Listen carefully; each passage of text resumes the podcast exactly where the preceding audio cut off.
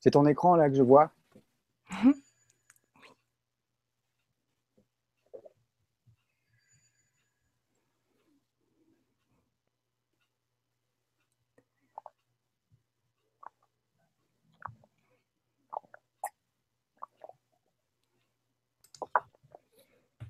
Bonsoir tout le monde, nous sommes en direct. Merci de nous avoir retrouvés ce soir. Donc nous sommes vendredi 17 juillet. Apparemment aujourd'hui c'est un portail, donc euh, une journée, euh, une journée importante. Voilà. Euh, je suis contente de vous retrouver ce soir. Donc pour les nouveaux qui viennent d'arriver, parce qu'il y en a qui arrivent de, partout tout le temps, et je suis trop contente de vous accueillir sur sur cette chaîne. Donc c'est vous êtes avec moi. Donc je suis Nora. Vous êtes sur LGC2, Lumière sur les mystères de l'univers. C'est une chaîne de la web TV legrandchangement.tv sur laquelle vous pouvez retrouver plein d'autres chaînes qui parlent de différents sujets. En ce qui nous concerne, nous, on essaye de mettre les mystères en lumière.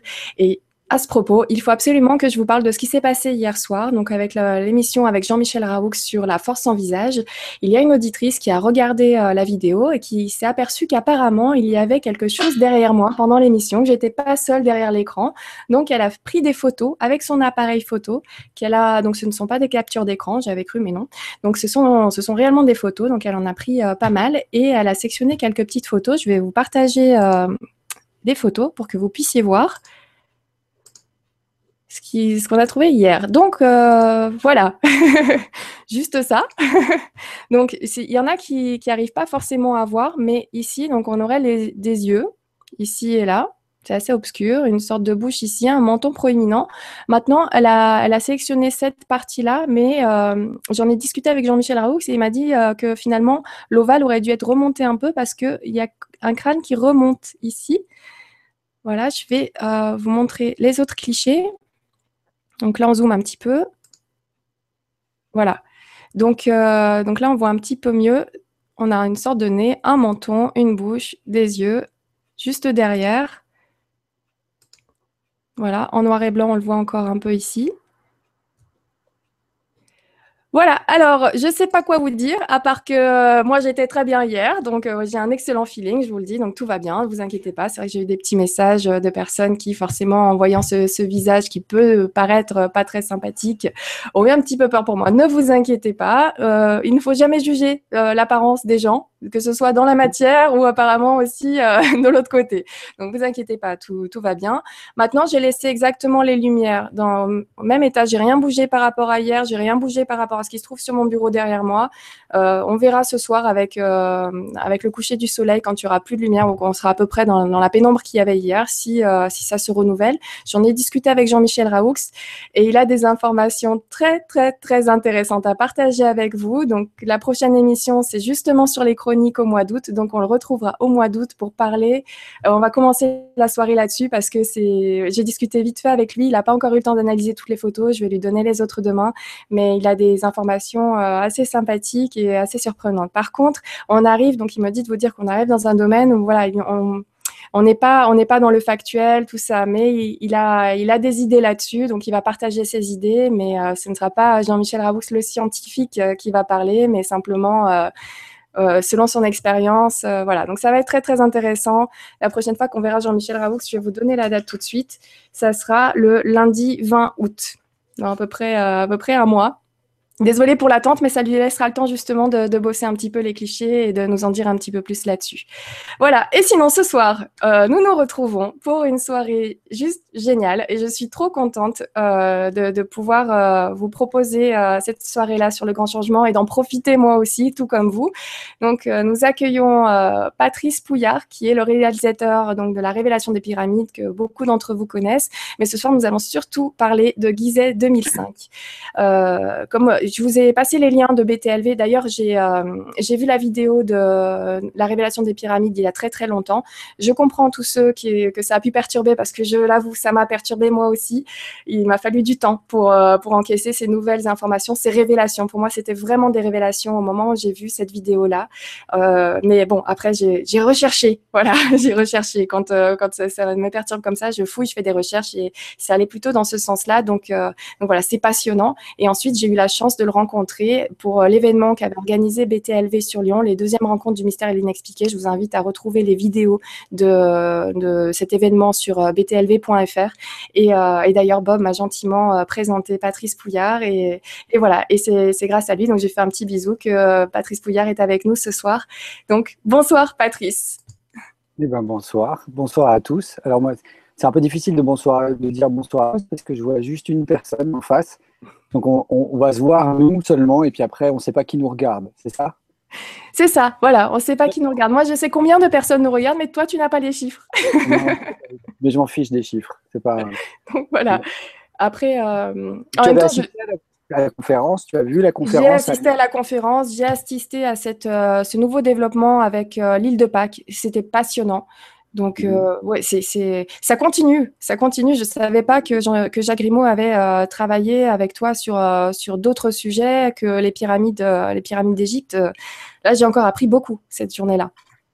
En fait, la révélation des pyramides, c'est juste le, le premier d'une série de sept films. c'est comme ça que ça a été prévu dès le début. Donc, c'est juste une intro, et ça, c'est ce qu'on n'arrête pas de répéter en disant euh, voilà, on a posé les choses. Le, début, alors euh, c'est pareil, le début du film est un peu sensationnel parce qu'il faut accrocher les gens, il faut aller les chercher sur un sujet comme celui-là.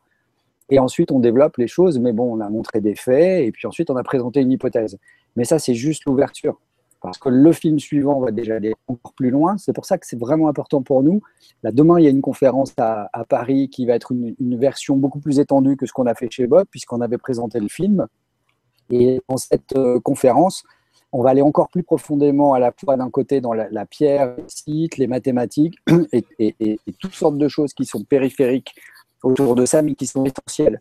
Parce qu'en fait, on a besoin d'intégrer ces choses. Il y a des gens qui voudraient tout tout de suite et qui avoir le résultat de, des sept films maintenant, mais ça, c'est impossible parce que, euh, tu vois, la chose que fait ce film, c'est qu'à un moment, ça, fait euh, perdre ses repères, ça fait euh, se poser des questions, on se met à douter, euh, on peut virer dans le conspirationnisme, on peut aller n'importe où. Euh, en tout cas, moi je pense qu'un euh, esprit qui, qui, qui, qui réfléchit, qui se pose des questions, qui s'interroge, c'est un esprit en éveil et c'est ça qui est intéressant parce que le jour où on se pose plus de questions, c'est terminé.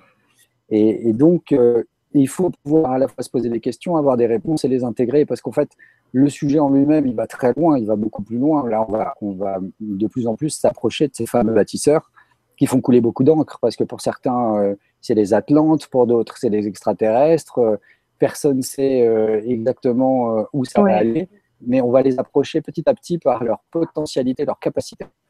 Et, eh ben oui, voilà, c'est ça.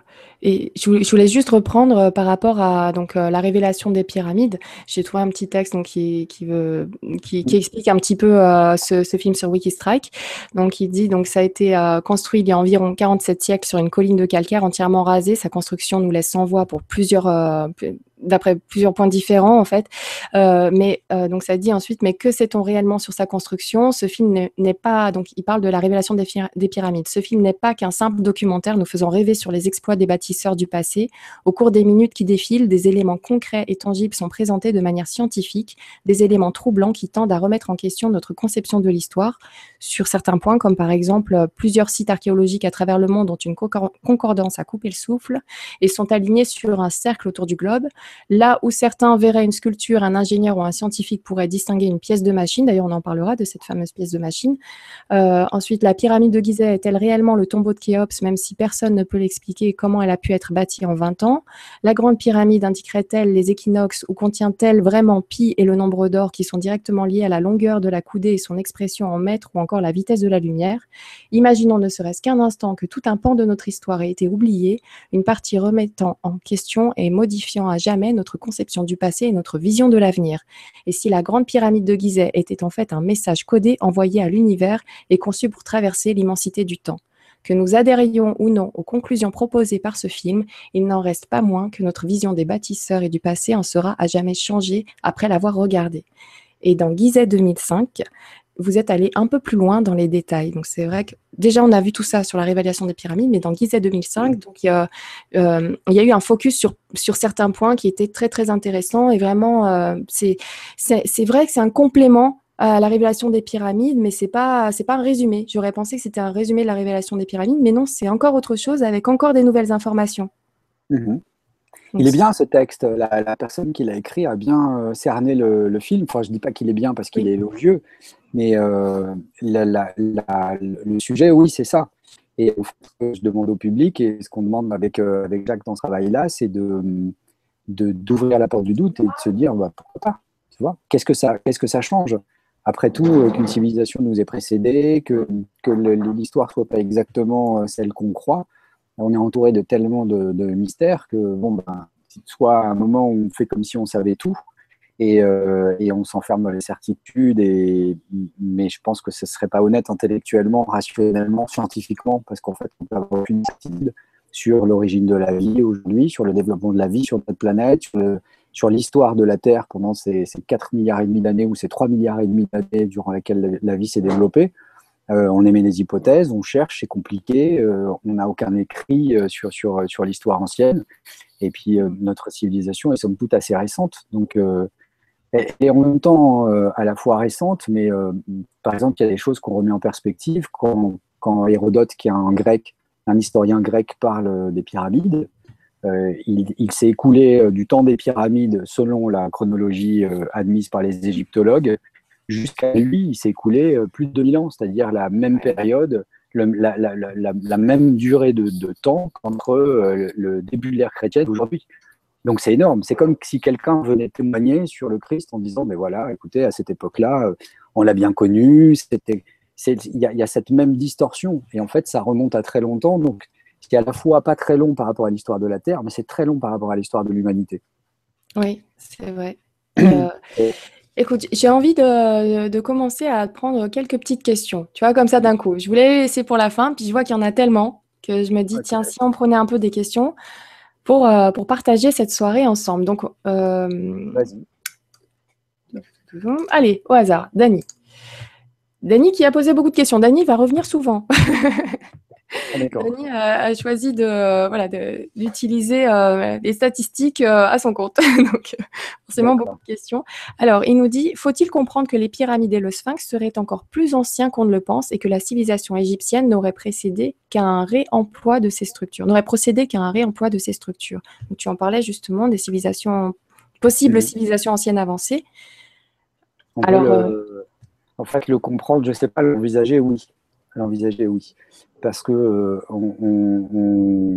tout dépend de, ce qu'on sait de, nos Égyptiens anciens. Si effectivement on a à disposition, que les outils qu'on leur prête, euh, ce ne sont pas les auteurs de ces édifices. Ça, c'est certain. Euh, maintenant, moi, je pense qu'ils ont fait des travaux je pense qu'ils ont disposé de, machines, aussi incroyables que ça puisse paraître. Alors, il faut tout mettre au conditionnel. Hein. Ah, j'affirme rien. Euh, ce, qui, laisse à penser euh, que ce sont des machines, c'est le travail qui a été fait par des ingénieurs, c'est euh, les recherches, c'est l'analyse des surfaces, des matériaux et la manière dont ça a été, ça a été traité. c'est face à ce qu'on trouve et à la précision de ce qu'on trouve il est plus rationnel d'envisager et d'imaginer que ce sont des machines plutôt qu'un burin et des pierres ou 10 000 burins et 10 000 pierres. Euh, alors pour ça, je sais que je sais que c'est compliqué parce que il faut voir, il faut toucher, il faut euh, il faut s'approcher, il faut, y aller. Il faut y aller. Mm. Là, par exemple, on parle de, donc, euh, d'une pyramide qui s'appuie donc, sur un dallage de 60 000 mètres carrés, soit une surface de 6 terrains de football. Donc, il euh, faut remettre ça à l'époque, même, même par rapport à la datation qu'on, a aujourd'hui. Hein. Euh, ensuite, on rajoute à ça, donc, elle est composée de plus de 2 millions de blocs empilés pour un poids total de 6 200 000 tonnes. C'est énorme. J'ai l'impression qu'on ne s'en rend pas compte. Sa hauteur correspond à celle d'un immeuble de 42 étages. C'est voilà, j'habite au cinquième, c'est déjà pas mal. c'est euh, la moitié de la Tour Eiffel. Quoi. Voilà, si on la met à côté de la Tour Eiffel, c'est énorme. 146 mètres de hauteur, c'est énorme. On est dans, dans, les constructions qui font partie. C'est la hauteur du Mont Saint-Michel. C'est exactement la même hauteur de, du sommet jusqu'à tout en bas. Voilà, et euh, après, il y a les précisions. Là, on parle de 130 dalles de granit hissées jusqu'à 70 mètres du sol et ajustées au dixième de millimètre. C'est 130 balles de granit, ouais, de 10 à, de 10 à 70 tonnes et même 80 tonnes. Et euh, du, granit qui en plus est allé, euh, a été extrait à 900 km du site de, de qui a été acheminé sur, sur le site par le Nil, donc qui est arrivé au bas du site. Ensuite, de, du Nil jusqu'à la colline à proprement parler, il y a un dénivelé énorme. Donc, il faut monter ces blocs-là. Euh, après, la question de savoir à quel moment le bloc a été taillé, est-ce qu'il a été taillé dans la carrière et ensuite transporté, ou est-ce qu'il est transporté jusque sur le site et ensuite taillé, on n'en sait rien. Mais ensuite, il faut prendre ces blocs-là. Donc, les, si, je m'intéresse aux plus gros qui font 70 tonnes, il faut les prendre et il faut aller les, les élever à la, hauteur de, de 60-70 mètres dans la, pyramide et les positionner.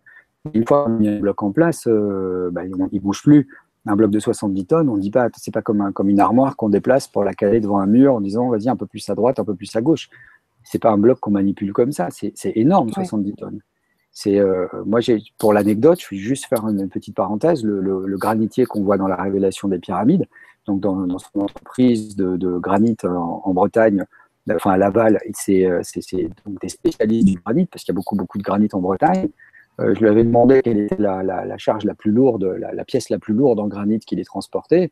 Et il m'avait dit, oh, oh là là, ah ouais, je me rappelle, c'était énorme.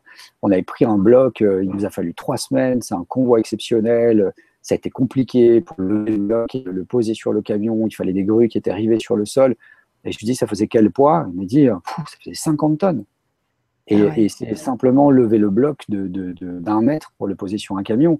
On ne parle pas d'aller lever le bloc à 70 mètres d'altitude.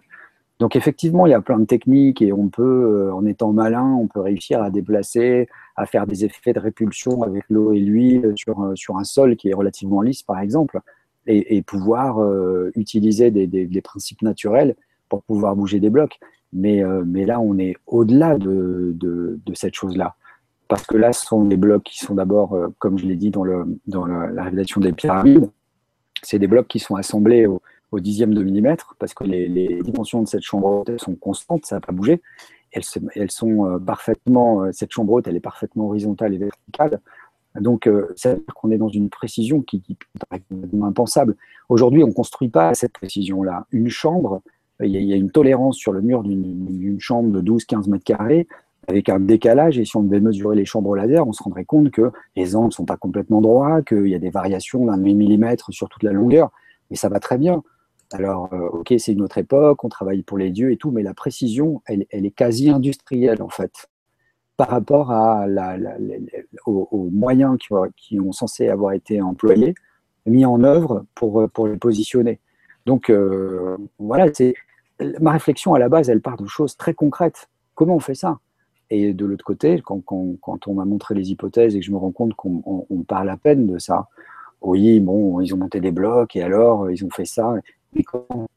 C'est ça le, comment, avec quelques, quelques milliers d'hommes, mais on ne met pas quelques milliers d'hommes autour d'un bloc qui fait, qui fait 2 mètres de long. C'est pas possible. On n'est pas censé avoir la poulie, on ne peut pas démultiplier, euh, on a des cordes. Mais c'est pareil, les grutiers m'ont dit, mais si on pouvait lever des blocs avec des cordes, des blocs aussi lourds, ben, on ferait des câbles en acier tressé aujourd'hui. On prendrait des cordes, ça nous coûterait moins cher. Après, c'est des considérations très pratiques et des, très pragmatiques de professionnels aussi qui ouvrent et qui font qu'on se pose des questions et on se dit, ah bah oui, effectivement, il y a un problème. Mais ces questions-là ne sont pas posées par les égyptologues parce que, enfin, je ne veux pas dire, en plus, je dis les égyptologues, c'est les égyptologues qui prennent la parole. Parce que c'est, quand on a pu passer Jean-Pierre Adam, voilà, Jean-Pierre Adam, il n'est pas égyptologue, il est, il est archéologue, et lui, il prend la parole et il affirme, il fait tout ça. Il est, c'est quelqu'un qui est très à l'aise dans les, dans les médias, il n'a aucun problème pour discuter. Il est très très bon en discours et même en rhétorique, c'est-à-dire utiliser l'art du discours pour arriver à ses fins et séduire les, les gens, utiliser des arguments sous la ceinture, même si nécessaire, ça ne lui pose aucun problème. C'est un, très bon orateur. Euh, maintenant, tous les scientifiques n'ont pas cette capacité qu'il a, lui, à s'exprimer comme ça. Donc, on invite toujours les mêmes. C'est un bon client, lui, pour les émissions de télé, pour les documentaires et tout, il est parfait mais il n'est pas égyptologue. Donc il amène ses théories, il amène ses choses, il dit la même chose depuis en fait 40 euh, ans maintenant. Et en, cherchant sur le net, il y a une interview qui a été donnée euh, chez Pivot, enfin, pas une interview, c'était une émission de, Bernard Pivot. Euh, au, moment de la publication du, bouquin du premier livre, ou un des premiers livres de Jean-Pierre Adam qui s'appelait L'archéologie devant l'imposture ou face à l'imposture, Euh, les détracteurs aiment bien ces titres imposture et tout ça, ça, ça leur plaît beaucoup. Mais, et donc, euh, dans son livre, il mettait à, mal les, hypothèses qui étaient présentées par les, des gens qui ont fait le même travail que, que nous, 40 ans avant, qui ont ouvert la voie, des gens comme Robert Charroux, Francis Mazière, enfin pour ceux qui s'intéressent au sujet, c'est des lectures incontournables. Et, euh, et donc, euh, à cette époque-là, il tenait un discours, 40 ans après, c'est exactement le même discours, mot pour mot, ça n'a pas changé, ça n'a pas bougé. Or, l'égyptologie, durant ces 40 ans, elle a énormément évolué. Euh, la, dernière évolution majeure, je pense, c'est d'être passé des, des, esclaves, de la théorie des esclaves à celle des ouvriers. Mm. Parce que pendant longtemps, on a dit que c'était des esclaves, c'est eux qui ont bâti euh, cette chose-là. Et puis en fait, on, est revenu sur cette hypothèse. Et on a dit, ah bah non, ça devait être des ouvriers. Bah oui, c'est un travail tellement complexe, un travail d'ouvrier, d'ouvriers extrêmement qualifiés. Donc là, ça pose la question. à l'ouvrage. Mais oui, mais, mais, il faut savoir aussi, ils ont des mm. techniques de compagnons.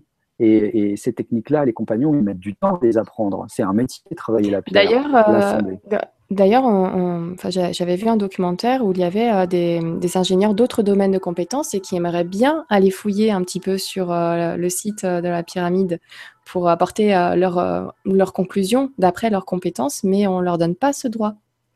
C'est que pour les égyptologues. Oui, ouais, on peut pas. si on fait des, demandes de, visite, il faut être mandaté par, par l'égyptologie. Euh, par, euh, parrainé par quelqu'un, ou alors il faut appartenir au milieu universitaire ou à la recherche officielle, académique, entre guillemets.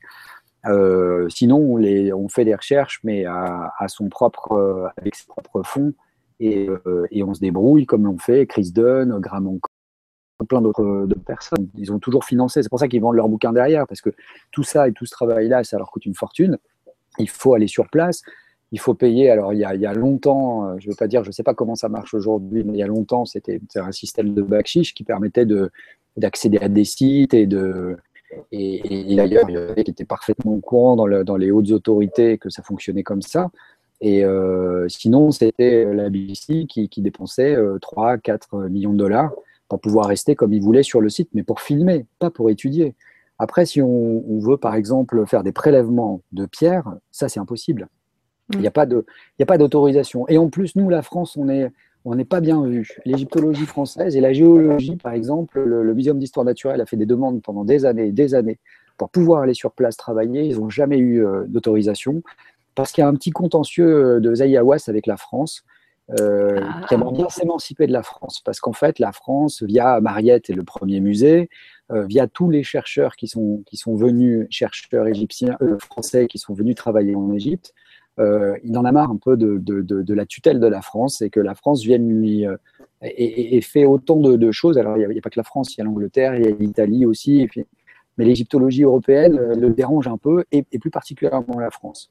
Et après, c'est des histoires de d'égo, de, c'est compliqué tout ah, ça. Bah, ça. arrive un petit peu de partout. Je sais qu'en Chine, il y a eu des découvertes euh, sur euh, des, momies qui viendraient d'Occident et qui ont été euh, vite arrêtées parce que le gouvernement ne voulait pas qu'on puisse, que les Chinois puissent se dire qu'il y avait d'autres personnes, une autre civilisation que les Chinois avant les Chinois. Tu vois, des fois, c'est des, des, problèmes d'égo, des choses comme ça. Souvent, on se dit comment est-ce que ces choses-là peuvent être bloquées parce que c'est tellement énorme qu'on devrait tous aller fouiller. Mais non, vous savez, hein, celui qui donne le tampon, bah, il est tout seul à la limite, allez, ils sont deux, trois, et puis voilà, c'est réglé.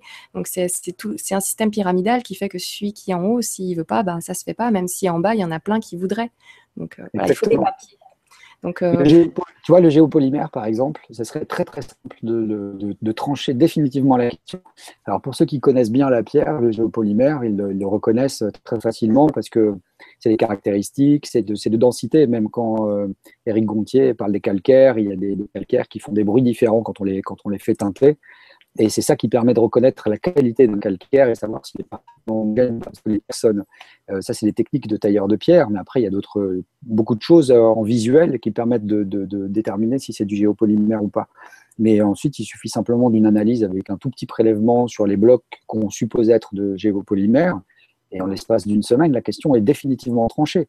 Parce qu'après, au niveau de, l'analyse structurelle de, la pierre, on sait tout de suite si c'est un géopolymère ou si c'est un calcaire naturel. Parce qu'un calcaire naturel, c'est un calcaire qui possède des, strates qui sont parallèles, puisque c'est par sédimentation, par dépôt.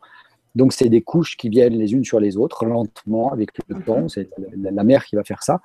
Alors que de l'autre côté, un géopolymère, vu que c'est, on a accéléré le, processus, même si dans un géopolymère, c'est c'est uniquement les composants d'un calcaire. Hein. Il n'y a rien qui a été rajouté, il n'y a pas de résine, il n'y a pas de béton, il n'y a rien. C'est juste, c'est la même chose qu'un calcaire, mais on a provoqué une réaction chimique qui ressemble à la polymérisation du plastique. Donc c'est pour ça qu'on appelle ça les géopolymères. C'est comme les, polymères de pierre, en fait. Et là-dedans, la structure, vu que c'est comme une structure de béton, de ciment, c'est une structure croisée. C'est-à-dire que euh, quand on analyse, on voit qu'on n'est pas en dépôt comme ça, puisqu'on a mélangé la pâte et tout, donc on a une structure croisée.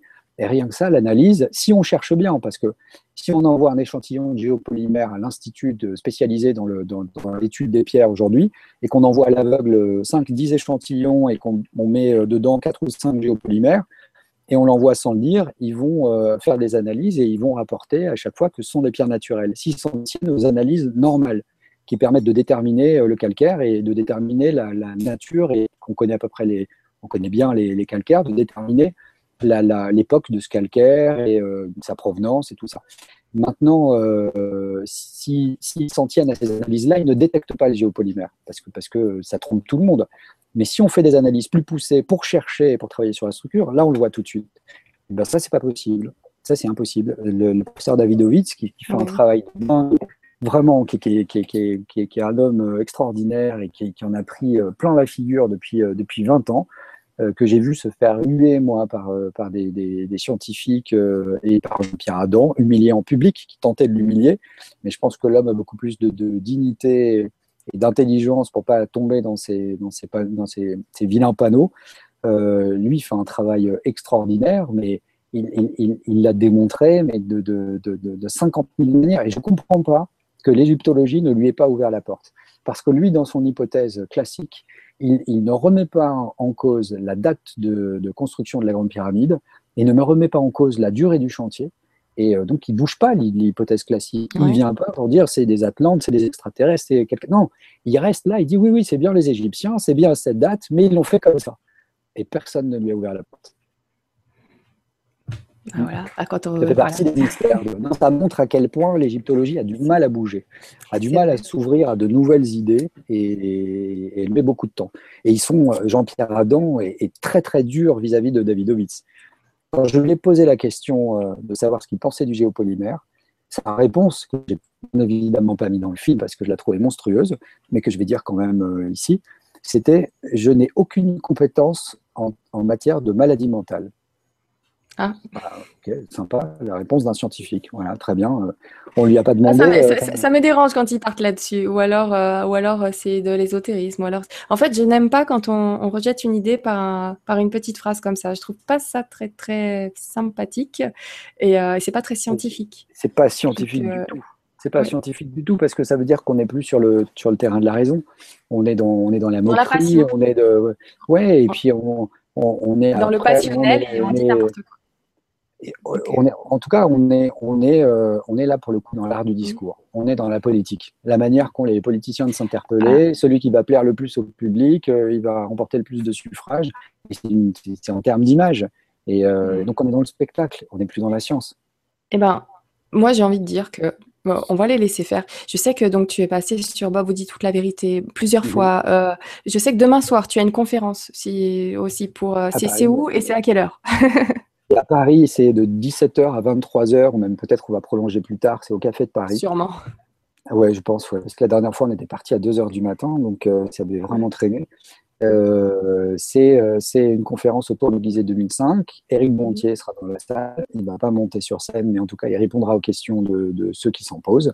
Et, c'est bien d'avoir un expert comme ça à nos côtés, parce que c'est un homme courageux. Éric, il ne se pose pas de questions de savoir si euh, quelle était la nature de ces bâtisseurs? Lui, il s'en fiche de ça. Enfin, il s'en fiche.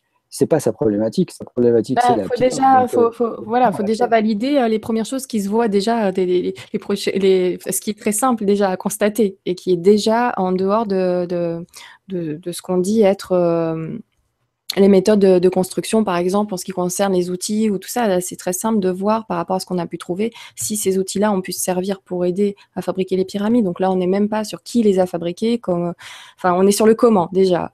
Comment On verra le pourquoi après, mais déjà rien que le comment, c'est passionnant. Écoute, il y, a, il y a beaucoup de questions. Je vais prendre euh, une question de Amon-Ra le, le, Amon-Ra, le vrai Amon-Ra. Réincarnation, réincarnation peut-être. ou euh, un petit peu de cette énergie-là, je ne sais pas. Alors, Amon-Ra, très joli pseudo, qui me dit Bonjour à tout le monde. Gizet 2005 est-il prévu depuis longtemps ou est-ce les nombreux détracteurs qui se prétendent compétents dans ce domaine qui vous ont poussé à sortir ce film afin d'apporter de nouvelles précisions? Non, le film en lui-même n'était pas prévu depuis, euh, depuis longtemps, mais il, a, il est prévu depuis le début de faire des films euh, principaux, donc les, les, sept, et ensuite des films parallèles pour aller au-delà et pour justement mettre dans ces films parallèles euh, qui n'avaient pas destination euh, à être vus à la télé ou mais seulement sur Internet, de pouvoir aller plus loin dans certains sujets en fonction des, demandes, des questions. Euh. Étant donné qu'on était bloqué au moment où on a fait Gizet 2005 et qu'on ne pouvait pas ni exploiter et promouvoir tranquillement la révélation des pyramides, ni travailler sur la suite parce qu'on est englué dans une procédure terrible, euh, à un moment, on s'est dit euh, que bon, bah, on avait des images qu'on avait tournées, Jacques et moi, en 2005, quand on a fait notre voyage, qui n'étaient pas soumises à la question des droits.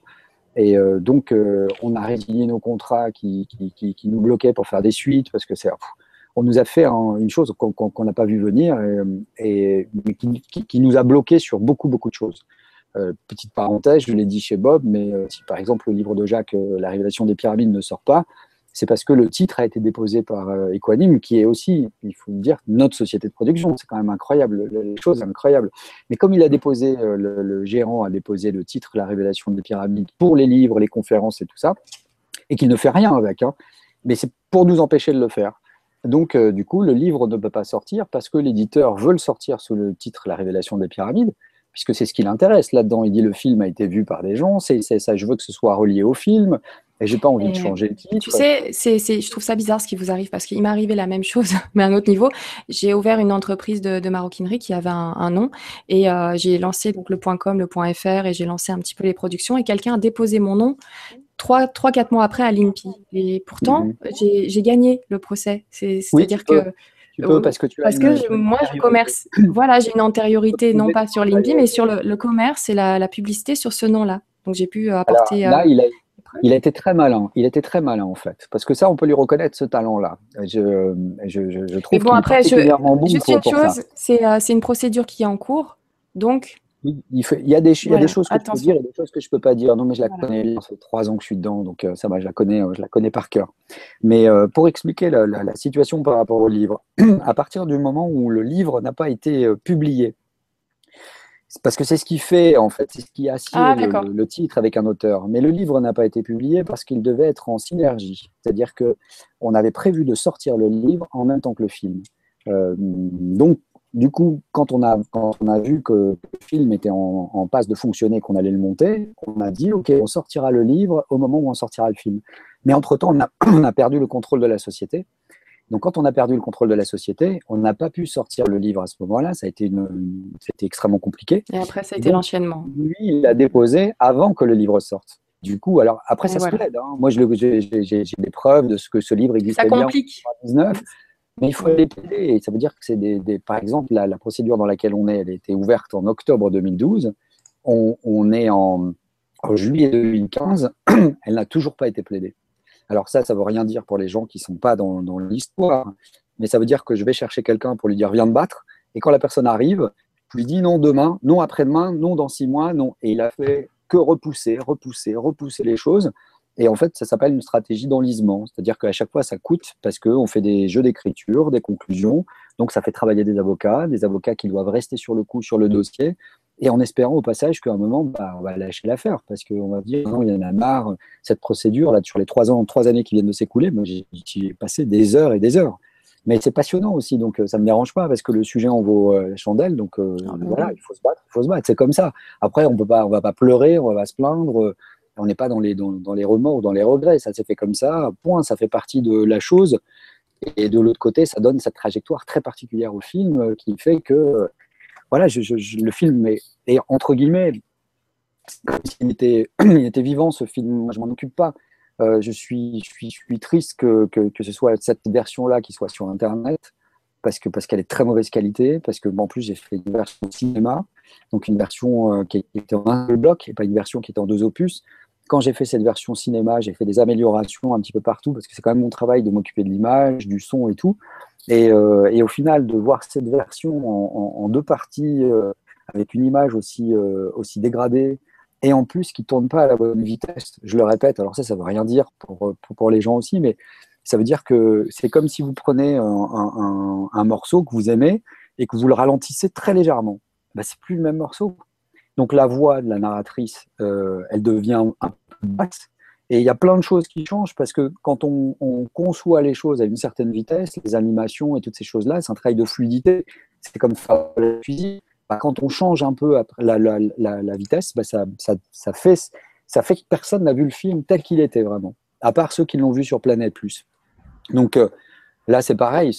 Voilà, il s'y est retrouvé et c'est euh, pas très grave. Enfin, l'histoire de qualité, c'est pas grave. L'histoire de le, fait que le film se soit trouvé sur, euh, Internet, ça c'est beaucoup plus grave parce qu'il aurait, il, aurait pu s'y retrouver, il s'y serait retrouvé un jour, je pense, mais il s'y serait retrouvé après avoir été exploité et après que, que, que les personnes qui ont investi de l'argent dedans les retrouvaient parce que c'est la moindre des choses. Il y a des gens qui ont cru à un sujet aussi dingue, il y a des gens qui ont cru euh, dans cette, euh, dans cette affaire-là, et ils sont tous en justice aujourd'hui contre euh, cette même personne que nous. Donc voilà, c'est l'histoire, c'est comme ça. on ne va pas la refaire, mais en tout cas, on, on agit dessus. Voilà. Comme ça, c'est dit. Comme ça, voilà, on comprend un petit peu ce qui s'est passé c'est dit. Et vous avancez, et c'est ce que j'aime, parce que malgré ça, bah, du coup, malgré ces difficultés, vous continuez, vous avancez, l'information, vous l'avez, vous la partagez autant que vous pouvez. Et, euh, donc, euh, vous la partagez. D'ailleurs, la vidéo est sortie euh, en accès libre donc sur Internet, la toute première, Révélation des pyramides. Je sais que ce n'était pas le but, ça devait être au ah, cinéma, normalement. Ça, c'est un piratage. Oui, ça, c'est un piratage. C'est un piratage. Là, pour le coup, Gizet 2005 est accessible. Donc là, c'était un choix, vraiment. Ça, c'est un choix. ça, c'est un choix, oui. Ça, c'est un choix parce que d'abord, je ne considère pas que Gizet 2005 soit au niveau en termes de qualité et de contenu euh, que, la, de, que, la, révélation des pyramides. Euh, c'est un, un, film périphérique, c'est un film parallèle. Donc, euh, vous auriez pu le, le, mettre sur Vimeo, par exemple, en, en accès. On aurait, pu, on, aurait pu, on aurait pu, le vendre. Euh, en, en, même temps, c'est pourquoi ce choix si sympa en fait? Voilà, c'est ça. parce que parce que on avait envie d'essayer autre chose. On avait envie de dire euh, voilà un peu de travailler euh, au chapeau comme les artistes euh, le font dans la rue. Ils font leur numéro et on peut le voir sans payer. Et puis bah, si ça nous a plu, on a envie de payer. Et on l'a fait comme ça parce que parce que c'est notre démarche et parce que nous on est comme ça. Donc on aurait pu effectivement se dire oh là là, on a dépensé beaucoup de, de, de temps. le temps ça représente de l'argent. On a fabriqué ce film, ça nous a coûté cher euh, il faudrait au moins qu'on essaye de récupérer.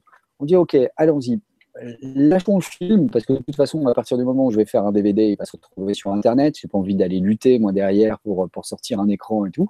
Et euh, on dit, OK, euh, allons-y, mettons le film directement et voir. Et puis ensuite, on va faire comprendre aux gens qu'on euh, va avoir besoin d'eux. Donc ça, je pense que c'est une des questions qui est là. Mais on va avoir besoin d'eux parce qu'à un moment, la, la, la, situation est très simple on a, euh, on a besoin d'argent pour faire des films. ah, attends, et eh ben juste, justement, j'en profite parce que je l'ai sous les yeux. Donc, généralement, quand je l'ai sous les yeux, je, lis. Donc, c'est Stéphane qui nous dit Y aura-t-il un financement participatif pour la révélation des pyramides, donc pour la suite? Oui, en partie. Comment on peut vous aider? Comment ça se passe? Ah, bah, de toute façon, euh, ça, ça, va faire du bruit parce que, parce qu'au moment où ça va sortir, là, on est en train de réfléchir. Pour l'instant, il n'y a rien qui est arrêté et on ne sait pas exactement comment on va faire. Mais, mais quand ça va sortir, euh, ça, ça, va, ça, va, ça va parler. Et puis, et puis nos amis les trolls, de toute façon, vont, vont relayer l'information parce qu'ils seront trop contents d'aller euh, de, de, se faire comme objectif. Là, le, leur objectif depuis octobre 2012 que le film est sorti est d'essayer de, de le débunker, de le désinguer. J'ai vu qu'il y avait des petits commentaires euh, pas très sympas sur le fait que le livre soit payant. Ah ben oui, oui, alors en fait, on a fait. Euh, le premier film a été piraté, il s'est retrouvé gratuitement. Euh, on a fait des interviews euh, gratuites. On a fait des conférences, et Jacques plus que moi, qui ont été gratuites et qui ont été mises en ligne. On a fait un nouveau film qui a été gratuitement mis en ligne. Et on a quand même le culot de faire payer un livre. Non, mais c'est. Alors à un moment, voilà, il y a des gens qui pensent que tout est gratuit. Bon, bah, ces gens-là, ils sont bien naïfs de penser ça. Il n'y a rien de gratuit moi, je, moi, euh, toujours, écoutez, l'argent, c'est une énergie et il faut que ça tourne pour faire marcher le système. D'ailleurs, là, si le système se casse un petit peu la gueule, c'est parce qu'il y en a qui retiennent cet argent. Donc, il faut faire tourner. Ça doit, être, comme l'eau. Ça doit être comme l'eau. Ça ne doit pas s'arrêter. Et, à partir du moment où ça s'arrête, et à partir du moment où en plus l'argent génère de l'argent sans rien faire, là c'est un problème. Ça c'est un mmh. autre sujet. Le, par rapport à, par rapport à, la, possibilité de le faire, euh, à un moment il faut aller tourner, il faut aller. Euh, euh, ça veut dire que moi je paye des gens, tous ces gens-là ils ont des, vies, des familles, ils sont comme moi.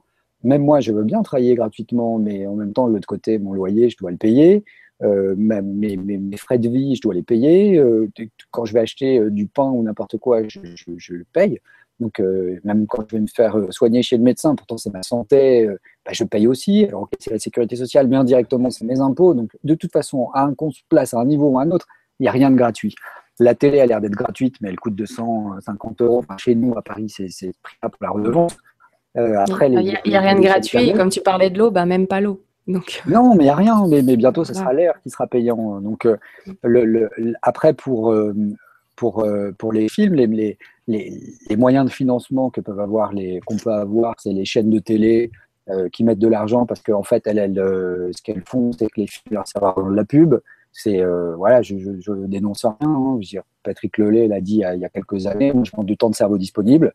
Donc euh, mes émissions, je n'ai pas besoin qu'elles fassent gamberger les gens, j'ai juste besoin qu'elles les scotchent devant, devant mon écran de télé pour qu'ils puissent aller acheter du, Coca ou du McDo. Donc euh, le, principe de la télé, c'est celui-là. Euh, maintenant, si les chaînes de télé suivent pas, et moi avant de, travailler avec Wild Bunch, je suis allé voir les chaînes de télé, je suis allé voir TF1, je suis allé voir France Télévisions, je suis allé voir M6, je suis allé voir plein de boîtes de production parce qu'on avait, j'avais pas décidé à la base de qu'on le produise nous. Donc, euh, je suis allé voir tous ces gens-là. Ils m'ont tous dit que, que, le sujet intéresserait personne, que que, que, c'était pas une bonne chose, que je me rappelle même plus de tous les arguments, mais c'était euh, assez grotesque. L'argument numéro un étant ça n'intéressera personne. Tout le monde s'en fout des pyramides, bah, alors qu'il y, y, a un documentaire sur les pyramides sur l'Égypte, peut-être euh, à la télé toutes les semaines ou tous les 15 jours. Et euh, donc, les institutions ne veulent pas euh, financer le sujet traité sous cet angle. C'est-à-dire que chez euh, Gédéon, qui est la boîte de production des films de Jean-Pierre Houdin, par exemple, donc Jean-Pierre Houdin, c'est lui qui fait Kéops révélé, son hypothèse avec Dassault Systèmes, euh, avec beaucoup de 3D et tout, où il a une hypothèse de construction. C'est celui qu'on voit depuis quelques années. Il fait les géodes, il fait tous ces trucs-là, qui, entre parenthèses, n'est pas gratuit. Mais comme cette hypothèse ne dérange pas, on ne lui reproche pas de vendre des bouquins ou de, faire payer les entrées au cinéma ou de vendre des documentaires. Mais euh, cette boîte de production-là m'avait clairement dit euh, face au sujet, non, on ne fera pas ça. Nous, on veut des scientifiques, on veut des égyptologues qui cautionnent le film. Je dis, ben, on ne peut pas avoir d'égyptologues qui cautionnent le film. Mais si vous voulez, on peut vous faire des conférences privées, on peut vous faire venir des scientifiques qu'on a déjà, nous, de notre côté, qui vont vous parler à leur niveau et par rapport à leur spécialité du sujet du film et de leur expertise, vous donner leur expertise, mais on n'aura pas un égyptologue qui cautionne. Ah bah, si un égyptologue ne cautionne pas le film, on ne prendra pas. Voilà leurs critères. Donc après, quand, euh, les égyptologues, on leur propose de, se pencher sur la question, euh, par exemple, ça c'est pareil, j'ai ça en interview avec Jean-Pierre Adam, il dit, euh, je reçois bon an, mal an, 10, 20, 30 dossiers de personnes me disant qu'elles ont découvert le secret de la grande pyramide de Gizeh. Le fait que ce, ces dossiers se succèdent à un tel rythme démontre la réalité de la recherche. Donc, je n'ai pas le temps, de, pas de temps à consacrer, je ne prends pas connaissance de ces dossiers. Et euh, bon, bah voilà, c'est une manière de, penser. Moi, je pense que si ça continue à succéder, c'est justement qu'on n'a pas trouvé. Parce que si on avait vraiment trouvé quelque chose, les gens arrêteraient d'émettre des hypothèses. Or, jusqu'à aujourd'hui, ça montre bien que les hypothèses égyptologiques classiques ne, satisfont pas tout le monde. Parce que sinon, les, gens ne réfléchiraient pas. Et euh, donc voilà. Non, puis c'est surtout. Après cette, euh, Ouais, j'allais dire plus on avance, plus on peut mettre ça en corrélation avec d'autres recherches, euh, comme euh, ben, par exemple en ce qui concerne les pyramides Inca, où je me souviens d'un site où on avait dit, bah voilà, les pierres, ils sont allés les chercher à 5 km, sauf qu'entre les 5 km, il y avait euh, trois montagnes, quoi. Donc, avec des chemins impossibles. Des fois, c'est 30 km et, dans, des, dans des endroits qui sont vraiment très escarpés, à des altitudes très élevées. mais là, donc pour revenir à cette histoire de financement, comment, on peut, comment on peut financer? Euh, on peut trouver des, investisseurs, comme je, l'ai dit chez Bob, on peut trouver des investisseurs privés. Maintenant, ces investisseurs privés, euh, bah, ils vont mettre de l'argent, ils vont vouloir au moins euh, voir revenir le capital. Donc, si on, prend l'argent de ces personnes-là et que bah, derrière, on ne peut pas mettre le film gratuitement sur Internet, parce que si on leur dit, bah, écoutez, on va prendre votre argent, parce que la révélation des pyramides aujourd'hui, c'est une perte sèche de, de 700 000 euros quand même.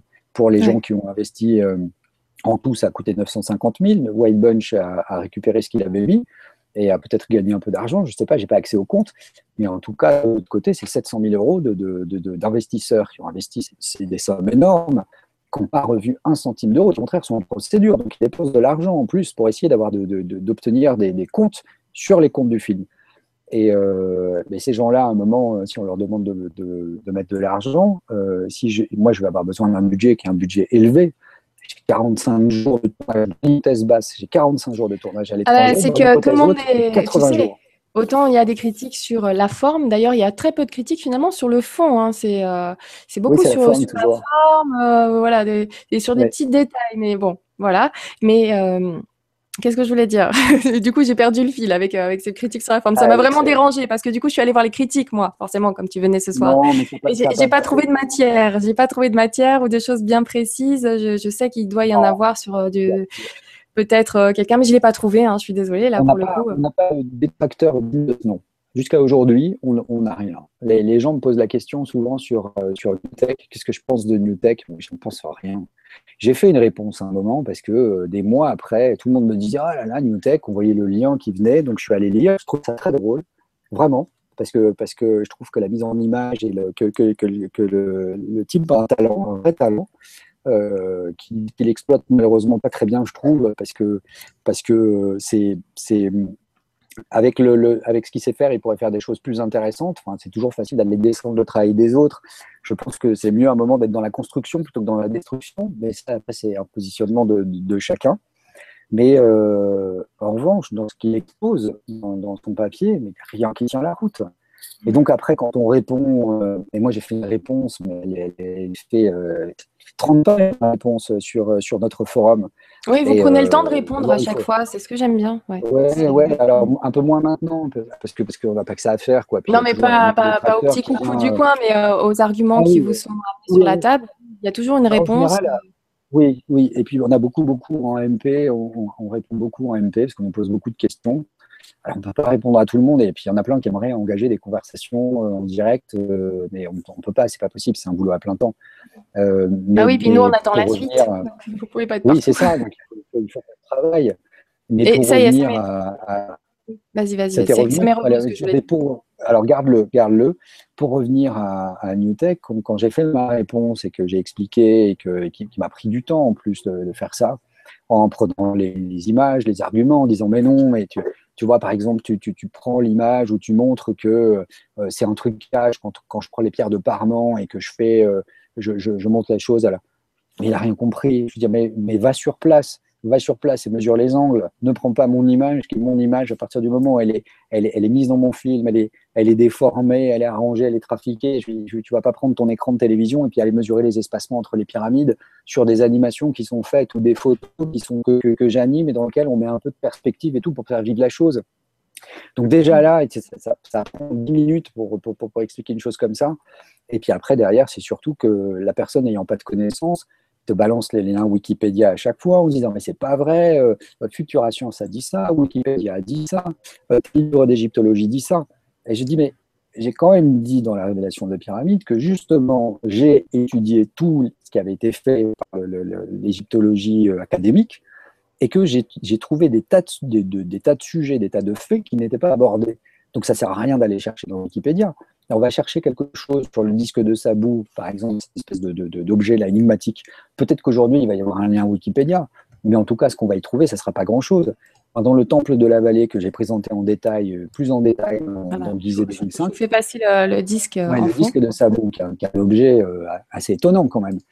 Le, le, le, temple de la vallée que j'ai euh, montré euh, en détail dans dans Gizeh 2005, euh, il, est peut-être plus intéressant que, que, que, que d'autres choses sur le site de Gizeh pour les difficultés de la pierre et pour, euh, pour le, la, complexité de réalisation. Et donc, euh, ce site-là, il est, prenez allez, voir, allez dans les grandes librairies, parce que de toute façon, il ne faut pas prendre tout ce qu'on dit pour argent comptant.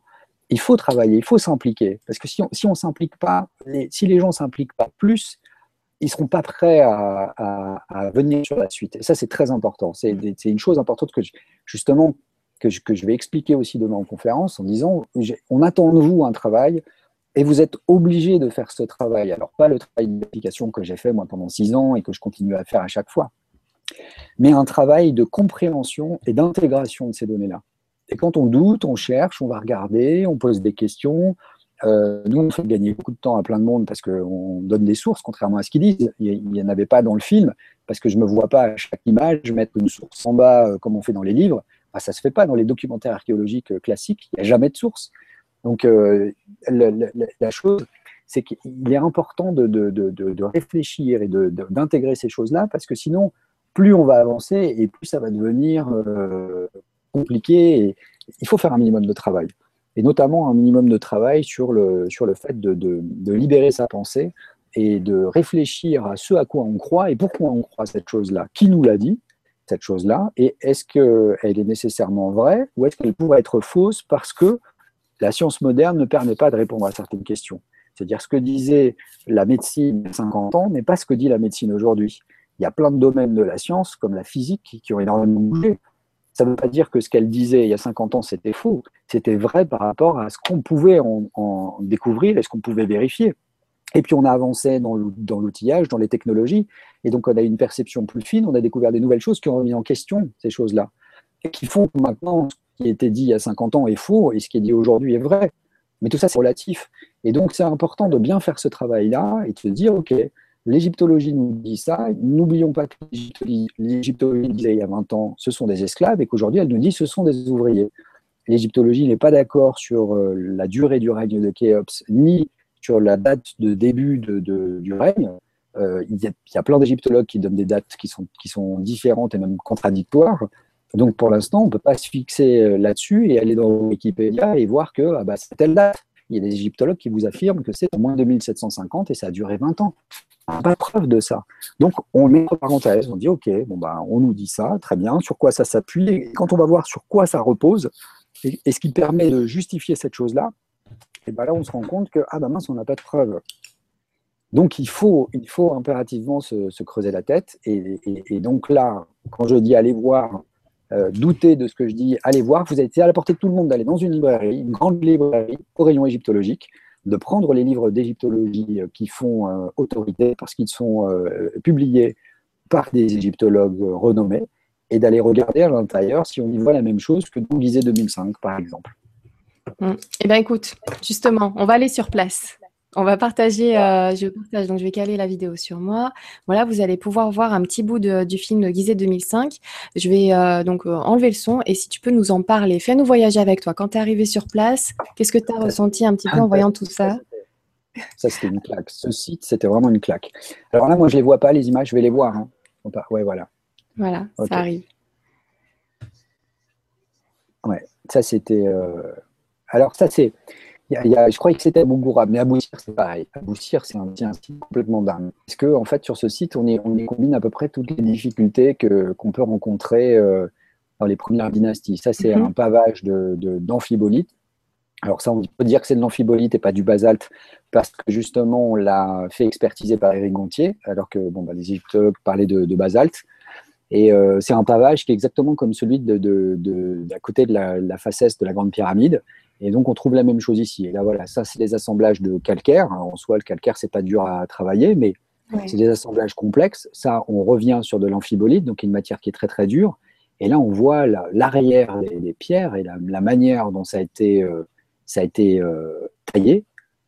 Et là, c'est extraordinaire. Alors, bon, les gens ne se rendent pas bien compte de la qualité, mais il faut aller sur, euh, il faut aller sur YouTube. de toute façon, pour ceux qui ne l'ont pas vu, il faut aller sur YouTube et se mettre en HD parce qu'on parce qu'on se rend mieux compte c'est des pierres qui sont extrêmement dures à travailler. C'est un, c'est vraiment compliqué. Et là, voilà, quand on regarde, on voit bien que hop, il n'y a pas un angle droit, il y a une espèce de petit arrondi. Oui. Ah, on en parlera plus tard de ça. Là, pareil, le fond des hiéroglyphes sont tous euh, à peu près au même niveau. C'est-à-dire qu'on creuse, c'est la même hauteur, c'est la même profondeur. D'un bord, d'un bord d'un côté à l'autre en face, c'est la même hauteur. Ouais. Donc, euh, comment c'est faire? Les colonnes euh, étoilées en avant, granit, qui est, d'une dureté extraordinaire. Et ben voilà, on découpe ça. Alors ça, c'est des bouts cassés qu'on trouve, hein, parce que c'est des colonnes gigantesques. Et, euh, c'est fait avec une, précision. Voilà, quand on, quand on la voit en, tranche, c'est fait avec une précision qui est, qui est extraordinaire. Alors ça, c'est pareil. Ça, on a l'impression qu'on est dans un cimetière moderne et qu'on est en train de regarder une pierre tombale avec des angles qui sont parfaitement droits. La, la, la courbe, mm. elle, est, elle est. Alors, je ne veux pas dire parfait, parce qu'après, on me tombe dessus en disant oui, parfait, ça veut dire quelle ISO. Visuellement parfaite. Voilà, visuellement parfaite. Et puis là, ces fameux sillons. sillons. Et ça aussi, c'est tout ça qui m'a poussé à faire le film et à brandir l'étendard. Parce que, euh, voilà, ça aussi, ça, ça fait un millimètre d'épaisseur. Donc, euh, donc là, on est dans, des, dans du rainurage, dans, dans, dans une matière qui est, qui, est, qui est, presque aussi dure que, que l'acier trempé. Donc, euh, à quoi ça sert Comment on fait ça Est-ce que vraiment c'est marteau burin Quelqu'un s'amuse à faire ça? C'est il y a un décalage, il y a un décalage énorme. Voilà, la croyance absurde dans l'autorité est le pire ennemi de la réalité. Et ça, Einstein a dit, mais, il a fait que paraphraser euh, les bouddhistes euh, qui disaient ça depuis, euh, depuis longtemps. Ouais. Voilà, on a, on a vu un petit bout. C'est. Oui, donc voilà, donc c'est vrai que le fait. Attends, j'arrête la vidéo parce que je l'entends du coup de l'autre côté. Je vous invite vraiment à la voir. Je vois que j'ai vu des commentaires de personnes qui ne l'ont pas encore vu. Donc, euh, je vous invite vraiment à y aller. Pardon? Non, je disais, je disais que j'avais vu des commentaires de personnes qui n'ont pas encore vu la, vidéo Gizet 2005. 2005. je vous invite vraiment ah à, la regarder. il faut aller le voir. Oui, il faut aller le voir. Donc là, c'était un Et en plus, c'est gratuit. en plus, c'est gratuit. Allez-y. bah oui. Ils vont apprendre plein de choses, mais. mais euh, Il y a. Écoute, j'ai envie, si tu veux bien, vu qu'il est 21h, qu'on mhm. commence vraiment un jeu de questions-réponses. Mhm. C'est parti. En fait, on euh, avait commencé, hein, c'est juste que on je, avait pense qu'ils sont trop longues. Ouais. Ça. Sous-entendu, si tu peux prendre euh, un peu moins de temps par question. ouais. Même, euh, c'est vrai qu'on voit que le sujet, en tout cas, te passionne. Et je tiens à dire que oui, effectivement, ça, a un budget énorme déjà pour le premier film, euh, pour Gizet 2005 aussi, mais on voit le travail derrière. C'est passionnant à regarder, ne serait-ce que la réalisation, chapeau bas. Et, euh, du début à la fin, on s'amuse, on s'éclate, on prend, on prend le popcorn et on y va, quoi. Mais ça, c'est important. Ça, c'est important. Alors, on me l'a reproché aussi. Hein. On m'a dit, oui, cette espèce de mise en scène sensationnaliste et tout. Non, mais parce que le sujet est à la hauteur de ça. Et quand je dis euh, plus jamais vous regarderez l'Égypte du même œil, bah oui, je suis désolé, c'est la vérité. Parce que, parce que forcément, ça met un petit doute, et qu'on y croit ou qu'on n'y croit pas, on peut rejeter les faits, mais comme le dit euh, Huxley, euh, les faits, ils sont là. Donc ils existent, et voilà.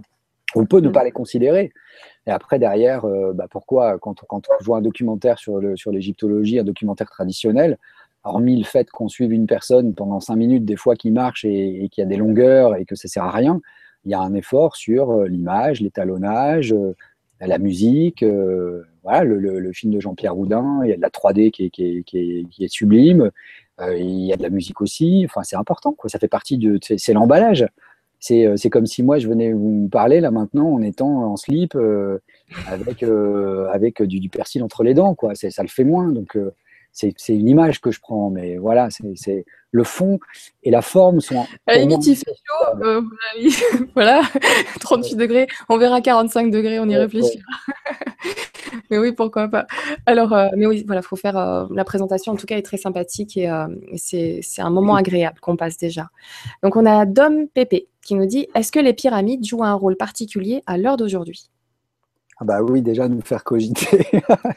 déjà, déjà elles, sont là parce que ce qui, est, extraordinaire, c'est que j'avais vu un documentaire il y a des années de ça qui était euh, censé débunker les hypothèses euh, euh, Atlantide, civilisation avancée, ou parce qu'il y a deux, en fait, dans il y a ces deux hypothèses. Il y a l'Atlantide, une civilisation avancée qui a existé bien avant les Égyptiens, et la deuxième hypothèse, qui est celle qui est, qui est privilégiée par Chris Dunn, les Égyptiens ont disposé de technologies euh, qui, ont été perdus après, avec le, ce qui s'est passé, la dégradation de, enfin c'est pas le mot, mais l'empire égyptien qui a, qui a périclité, tout ça, ça, mhm. ça, aurait disparu. Ils n'ont pas voulu le donner peut-être. Donc euh, voilà, pour déboulonner ces, ces, deux épisodes, on avait fait tout un documentaire et à la fin, on avait le présentateur qui était euh, sur fond de, de grandes pyramides. Et donc il avait dans son dos la pyramide de Khéops et on voyait en continuité Képhren et Mykérinos et il disait, mais tout de même, si une civilisation nous avait précédé, euh, aussi évoluée soit-elle, elle nous aurait laissé des traces. Et il avait juste, mais à 50 mètres derrière lui, un truc gigantesque qui fait 150 mètres de haut sur 230 mètres de côté. Je lui dit, mais est-ce qu'on peut laisser plus gros comme trace? Ce qui fait que la pyramide est encore là aujourd'hui, c'est parce qu'elle est construite avec des blocs qui sont tellement gros qu'elle n'a pas été démontée. Si elle avait été faite en briques de calcaire, c'est-à-dire des, les plus petits blocs, mais elle n'existerait plus aujourd'hui. Elle aurait été recyclée, euh, je ne sais pas combien de fois, on l'aurait pris pour construire des maisons et tout, parce qu'il y a un moment où on s'en fichait totalement des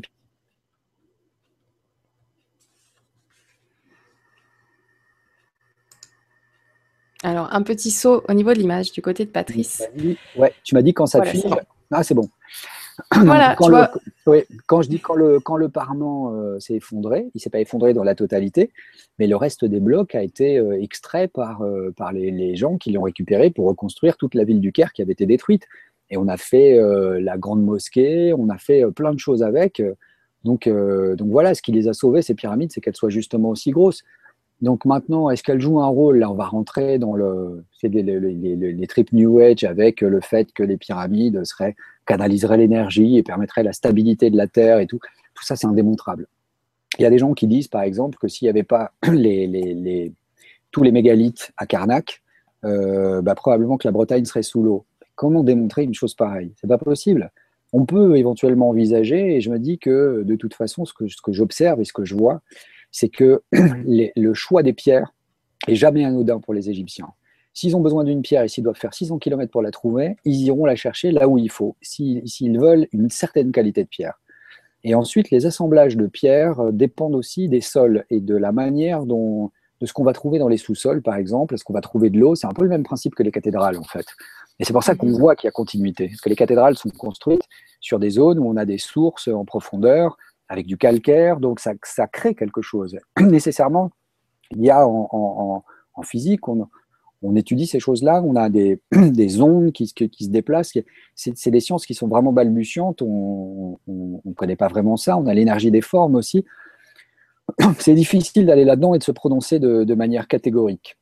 Mais euh, en tout cas, moi je pense que la fonction première de, de ces édifices à notre époque, c'est de nous pousser à nous interroger.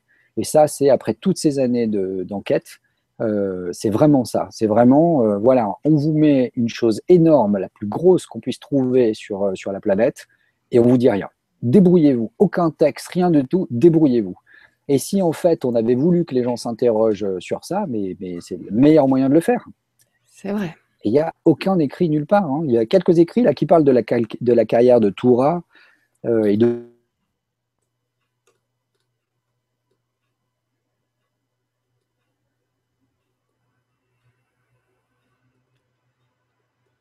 Alors, ah, voilà. Petit décalage, donc ça arrive de temps bah en temps. Bon, là, ça va, c'est assez rapide. Euh, pour, le, calcaire de, de, Toura, donc on a trouvé des papyrus qui parlent de ça, de l'utilisation du, calcaire de Toura. il faut savoir que ce, calcaire-là, il est plus fin, que beaucoup plus homogène et plus fin. Il a un grain beaucoup plus fin que l'autre calcaire qui est utilisé et il est beaucoup plus blanc. Et euh, donc c'est celui qui a été utilisé pour le parement. Et, euh, et c'est pour ça que je pense j'en ai parlé pas mal de fois avec euh, Jacques de ça, mais je pense qu'en fait, le parement a été restauré par les anciens Égyptiens. C'est-à-dire que je pense qu'ils avaient encore des de, technologies. Alors mettez tout ça au conditionnel. Hein. Je pense, je dis je pense, je n'affirme rien. Mais je pense qu'ils avaient encore à ce moment-là des technologies qui leur ont permis de restaurer le, parement et qu'ils ont récupéré euh, cet édifice et qu'ils avaient probablement mission de faire ça. Ça, c'est des choses qu'on va. C'est pour ça que c'est toujours difficile, parce que si je dis ça, on dit pourquoi tu peux dire ça? Et, je vais m'appuyer sur une chose et sur une autre, et on va en parler pendant, pendant cinq heures. C'est pour ça qu'il faut absolument que, que, que, les gens s'impliquent et réfléchissent au contenu du film et pas simplement être passifs en attendant qu'on leur donne les réponses. Parce que, parce que d'abord, les gens ont bien vu qu'on ne donne pas les réponses comme ça. Et c'est pas parce qu'on veut les garder, qu'on veut faire du pognon et qu'on veut faire sept films c'est juste que, si on donne la réponse à quelqu'un qui pose la question, c'est ce qu'on conseille avec les enfants. On dit ne répondez pas à toutes les questions. Quand vos enfants posent des questions, il faut répondre des fois des choses vraies, des fois des choses fausses. Et ça paraît invraisemblable d'envisager qu'on puisse dire une chose fausse à son enfant. Mais parce que si on fait que répondre à ces questions, ben, ça ne posera plus. Dès qu'il aura besoin de quelque chose, il se tournera vers ses parents, il dira ben, c'est quoi ça? Et, et il réfléchira pas par lui-même. Et donc des fois, c'est bien de répondre à un enfant en lui posant, en lui répondant comme les jésuites par une autre question en disant mais toi, t'en penses quoi? Ou est cette chose-là, est-ce que tu as remarqué? Pour développer la curiosité. Et ben, c'est ça qui est attendu dans le, dans, la, pour le public, par nous, euh, c'est ce qu'on attend du public pour la révélation des pyramides. on, donnera la béquille à personne. Hein. Il y en a un qui dit Patrice, c'est la réincarnation de Amenhotep III. Écoute, j'en sais rien. Alors, c'est, euh, sa tête. Je l'ai vu, je l'ai noté. Et, euh, et, donc, c'est Claire Thomas, médium, qui. Euh, ah, qui... Médium? Ah, non, non, je suis la réincarnation. Je ne suis pas la Alors, réincarnation. Oui, et, et pas n'importe quoi. C'est-à-dire que, enfin, Claire Thomas euh, fait des émissions sur, avec moi sur la chaîne, et donc on a une émission qui s'appelle Les vies antérieures, et, euh, et, elle voit des vies antérieures, et souvent il y a des liens, très, enfin quasiment tout le temps. Donc, euh, après, elle le dit souvent. Des fois, elle voit pas, des fois, elle voit. Enfin voilà, c'est. Ah oui, je, je, je, t'en parle parce que parce que je, je sais. si le message a été posé, donc merci, merci Claire Thomas, je te fais un gros bisou. Donc elle dit Patrice, c'est la réincarnation de Amenhotep III. Tu en fais ce que tu veux, oui, donc voilà. Maintenant, c'est sorti. Merci je, le... je, sais de qui ça vient. voilà, merci pour l'attention. J'en fais rien parce que parce que c'est pas ça veut pas dire que je rejette ou pas ce genre de choses. Euh, au contraire, se dire. Je tellement dans le factuel que je savais que ce genre d'informations là, voilà. Ce... j'ai pas de réponse. J'ai pas de réponse à ça, donc j'en mets pas. Je vais pas dire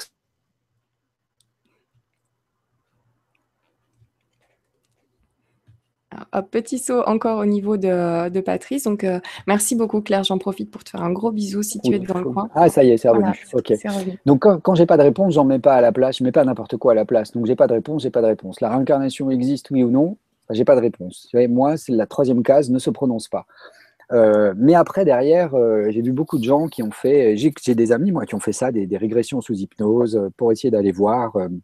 et ça, ça m'intéressait parce que je me disais, de toute façon, que ce soit vraiment une réincarnation, que ce soit l'esprit humain qui, fabrique un modèle et qui invente une histoire pour faire euh, venir à la conscience une problématique qui lui a géré au fond, peu importe, si ça aide la personne, et il y a des gens qui, qui, ont eu des progrès, on leur a dit, euh, oui, mais vous étiez confronté dans l'Égypte ancienne. Alors souvent, dans les réincarnations, les gens sont souvent des superstars. Hein. On vous dit, vous dites pas le boucher du coin, ou euh, c'est souvent... Ah, voilà, voilà, c'est là, c'est un j'ai fait plusieurs émissions avec Claire. Claire, d'ailleurs, euh, était sur euh, Bob vous dit toute la vérité pendant, pendant un an et demi, deux ans, je crois.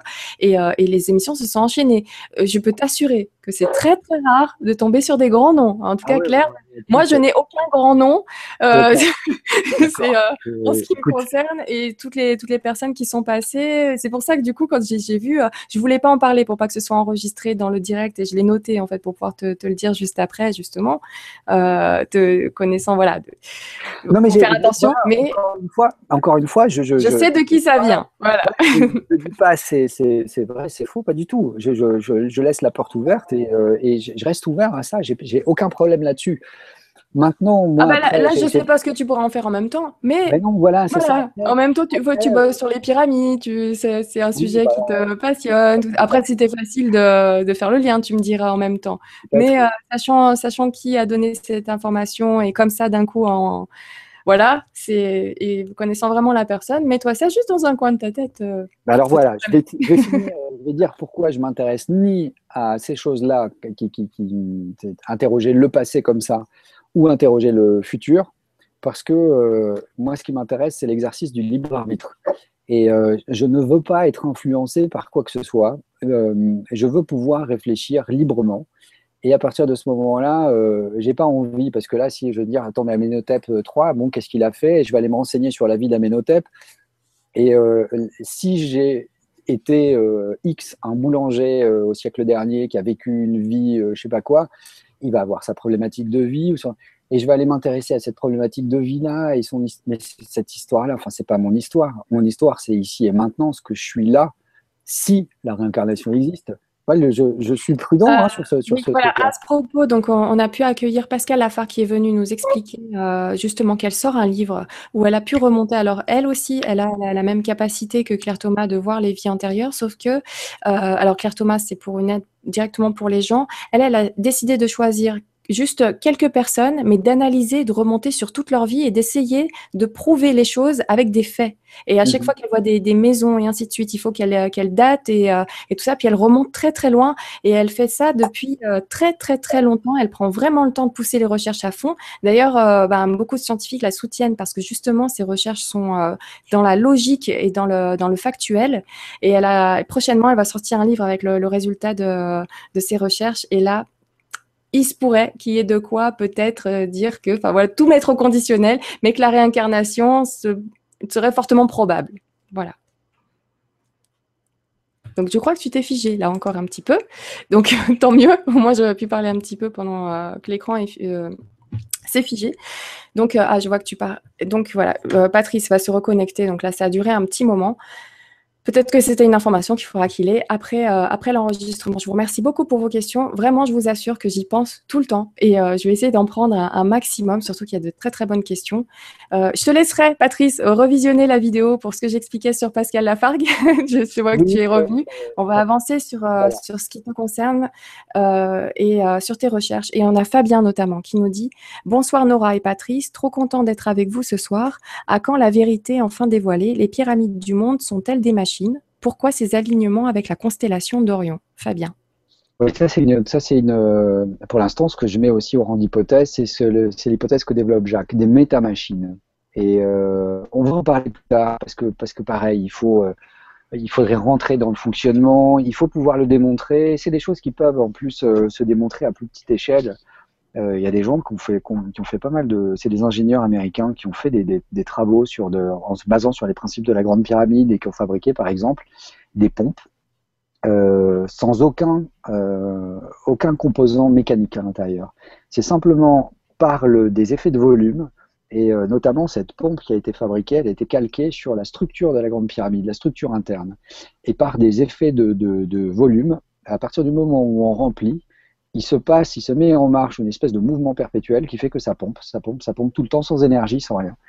Donc euh, voilà, les métamachines dont parle Jacques, c'est ça. C'est euh, des, des, machines inusables, incassables, faites en pierre, et qui utilisent euh, les forces naturelles, comme par exemple, alors on rentre dans des domaines pareils qui font, jaser beaucoup, mais l'électricité statique, par effet de, comme on l'a sur les, les je cherche l'obélisque, euh, avec, des, avec des pointes qui sont, qui sont couvertes d'or et on a sur des temples en Égypte, on a en fait des fils de cuivre, des emplacements pour des fils de cuivre qui descendaient jusqu'au sol.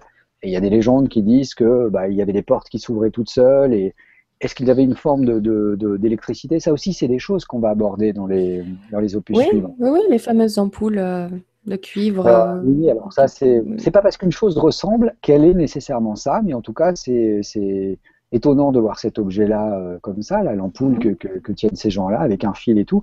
Mais il y a plus étonnant que ça. Hein. Il y a ce, qu'on appelle la pile. Les piles qui vont avec. Bagdad, c'est ça Voilà, c'est ça, les piles de Bagdad. Voilà. Je visualisais ça dans ma tête, j'ai d'ampoule.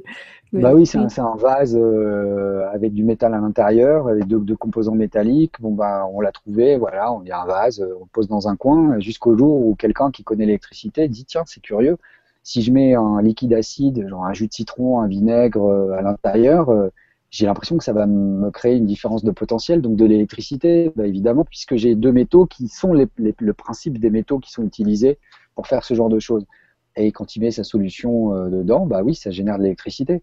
Donc, coïncidence, encore une fois.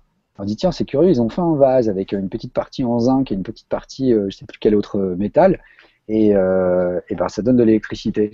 Et on a des, des, choses qui sont, euh, qui sont assez anachroniques comme ça. Et ça, ça va faire partie, ce qu'on appelle les, ça s'appelle les ou part. C'est out of place artifact en anglais, et c'est ce que Jacques lui appelle des technismes. C'est-à-dire que c'est des, des, machines anachroniques, en fait, des machines ou des éléments, comme le disque de Sabou par exemple, qui paraissent anachroniques par leur fonction. Et euh, ça, ça va faire, c'est une partie du, film suivant, on va faire une partie là-dessus. Donc j'en parle pas plus. T'en parles pas plus. Et moi en attendant eh ben du coup euh, je vais vous faire un petit partage d'écran parce que j'ai tapé donc euh, euh, pile de Bagdad sur Google pour ceux qui connaissent pas. Donc je vais quand même vous partager l'écran. Voilà. Donc c'est de ça dont on parle. Mhm. voilà tu vois. Donc comme vous allez il y a une photo de la machine d'anticitaire là ouais, aussi, celle-là, elle, est géniale, j'ai vu le documentaire. Allez-y aussi, la machine anticitaire avec tous les rouages qui se trouvent à l'intérieur, tous les mécanismes euh, pour la datation aussi, c'est encore. Euh, et ça, oui, elle, est, étonnamment complexe. Et ça, ce qui est étonnant, c'est que moi, j'ai vu un documentaire il y a quelques années qui était entièrement consacré à la machine anticitaire et, euh, et qui était un documentaire très bien fait. Je ne sais plus quelle, quelle, quelle, chaîne de télé avait fait ça. Enfin, c'était les étrangers, je crois que c'était la BBC. Et euh, donc, ils présentaient cet objet-là. Enfin, leur postulat de base, c'était de dire le premier ordinateur euh, humain euh, créé, au monde parce que par, par analogie, puisque c'était des, des, des, choses, des mécanismes qu'on puisque l'ordinateur, en fait, on lui envoie de l'électricité, puis il fait des 0 et des 1. Alors c'est de plus en plus complexe, mais c'est comme ça, il fait des chemins. Bah là, c'est la même chose. En fait, la manière de tourner les molettes génère euh, et permet surtout de prévoir le, déplacement d'étoiles, les éclipses et tout ça. Et euh, le documentaire était passionnant, mais comme il ne s'intégrait pas dans quelque chose de, plus grand, on va dire, dans, quelque chose qui avait du sens, parce qu'en fait, ça paraît impensable de trouver un appareil aussi complexe, avec des engrenages aussi complexes, 500 ans avant notre ère, chez les Grecs, euh, alors qu'à cette époque-là, la, science des Grecs, elle n'est pas du tout en adéquation avec ce genre de machine. Elle ne fait pas ça, puis on n'en trouve pas d'autres. On en a trouvé qu'un. On n'en a pas trouvé euh, avant de réussir à fabriquer une machine aussi complexe. Il faut faire des prototypes, il faut faire des essais. On commence par tout petit, puis on grossit tout. Ben, on trouve rien, on trouve juste ce, ce, machin-là.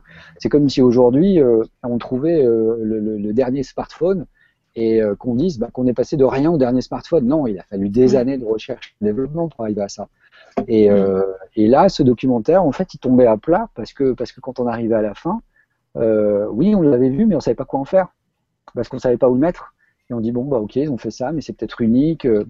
Et c'est ça aussi que j'explique à plein de gens parce qu'en ce moment là, il y a beaucoup de détracteurs qui sont passés en phase 3 de ce que je mettais dans le générique. C'est-à-dire que un, ils vont nier, deux, ils vont essayer de le détruire. Et trois, ils diront, mais on savait tout ça, on le sait depuis super longtemps. D'ailleurs, regardez, il y a cet auteur, il y a cet auteur, il y a machin qui en a parlé, Grimaud a piqué à tout le monde. Donc euh, il y a beaucoup qui commencent à rentrer dans cette troisième phase. Et je suis super content, parce que du coup, ils font sortir des auteurs anciens qui ont fait un travail euh, vraiment intéressant.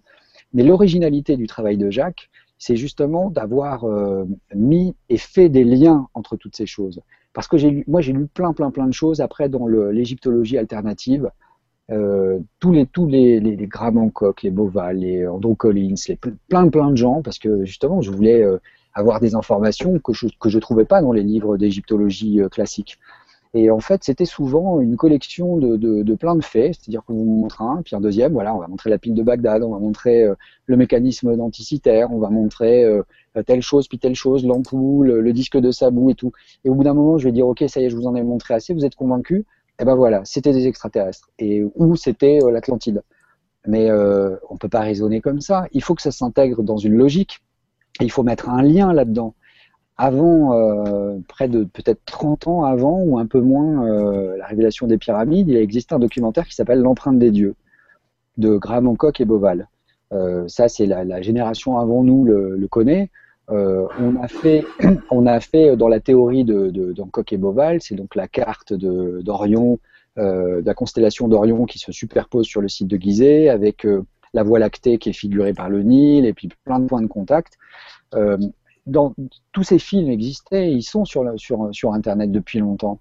Mais s'ils n'ont pas franchi la barrière du grand public, c'est parce qu'il il leur manquait une chose que moi j'ai trouvée chez Jacques dans son travail. Parce que des chercheurs qui travaillent sur la pyramide, il y en a plein. Et, et Jacques, c'est pas un chercheur qui travaille sur la pyramide, c'est quelqu'un qui a travaillé sur l'intégralité de l'énigme. Et lui, en fait, il est allé où sa raison le guidait par rapport à ce qu'il lisait de toutes ces choses-là. Alors après, les faits, évidemment, la pyramide a été euh, euh, construite. On dit la pyramide, mais c'est le site de Gizeh. Hein. C'est une chose aussi qu'on montrera, l'unité de plan et en fait l'unité de conception euh, tout ça, ça doit rien au hasard. On, on, fera un peu de mathématiques, de géométrie, ça sera, ça sera passionnant en plus, ça sera joli, et ça montrera que vraiment il y a une unité de plan. Euh, les, gens qui ont fait ce, site de Gizeh, ils l'ont fait euh, d'un côté en faisant, en essayant de faire un édifice qui se. Alors, je me place dans l'hypothèse du message. Hein. Donc, j'affirme pas comme ça. Je dis voilà, si on est dans cette hypothèse du message, ils ont, ils ont fait un édifice qui puisse parler à l'œil de l'esprit, comme le dit Jacques, c'est-à-dire que quelqu'un qui commencerait à réfléchir en disant tiens, qu'est-ce que je vois de plus grand quand je suis face à cette pyramide? Eh ben, Je vois deux faces. Quelle est la plus grande dimension, en fait, horizontale, visible C'est le demi-périmètre. Quelle est la plus grande dimension verticale, invisible?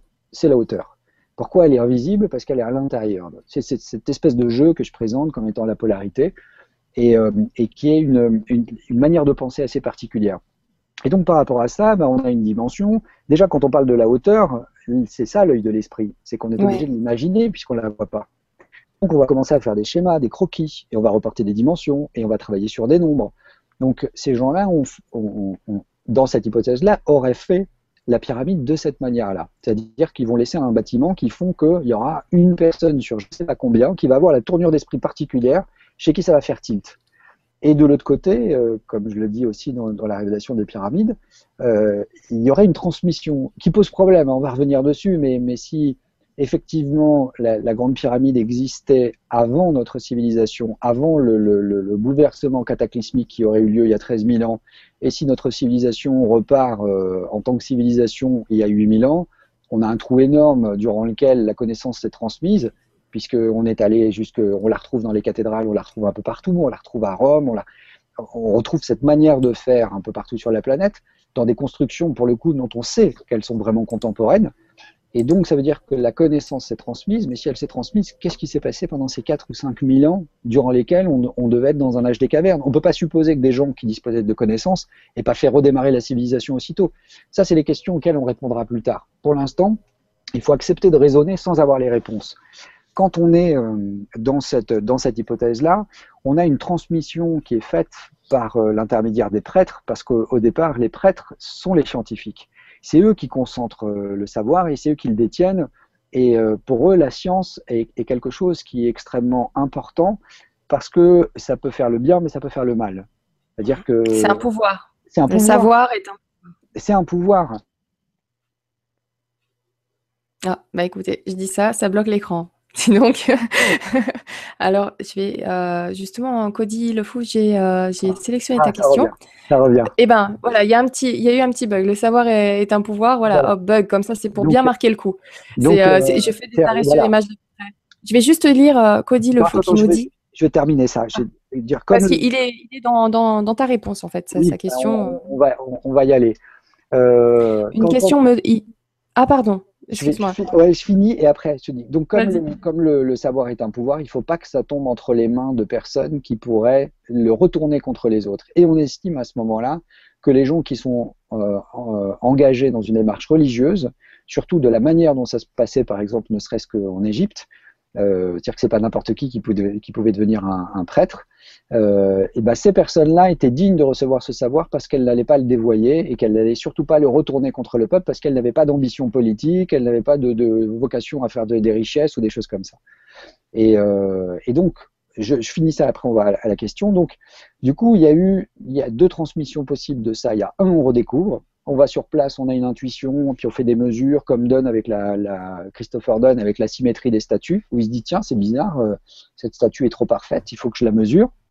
Et puis la deuxième chose, c'est ces bribes de savoir qui se transmettent à travers le temps et qui font que en fait, on va retrouver plein d'informations dans plein, chez plein d'auteurs et sur tous les continents en plus, des gens qui auront parlé et qui auront donné des éléments. Et tous les éléments aujourd'hui, euh, les, faits qui sont dans la révélation des pyramides, ils n'ont pas été inventés par nous. Par définition, ils existent et ils existent depuis longtemps. La grande pyramide, c'est pas nous qui l'avons construite. Le maître, c'est pas nous qui l'avons placé dedans. Tout ça, ça existe depuis très longtemps. Maintenant, l'originalité du travail de Jacques, ça a consisté à faire un lien. C'est le fil d'Ariane, en fait. C'est relier tous ces faits les uns avec les autres et lui donner un ordre logique qui fait que la révélation des pyramides a fait ça sur le public. Parce qu'à un moment, moi j'ai un ami qui est, sceptique, mais ouvert, c'est-à-dire qu'il doute sur, beaucoup de choses. Il est totalement fermé à l'idée de la religion, d'une transcendance, tout ce genre de choses. Mais après, derrière, il est, il a été forcément obligé de s'ouvrir un peu au sujet euh, parce qu'au début ça l'intéressait pas du tout. Et euh, il m'a dit, quand il a vu la révélation des pyramides pour la première fois, il m'a dit c'est horrible parce que tu nous amènes dans quelque chose dans lequel on n'a pas envie d'aller, mais on est obligé d'y aller. Et après, derrière, il y a beaucoup de scientifiques, ben, il y a beaucoup de scientifiques qui ont dit, moi, je ne peux rien vous dire. C'est-à-dire que quand Eric Gontier a vu les montages du film et que je lui ai demandé, je lui ai dit voilà, est-ce que qu'est-ce que tu penses? Dis-moi si je sors des clous. Et d'autres scientifiques, d'autres d'autres personnes qui étaient mes cautions scientifiques. C'est-à-dire que j'ai dit je veux faire quelque chose, mais je veux pas m'égarer. Alors ok, il va y avoir un, un vernis un peu sensationnel dessus, mais c'est normal. Ça fait partie des choses parce qu'aujourd'hui on produit tellement tellement de films que si je le fais pas un peu luire, je vais pas réussir à attirer. C'est comme une fleur qui est belle pour attirer le regard et, pour qu'on ait envie de, la prendre. Et enfin, même si en, même temps la pauvre elle va mourir avec nous, mais en tout cas peut-être que la beauté fait que les insectes se dirigent vers elle et que si elle n'était pas belle, les insectes n'iraient pas. Et ben là c'est la même chose. Et il y a là-dedans une une organisation des faits qui est pour le coup originale. Et l'originalité du travail de Jacques, c'est ça. Et ça, je l'ai vu chez personne d'autre. Et pour savoir où on va et ce qui continue dans l'opus suivant, les gens vont voir que bon, bah, on n'avance pas, euh, c'est 1 plus 1, ça fait 2. Et, après, Jacques, il est, euh, dans, son, dans son savoir et dans plein de choses, il est il, paraît suspect à plein de gens. Les gens se disent, mais qu'est-ce que c'est que ce gars-là? Mais qu'est-ce qu'il raconte? Et c'est raccourci, il parle surtout. Mais... Et donc, on peut se poser légitimement des questions, comme moi, je m'en suis posé. Mais après, je dis, bah, laissez-le parler. Écoutez. Et puis, posez des questions. Quand vous ne comprenez pas, posez des questions. Et si vous êtes poli, plutôt que de dire, espèce de charlot, pourquoi tu dis ça Dire, écoutez, euh, Jacques, je ne comprends pas bien pourquoi vous avez dit cette chose-là. Est-ce que vous pourriez préciser? Et c'est ce qui se passe dans les conférences. C'est ce qui se passe à chaque fois que Jacques est en contact avec le public. Il est de personne euh, alors après, il y a sur Internet, le ton ne rend pas bien, mais, mais, mais Jacques, il s'énerve pas, il se marre.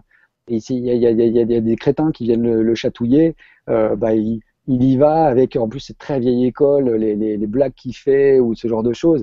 Mais, euh, mais après, derrière, c'est un homme affable et qui est pas, il passe sa vie à enseigner, Jacques à faire des cours, à, expliquer, à, dire plein de choses. J'ai vu quelques vidéos YouTube de ses conférences et même au milieu d'une conférence, il, va caler des petites blagues par-ci par-là, hein, juste une petite phrase au milieu du texte et euh, c'est génial. J'adore, je suis, je suis morte de rire. Je, trouve qu'il a énormément d'humour, tant mieux d'ailleurs. Euh, bah oui, bah Pourquoi il n'en aurait pas? C'est drôle parce qu'il y a des gens qui, qui, disent euh, oui, mais vous devriez être incarné une certaine image de ça rebug. Mais euh, bon, on est d'accord, on s'attendait à ce qu'il, euh, on s'attend à ce qu'il va nous dire.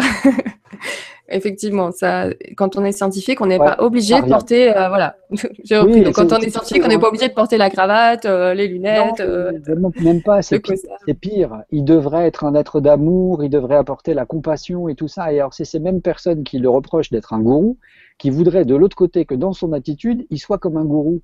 Mais les gens qui s'en fichent, dire s'il y a quelqu'un qui lui parle mal, il va répondre mal. Il n'est pas, c'est pas un, politicien qui a besoin de voix pour se faire élire, ou c'est pas non plus un gourou qui a besoin de, fidèles pour euh, pour le pour récupérer leur fric et, et, faire gonfler sa secte. Donc il s'en fiche. Et lui, c'est pas mm. si la personne, il n'a pas besoin d'être conforme à ceci ou à cela. Il est comme il est. Et je vois pas pourquoi la personne qui aurait fait ces découvertes-là, elle devrait en même temps être une personne euh, qui devrait euh, euh, faire comme Ama, prendre tout le monde dans ses bras et les réconforter. c'est complètement grotesque. C'est un, être humain normal avec ses qualités et ses défauts. C'est un, homme extrêmement brillant, extrêmement intelligent. Et, ça, n'importe qui qu'il rencontre, rencontrerait, discuterait avec lui et tout, s'en rendrait assez vite compte. Et puis moi, je l'ai testé avec les scientifiques, quoi. Parce que c'est toujours facile, à la limite, entre guillemets, de briller face à des, gens qui n'ont pas la même culture. Mais face à des scientifiques et face à des scientifiques de haut niveau, euh, ils ne tiennent pas, il n'y a aucun problème. Ils ne le prennent pas pour un charlot. Hein. Non, non, c'est les égyptologues. c'est un charlot. Euh, non, c'est les égyptologues. C'est les égyptologues et les, et les, archéologues qui bloquent. Hein. C'est euh, eux, c'est tout. Après, euh, c'est pas la, la, science dure. Euh. Tu, fais bien d'en parler, de le signaler, mais regardez un petit peu les conférences de Jacques Grimaud. Vraiment, regardez le personnage. Il est, il est passionnant aussi.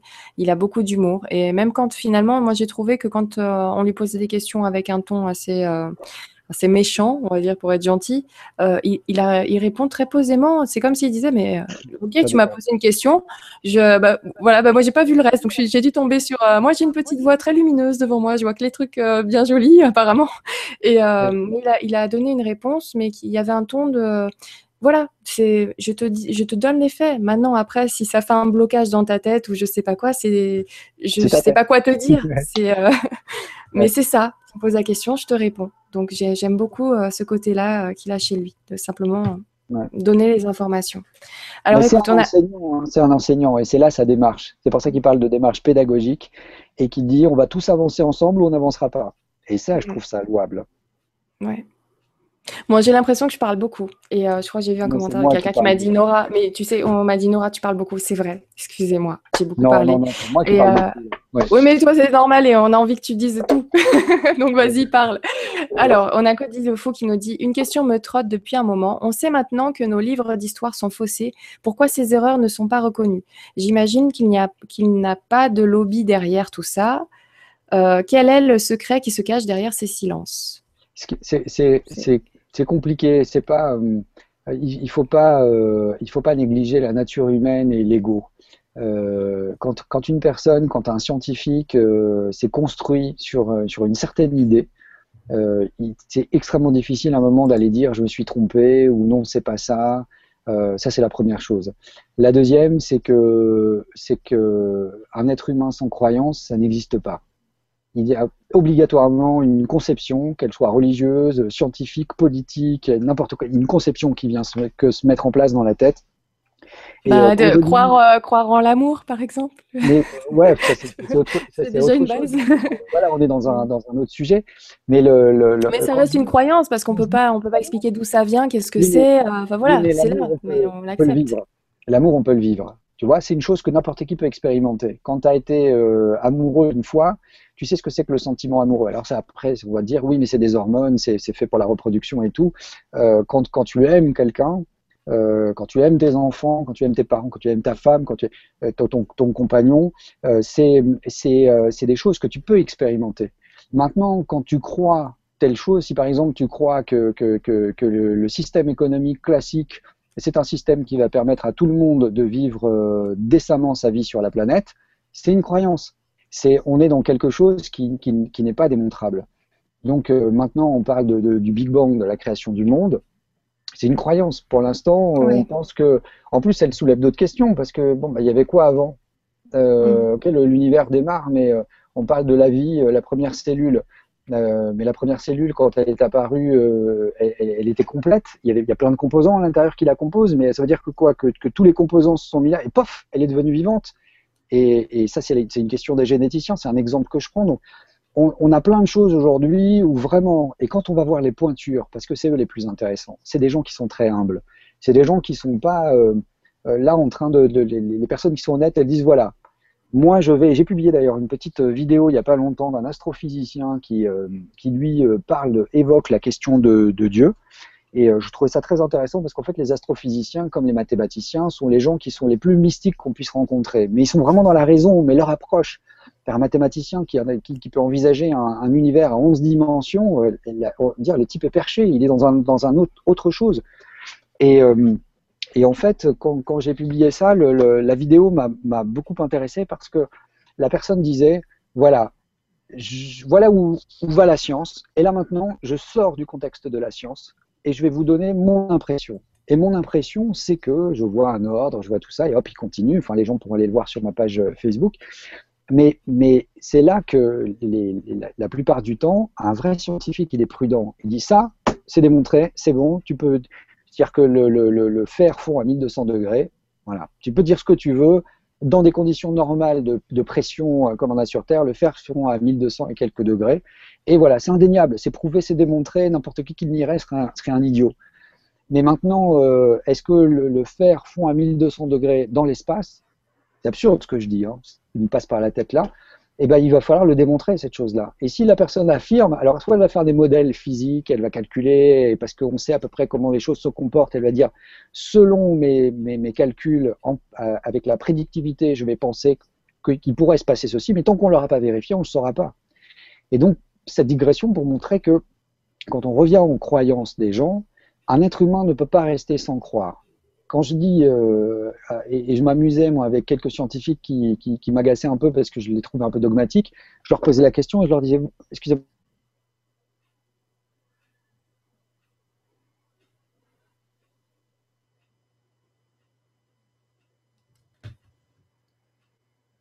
On est, euh, on est passé sous un tunnel, c'est ça Et euh, je ne sais pas où ça a coupé. Ça a coupé ou pas? Euh, Ça a coupé. Ça a, ça coupé. a coupé à quel moment? Alors, quand tu parlais, donc, euh, bah, juste après l'exemple que, que tu donnais, euh, donc, par rapport aux 1200 degrés et tout ça, et tu arrivais au scientifique. Euh... Au scientifique euh, dogmatique. Et, et, donc, je lui posais la question de savoir s'il était croyant, et, et, il me répondait, mais non, je ne suis pas croyant, je, je suis athée. J'ai dit, ah oui, d'accord, donc vous êtes croyant. Non, vous n'avez pas bien entendu, je vous ai dit que j'étais athée, je, je, ne crois pas en Dieu. Je dis, ah oui, d'accord, donc vous, vous croyez que Dieu n'existe pas Je dis, bah oui. Je dis, bah vous êtes croyant. Donc, vous êtes croyant. Ça, ça les énerve. C'est ça. Bah oui, bah oui, bah oui. et chacun demande à l'autre de, de, prouver euh, le, le, le contraire. Quand mmh. on est sur la question de Dieu, les religieux disent aux scientifiques démontrez-nous qu'il n'existe pas. Et les scientifiques disent aux religieux démontrez-nous qu'il existe. Qu'est-ce qu'on va faire avec ça? On n'ira nulle part. Hein. Donc c'est pour ça, si on n'en sait rien, et, il faut rester ouvert, il faut rester intermédiaire. Et pour rester ouvert et intermédiaire, il faut simplement à un moment douter, et c'est ça qui est important. Il faut douter de, de, tout, des informations qu'on nous donne. Alors, faut pas se mettre à douter de, tout ce qu'on nous dit, mais simplement dire euh, sur quoi ça repose, surtout si c'est une information importante, sur quoi repose cette information, est-ce qu'on en est sûr, est-ce qu'on n'en est pas sûr, et à partir de là, bah, la mettre au niveau qui, qui, euh, qui, doit lui correspondre dans notre esprit. C'est-à-dire si elle est démontrée, je parlais d'histoire du fer qui font à telle température, bon bah ça ok, on peut l'admettre, c'est un fait établi, c'est comme ça. Si je prends un objet et que je le jette, il retombera sur la Terre à moins de rester dans un arbre, un truc, il retombera sur la Terre parce que la gravité le poussera à retomber. Donc ça, c'est établi. Maintenant, euh, est-ce que la grande pyramide a été construite en 20 ans? Ah, Il n'y a rien. Hein. Là, il n'y a rien, donc on peut en douter. Mais on n'a pas le droit d'en douter. Ça, c'est la chose interdite. C'est la chose qui rend suspect.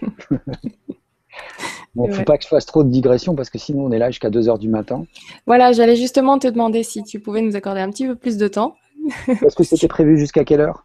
C'était prévu jusqu'à à peu près maintenant. Mais euh, normalement, en fait, les émissions, euh, d'ailleurs, vous le saurez parce que moi, je fais souvent des émissions de 2 heures, 3 heures avec Jean-Michel Raoux, euh, facile. Et, donc, ça, dépend de toi. Mais on va dire qu'officiellement, c'était 21h30. Ouais, Écoute, on est à la maison, c'est tranquille. Alors, tu veux qu'on passe les questions Monsieur Bénil, Monsieur Bénil qui nous dit les forces pyramidales concentrent des forces énergétiques puissantes. Elles sont utilisées en électroculture et donnent des rendements exceptionnels. Comment expliquer ce phénomène? Je ne sais pas comment l'expliquer. Oui, il y a des. Euh, c'est comme l'expérimentation de la, de la pyramide qu'on prend. Euh, alors ça marche mieux avec une pyramide qui est homothétique euh, de la grande pyramide de, de Gizeh, donc avec les mêmes proportions mais on prend une pyramide qu'on peut faire en, métal, par exemple, qu'on va courber, et ensuite on va l'orienter euh, correctement nord, sud, est, ouest. Et puis au tiers de, la hauteur, là-dedans, on met un petit morceau de pomme. Et puis ensuite, on fait un témoin à côté avec un cube ou un saladier. On met un petit morceau de pomme. Et puis ensuite, on met rien du tout et un petit morceau de pomme. Et on touche à rien et on observe. Et euh, le, petit morceau de pomme qui va se trouver à l'intérieur de la pyramide, bah, lui, va se dessécher. Alors que les autres vont pourrir lui va se dessécher. C'est, euh, on rentre dans les propriétés des formes et l'énergie des formes euh, qui sont bien connues dans, le, dans les milieux New Age puisqu'ils font plein de, de, choses comme ça. Euh, la seule chose que je peux dire, c'est que bah, ça fonctionne. Il y, en a un qui a déposé un brevet aux États-Unis, donc quand on dépose un brevet, en général, ça veut dire que ça a été vérifié. Et, et lui fait vieillir des vins comme ça, en les plaçant au tiers de la hauteur d'une pyramide et il arrive à tromper des œnologues parce qu'en fait, en trois mois passés là-dedans, euh, c'est comme si le vin avait pris trois ans, deux ou trois ans. Et euh, quand les, les, œnologues le goûtent, eh ben, ils se trompent sur l'année. Alors euh, après, si c'est pareil, l'œnologie, est-ce que c'est une science? Non, il y a une part d'interprétation et tout, mais on voit le talent que peuvent avoir certains œnologues qui sont, qui sont extraordinaires. Et voilà, ça marche. Maintenant, comment l'expliquer? Moi, je j'en sais rien. Je, je, sais, sais pas du tout. Pas du tout. Mais bon, si ça marche, c'est comme l'histoire d'un physicien qui, euh, euh, j'ai oublié le nom, qui, euh, qui avait un fer à cheval sur sa porte et un journaliste qui venait le voir quand il faisait rentrer dans son bureau et qui voyait le fer à cheval, il lui disait mais vous êtes superstitieux? Et le type disait non mais il paraît que ça marche même quand on n'y croit pas. Donc voilà, moi il y, a, des choses qui fonctionnent et puis il y en a d'autres qui fonctionnent pas. si ça fonctionne, voilà. Et puis si on peut l'expliquer après, c'est mieux. Mais si ça fonctionne, c'est quand même à la base, c'est quand même la chose la plus importante. Il faut, il faut aller voir les, expériences de, de, pyramide et tout ça. Il faut que les gens testent. Parce que ça, tout le monde peut tester. On prend un cintre en métal et on le tord, on lui donne les bonnes dimensions et on observe la, chose et ça fonctionne. Très bien. Donc on, peut reproduire à la maison. Donc n'hésitez pas à tester, pourquoi pas. Mettez un morceau de viande. J'avais vu la même chose avec un morceau de viande et c'était impressionnant. merci Bénil pour ta question. On poursuit avec Dani qui nous dit si les pyramides ne sont pas des tombeaux, quelle pourrait être leur fonction? À quoi pouvaient servir les chambres qu'elles contiennent? À faire parler les bavards. C'est euh, en fait euh, si ce ne sont pas des tombeaux, donc c'est l'hypothèse de, la révélation des pyramides. Euh, bah, après, c'est les fonctions que nous on a commencé à, mettre à mettre en avant, c'est-à-dire que c'est la volonté de témoigner d'une connaissance de donner un message, de délivrer un message, d'attirer l'attention de, des personnes. Et puis en même temps, comme c'est fait à la manière des anciens, euh, c'est ça qui est extraordinaire, c'est que parce que c'est vraiment, quand on l'étudie en détail et, quand on se penche vraiment dessus, ben, la Grande Pyramide, c'est un chef-d'œuvre. Ah, c'est la définition même d'un chef-d'œuvre. C'est une, une œuvre de génie. Parce que c'est extrêmement simple. c'est quatre triangles collés ensemble. C'est des millions de blocs de pierre, mais bon, c'est posé. C'est pas, on n'est pas face à Angkor Wat, face à une cathédrale, face à, des choses qui sont sculptées, taillées, avec des vitraux, avec, euh, là je prends les cathédrales, mais j'aurais pu prendre les châteaux, j'aurais pu prendre toutes sortes de choses. Non, c'est vraiment rudimentaire. Et, en même temps, quand, on s'intéresse à ces dimensions, quand on s'intéresse d'un côté donc à la conception, puis de l'autre côté à la réalisation, avec, euh, les matériaux employés, la manière dont c'est fait, à tous les niveaux, ça forcément, ça, ça, ça, perturbe, parce qu'on parce qu'on se dit, il y a un truc qui va pas. Donc ça, c'est l'intuition qui dit ça, il y a quelque chose qui va pas. Parce que c'est décalé, et d'ailleurs c'est beaucoup de l'architecture de, de, des premières dynasties égyptiennes, sont complètement décalés du reste de ce qu'on ce qu'on peut trouver après. C'est des blocs massifs, gigantesques, très géométriques. On a l'impression qu'il n'y a aucune finesse là-dedans, il n'y a pas d'arrondi, il n'y a pas de courbe. Dans la grande pyramide, il n'y a aucune courbe. Et pourtant, on peut dessiner la grande pyramide uniquement avec des cercles, comme le, montrait Jacques un petit peu dans Gizeh 2005. Et euh, ça parle sur différentes strates. C'est-à-dire que on se place dans le domaine des mathématiques, ça va dire des choses. Dans le domaine de la métrologie, ça va dire des choses. Dans le domaine de la biologie, ça va dire des choses. Et c'est comme si à un moment on avait dit voilà, on va faire une synthèse de la connaissance et on va essayer de trouver l'objet le plus simple possible qui va pouvoir synthétiser tout le savoir humain qu'on a aujourd'hui à notre époque. Donc on va y placer tout ce qu'on a découvert. Et il faut qu'on trouve un seul objet qui donne tout ça. Alors nous, on a essayé de péniblement avec la plaque pionnière de, condenser des informations, on l'a fait avec la géométrie. Hein. C'est ce que je dis dans la révélation des pyramides. On a utilisé la géométrie, on a utilisé des rapports analogiques, on a mis par exemple un personnage à côté de la sonde pour montrer la taille d'un humain, en se disant si les types de l'autre côté récupèrent la sonde, bah, ils verront la taille que fait un humain par rapport à la sonde, ça va leur donner donc une indication sur notre, sur notre hauteur. Euh, on va voir qu'il y a un homme et une femme, donc euh, que c'est des individus qui sont sexués, et on a parlé comme ça, il n'y a pas un mot sur cette plaque, ce sont que des dessins, c'est que des dessins, et, après, il y a des codes avec des longueurs d'onde qui sont codées, et on fait que si c'est un peuple qui n'est pas très avancé technologiquement, par exemple, qui en est encore euh, au stade du Moyen Âge, qui tombe sur cette plaque, il va voir un homme, une femme, un truc, il va dire, ah oui, d'accord, et, l'espèce de petite étoile à côté, ça va rien lui dire. Mais quelqu'un qui est beaucoup plus avancé, quand il va tomber sur cette petite étoile et qui va commencer à calculer les intervalles et les liens et les angles, il va se rendre compte qu'on est en train de lui donner la longueur d'onde de, l'atome, de, telle molécule, et qu'on lui parle. Et c'est exactement le, cas de la vitesse de la lumière. Parce que si on ne connaît pas la vitesse de la lumière, on fait la différence entre les deux cercles, on obtient un chiffre, et bon, qu'est-ce qu'on en fait? Rien du tout. Maintenant, si on la connaît, la vitesse de la lumière, quand on voit chiffre, on se dit, tiens, c'est bizarre de retrouver ça ici. Est-ce que ça veut dire que les gens qui ont fait ça la connaissaient aussi? Et en fait, c'est une balise. Et pour dire, vous voyez, nous, on connaît ça. Et puis après, il y en a plein d'autres qui sont donnés. Et ça, c'est ce qu'on va développer après aussi. Et, euh, là, c'est un jalon. Et c'est pour dire, tu comprends ce que je veux dire? Je, fais un jeu de mots. Est-ce que tu me suis sur le jeu de mots? Par exemple, là, on parle tous les deux, je vais faire un jeu de mots en anglais. Si tu parles pas anglais, tu vas pas comprendre. Si tu parles anglais et que tu saisis mon jeu de mots, on va rentrer dans un, autre niveau de communication. Tu vois? C'est exactement la même chose que, que, ça. La grande pyramide, elle est faite comme ça. Donc c'est comme, euh, enfin, c'est marrant, mais c'est Effectivement, j'ai vu ça, j'ai vu ça souvent. Il me semble même que tu, tu en as parlé, mais euh, ou, d'autres personnes. Je voudrais pas te faire dire des choses si c'est pas toi, mais euh, c'est comme un message euh, qui vient d'avant pour les civilisations futures, mais qui serait décodé qu'à un moment où on aurait l'intelligence de pouvoir, la, capacité de pouvoir le découvrir. Comme pour l'atome, ce que tu disais, bah voilà, faut qu'on arrive à déjà avoir trouvé le symbole de l'atome pour le retrouver, pour le découvrir sur cet artefact si quelqu'un d'autre découvre cette petite plaque dont tu parlais plus tard. Et euh, là, du coup, pour les pyramides, on commence à découvrir des choses maintenant, mais si ça se trouve, avec encore des, connaissances Exactement. Ah, mais, mais, là, pour le coup, j'en suis, j'en suis euh, quasiment convaincu. Parce que parce qu'à un moment il y a des maths et ça parle de choses et on va rentrer là-dedans un peu plus tard quoi. Mais là pour le coup ça enseigne et c'est pour ça que Jacques dit oui ça va bouleverser le paradigme mathématique et tout sur les nombres c'est assez extraordinaire. Hein. Mais ça, on verra après parce qu'il faut vraiment avancer step by step. Mais, après, si euh, tu vois, un objet tout bête, euh, si, si, je donne un objet de fer manufacturé et que je laisse traîner ça quelque part et qu'on le trouve, eh ben on sait à quel niveau j'en suis. Parce que cet objet-là, il a été manufacturé, donc on sait que je maîtrise le feu, on sait que j'ai réussi à fondre cet objet ou à le, taper, lui taper dessus, euh, faire toutes sortes de choses, et on va reconnaître et on va en déduire mon niveau. Si maintenant on trouve cet objet-là qui est, parfaitement lisse et brillant, poli et tout ça, là on va rentrer dans un autre degré. Si on trouve qu'à l'intérieur de cet objet-là, euh, ben en fait, quand on le tourne dans un certain sens, l'objet s'éclaire, il fait apparaître un écran et tout, là on rentre encore dans autre chose. Euh, et, et, c'est exactement ça qui nous a fait réagir de cette manière-là sur euh, les surfaces et la, la qualité et l'exigence de précision dans ce qu'on trouve.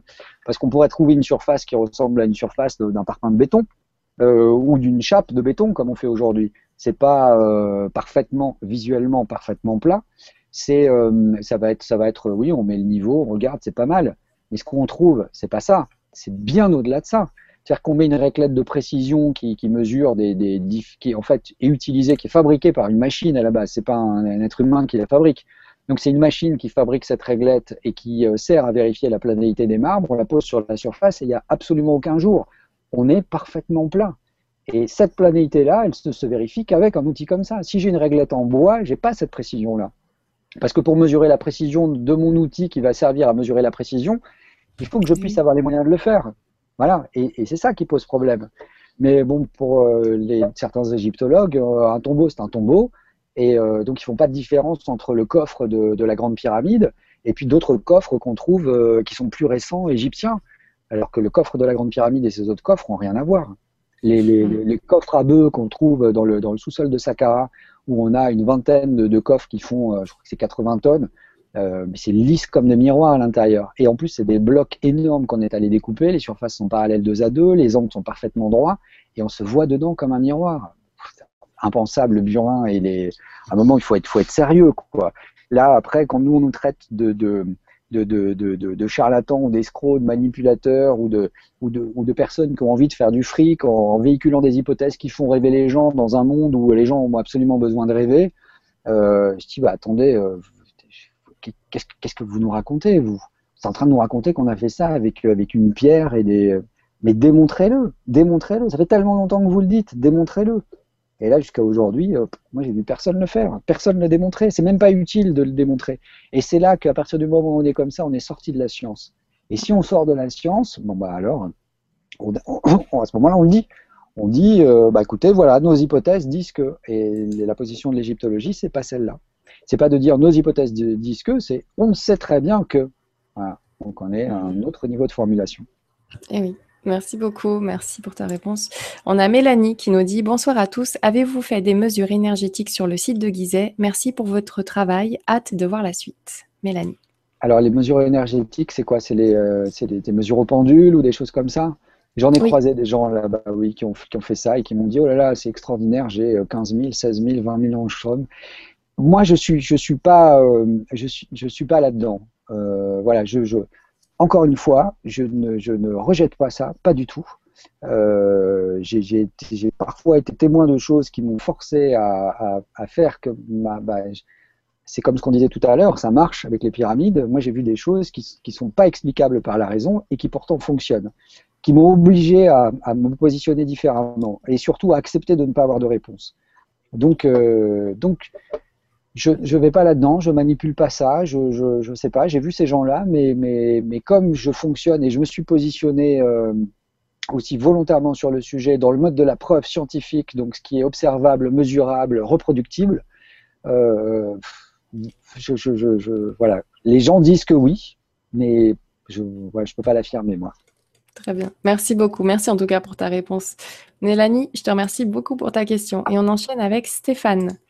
Stéphane qui nous dit Pouvez-vous nous dévoiler en exclusivité un ou des faits que vous avez écartés du film parce qu'ils n'étaient pas vérifiables par tout un chacun, mais qui seraient remarquables ou effarants?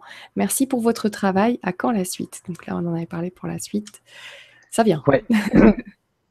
Euh, un fait qu'on a écarté. Euh, parce que pas démontrable. Je me suis intéressé, tiens, on va revenir sur l'hélicoptère d'Abydos. Ça, c'est rigolo.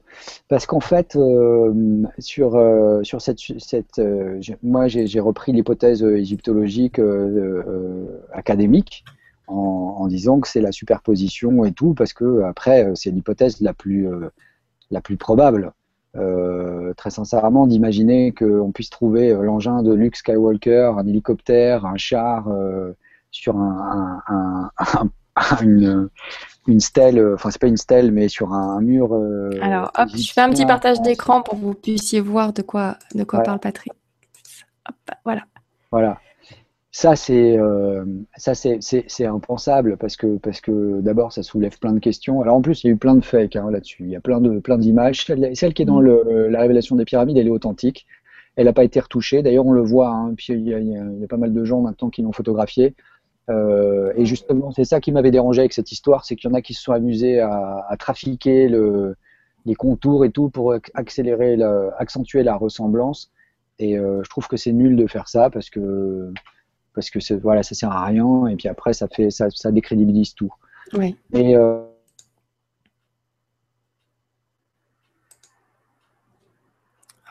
Alors, petit blocage sur l'écran. J'aime bien celle-là, moi. J'aime bien le parallèle, le parallèle qui est fait sur celle-là. C'est tombé et ça a sorti ça. Voilà, il va falloir que tu répètes parce qu'il y a eu un, ah, bug, une coupure. Ouais, et là, tu m'entends là? Oui, oui, je t'entends très bien. Et là, euh, donc on, nous dit euh, c'est euh, c'est une fresque qui existait, on la comble avec du plâtre, et puis ensuite on va regraver quelque chose par-dessus, puis ensuite le plâtre tombe et la combinaison des deux fait apparaître ça. moi, la question que je me pose, c'est mais c'est quoi comme plâtre? Parce qu'aujourd'hui, quand nous on fait du plâtre, il tient pas longtemps, quoi. Il, il a une durée de vie qui est, qui est, qui est extrêmement limitée. Et, euh, et, du coup, là, on fait du plâtre qui est capable de tenir des milliers d'années et tout, mais c'est ça qui m'intéresse. Et ça, c'est des faits qui sont écartés, faute de pouvoir aller vérifier. Alors, c'est peut-être pas ce, que, demandait la personne, euh, parce qu'après, il y a des, faits que, qu'on n'a pas présentés, parce qu'il faut les présenter dans un contexte particulier. Et comme euh, c'était pas le moment et qu'on n'avait pas ce, contexte-là, on l'a pas fait. Mais, euh, mais, mais, par rapport à ça, oui, il y a plein, plein d'interrogations et d'interrogations qui sont, qui sont trop pointues parfois ou, euh, ou surtout après derrière pas vérifiable parce que euh, par exemple, je prends l'exemple de cette fameuse fleur de vie qui est gravée. Donc, plein de, plein de personnes sont venues me parler. Euh, la fleur de vie, tu, vas pouvoir trouver ça, Nora. Euh, tu sais, le, dessin de la fleur de vie qui est gravé sur une colonne de, de euh, à, à.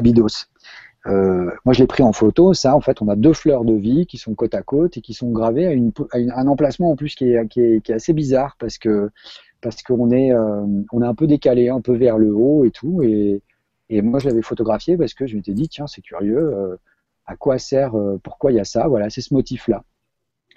Et là, il y, a des, y a des personnes qui sont allées dire oui, les fleurs de vie gravées au laser dans le mais gravé au laser, qui l'a vérifié et qui, euh, qui a fait des études et qui a montré, qui a démontré cette chose-là, euh, que, cette, que cette fleur de vie-là, elle était gravée au laser. Qu'est-ce que ça veut dire gravé au laser? Et gravé au laser du granit Est-ce que c'est possible de faire, en gravant au laser dans du granit, une chose comme ça? La fleur de vie, elle est gravée. Et euh, la chose qui interpelle, c'est tiens, c'est étonnant ce dessin-là. En fait, on l'a trouvé un peu partout sur la planète. Mais le problème, c'est que moi, je ne peux pas savoir à quel moment elle a été gravée, cette fleur. Est-ce qu'elle date de l'époque ou est-ce qu'elle a été faite 1000 ans plus tard, 2000 ans plus tard, 3000 ans plus tard? Je ne sais rien. Et euh, voilà, ça c'est le genre de fait qu'on écarte parce que comme c'est impossible d'aller revérifier, comme l'histoire du géopolymère qu'on met au conditionnel, mais moi j'adorerais faire des analyses et aller, euh, aller euh, alors pas prélever clandestinement parce que c'est interdit, et puis qu'en plus ça n'aurait aucune valeur puisque ça serait pas serait pas reconnu, mais j'adorerais aller faire, aller faire des analyses et puis pouvoir démontrer. Et toutes ces choses-là, comme, comme on n'avait pas la possibilité de le démontrer, on l'a testé avec le pyramidion, et le pyramidion, aujourd'hui, on nous accuse de ne pas y être allé, de, de, de, de, de ne pas avoir filmé, d'avoir menti sur les dimensions, enfin toutes sortes de choses. Et aujourd'hui, on ne peut plus y retourner parce qu'il a été changé, ce pyramidion.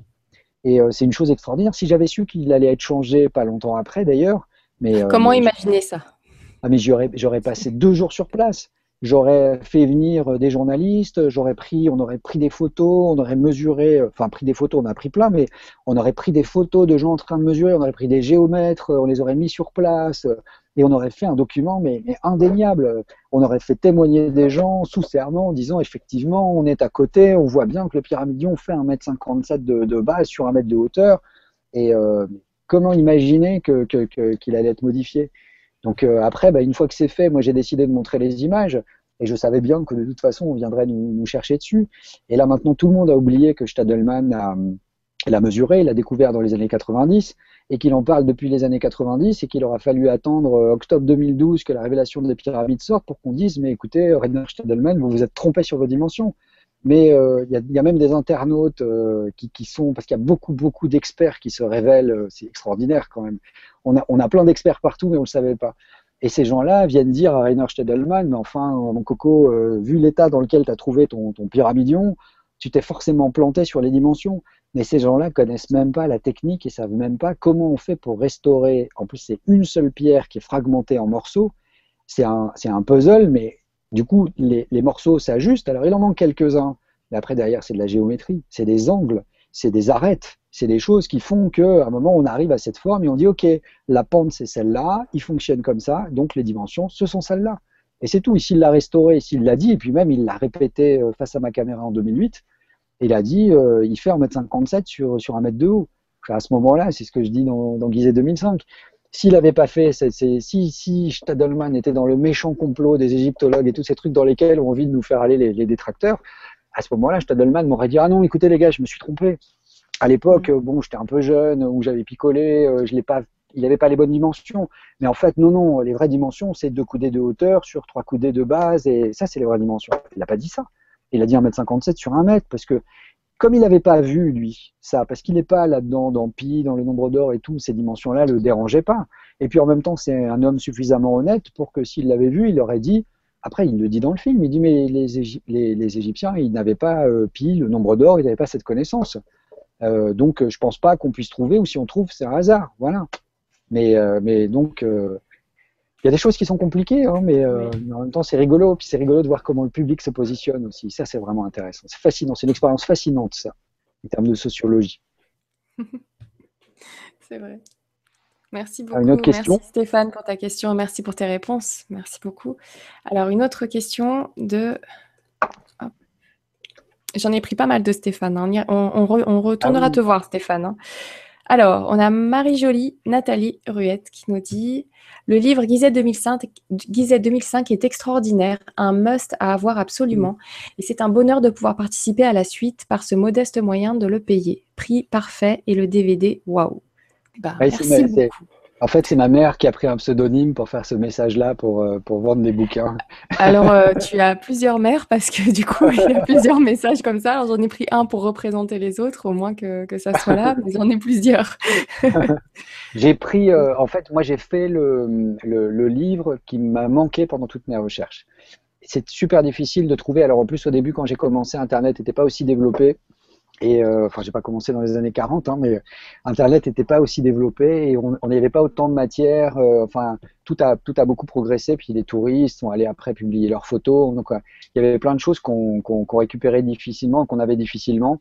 Et dans les ouvrages euh, qui étaient la plupart du temps anglo-saxons ou alors dans les anciens, avait des fois un petit cahier d'illustration avec quelques photos au centre du livre et euh, donc il fallait, on est en train de lire et on voyait euh, notes, voire euh, cahier, donc il fallait aller dedans, puis aller chercher la planche 1B. Mm. Et c'était une petite photo comme ça, c'était pénible. Et alors que l'image, le visuel est extrêmement important là-dedans, parce qu'on a besoin de les voir, ces pierres. On a besoin de les regarder, on a besoin de, le, de, de, de, de pouvoir, en plus, le voir dans un temps différent. Parce que à la, à la télé, ça passe vite, ou sur un ordinateur, ça passe vite. Et c'est, non, il faut pouvoir le poser, le méditer. Et euh, quand je dis méditer, c'est pas faire des, prières euh, cosmiques en le regardant, mais c'est simplement laisser aller son esprit et réfléchir, juste en se disant tiens, oui c'est vrai, ils disent ça, mais est-ce que c'est ça? Et puis tiens, ben, j'ai un copain qui, qui, qui bosse dans le, dans le bâtiment, je vais lui poser la question, je vais lui montrer le truc, tiens regarde ça, comment tu m'expliques? Et euh, c'est ça qui est en train de se passer. Hein. Moi, j'ai, je reçois plein de messages de gens qui disent hey, je l'ai montré un pote qui, qui, qui, fait du granit et il était sur le cul, il, il a jamais vu un truc comme ça, il voudrait en savoir plus. Et voilà.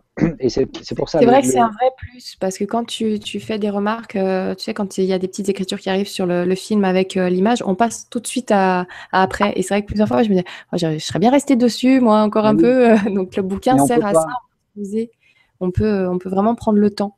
De comparer, de voir, de.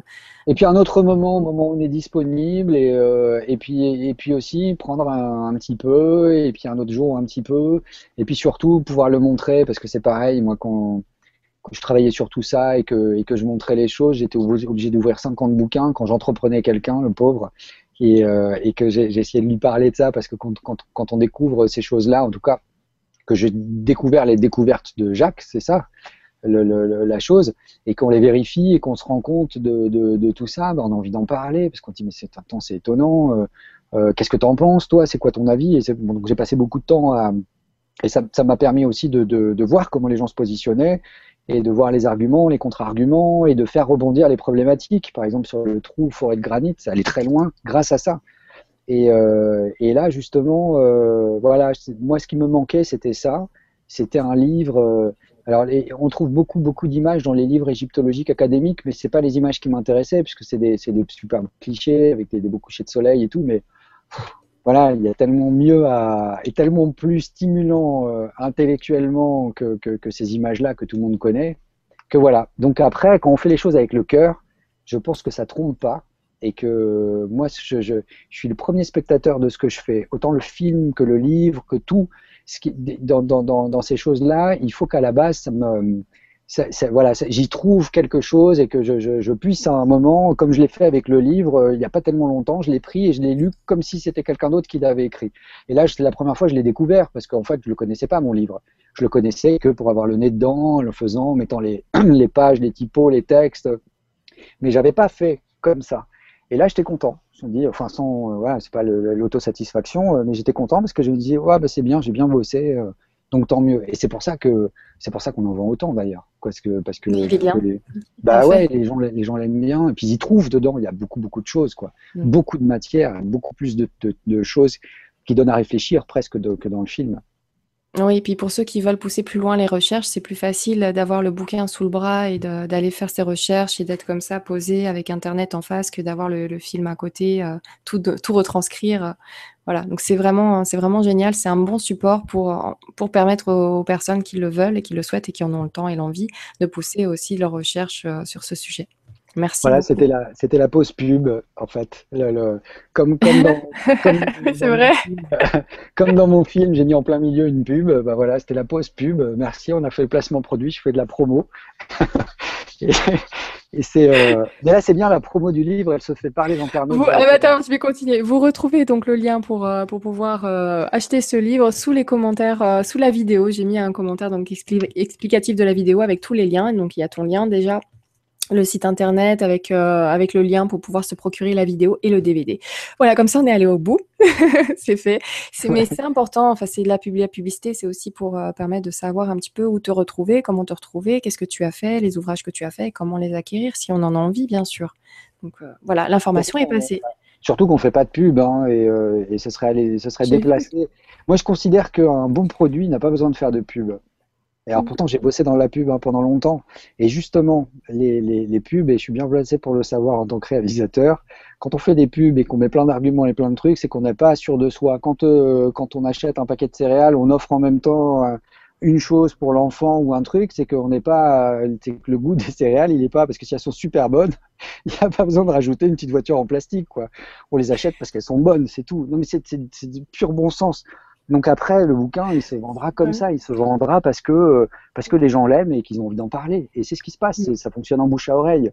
Donc euh, peut-être qu'il se trouvera à la FNAC, hein, j'en sais rien. Euh, a priori, pour l'instant, c'est pas prévu, mais, mais comme de toute façon, la volonté, c'est aussi de passer le message, si de, de, de, le mettre à la FNAC, euh, bah, ça permet au moins, face aux 30 bouquins de, de l'égyptologie académique, d'avoir un, un, petit concurrent qui vient pour dire, eh, voilà, je vous on vous donne les deux extrêmes, les polarités, euh, ce qui plairait à Jacques, avec euh, d'un côté euh, le point de vue académique et puis de l'autre côté le point de vue alternatif, bah oui, après tout, pourquoi pas mais c'est vrai que c'est pas, on n'est pas dans une. Et je, te, je, te, préviens, il se peut que si ça arrive à la Fnac, tu sois classé dans la partie ésotérique, comme Jean-Pierre Petit avec ses recherches sur la MHD, la magnétohydrodynamique, qui se retrouve dans la, section ésotérique. Hein, donc, ah, bien sûr, mais ça, j'y comprends pas. Évidemment, comme quand Planète a diffusé le film en disant euh, la, direction, enfin la chaîne décline toute responsabilité quant au contenu de ce film.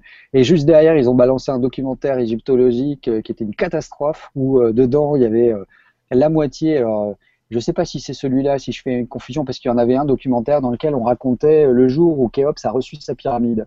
Donc on avait même l'impression qu'il avait mis un drap de, centaines de mètres sur la pyramide et qu'à un moment ils l'ont fait voler et il a vu. Alors là non, il était de dos et l'égyptologue nous raconte ça, c'est c'est quand même incroyable. Le type est de dos et là le peuple est à côté, tout le monde est là, on n'entend plus un bruit et d'un seul coup Pharaon se retourne et découvre sa pyramide parce qu'il l'avait pas vue, elle, est petite, on la voyait pas, il n'habite pas loin, donc euh, et là, il découvre sa pyramide, il, verse une larme et tout. Et je regardais ça, je me dis, mais c'est pas possible quand même. Mais d'où ça sort ça? Il n'y a aucun texte qui dit ça. On n'a aucune vidéo, on n'a rien du tout. Personne n'a jamais parlé de ce truc-là. C'est dingue, le type est en train de nous inventer une histoire le jour où Khéops a reçu sa pyramide, mais ça figure nulle part. Et ben là, il n'y a pas un petit mot de la chaîne en disant euh, la chaîne décline toute responsabilité. Non, parce que ça, cette, histoire, elle est correcte, ça a dû se passer comme ça, voilà. Donc euh, c'est vraiment, enfin, je, je suis resté poli, mais Là, pour le coup, vraiment, j'ai l'impression qu'on me prend pour des. Mais bon. Oui, mais, euh, mais, c'est pas grave, on, se débrouille parce que finalement, l'information finit par passer d'une façon ou d'une autre. Donc, euh, on, je suis super content d'Internet. C'est très bien. Je, je, vais rester là-dessus et pour la suite, on va rester là-dessus. Si on va dans des, dans, des cinémas, ce sera pour des projections événementielles et ça sera pour euh, parce que parce que la révélation des pyramides au cinéma, ça pète. C'est bien. Enfin, c'est un bon moment et, le peu de projections que j'ai pu faire, c'était extraordinaire, l'atmosphère et tout. Et, sur grand écran, on arrive à restituer le gigantisme de ces sites parce que on s'en rend pas bien compte sur, euh, sur, une petite fenêtre YouTube. C'est vrai que c'est là où euh, il y a l'importance du mot film et pas documentaire. c'est un film, vraiment, même si. Oui, c'est un film documentaire oui, mais l'information est, réelle, elle est là, c'est pas, pas, une fiction. Non, il y a aussi des documentaires fiction, ça se dit aussi. Mais là, moi, c'est vraiment un film, c'est vraiment passionnant à regarder. Donc, euh, il y a, cette histoire de, l'enquête en fait, qui est, qui est, le fil conducteur et qui et, qui a été choisi parce que parce que justement, euh, un policier, il travaille comme ça, il a il a une intuition et donc il se dit euh, je crois que c'est lui qui a fait le coup ou ça peut pas être elle ou cette personne-là est innocente. Et puis après il peut pas se présenter face à face au juge avec avec une intuition il est obligé d'arriver avec des preuves donc il a son intuition puis après il cherche les preuves son intuition l'envoie là-bas bah non il s'est trompé finalement ça peut pas être lui il a un alibi en or donc euh, c'est forcément telle personne et c'est comme ça que ça fonctionne c'est pour ça que j'ai choisi cette forme et c'est pour ça que j'ai mis un informateur et que et qu'on est rentré dans ce propre parce qu'en fait, pour dire ce qui est, c'est que des pierres du début jusqu'à la fin. Un des chefs pop, quand on tournait, me dit Mais c'est un film sur les murs que tu es en train de faire. Et c'est que ça, du début jusqu'à la fin, et c'est que des faits, des faits, des faits, des faits. C'est terrible. Si on l'habille pas un peu, si on n'y met pas de la musique et tout ça, les, gens, au bout de trois quarts d'heure, ils ne peuvent plus, ils éteignent leur truc et ils s'en vont.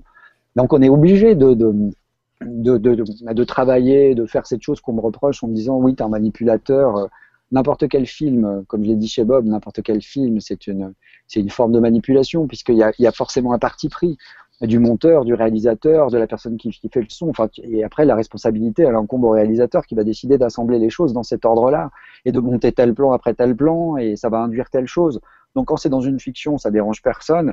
Euh, quand c'est dans un documentaire, bah, ça dépend du propos, ça dépend de quoi parle le documentaire.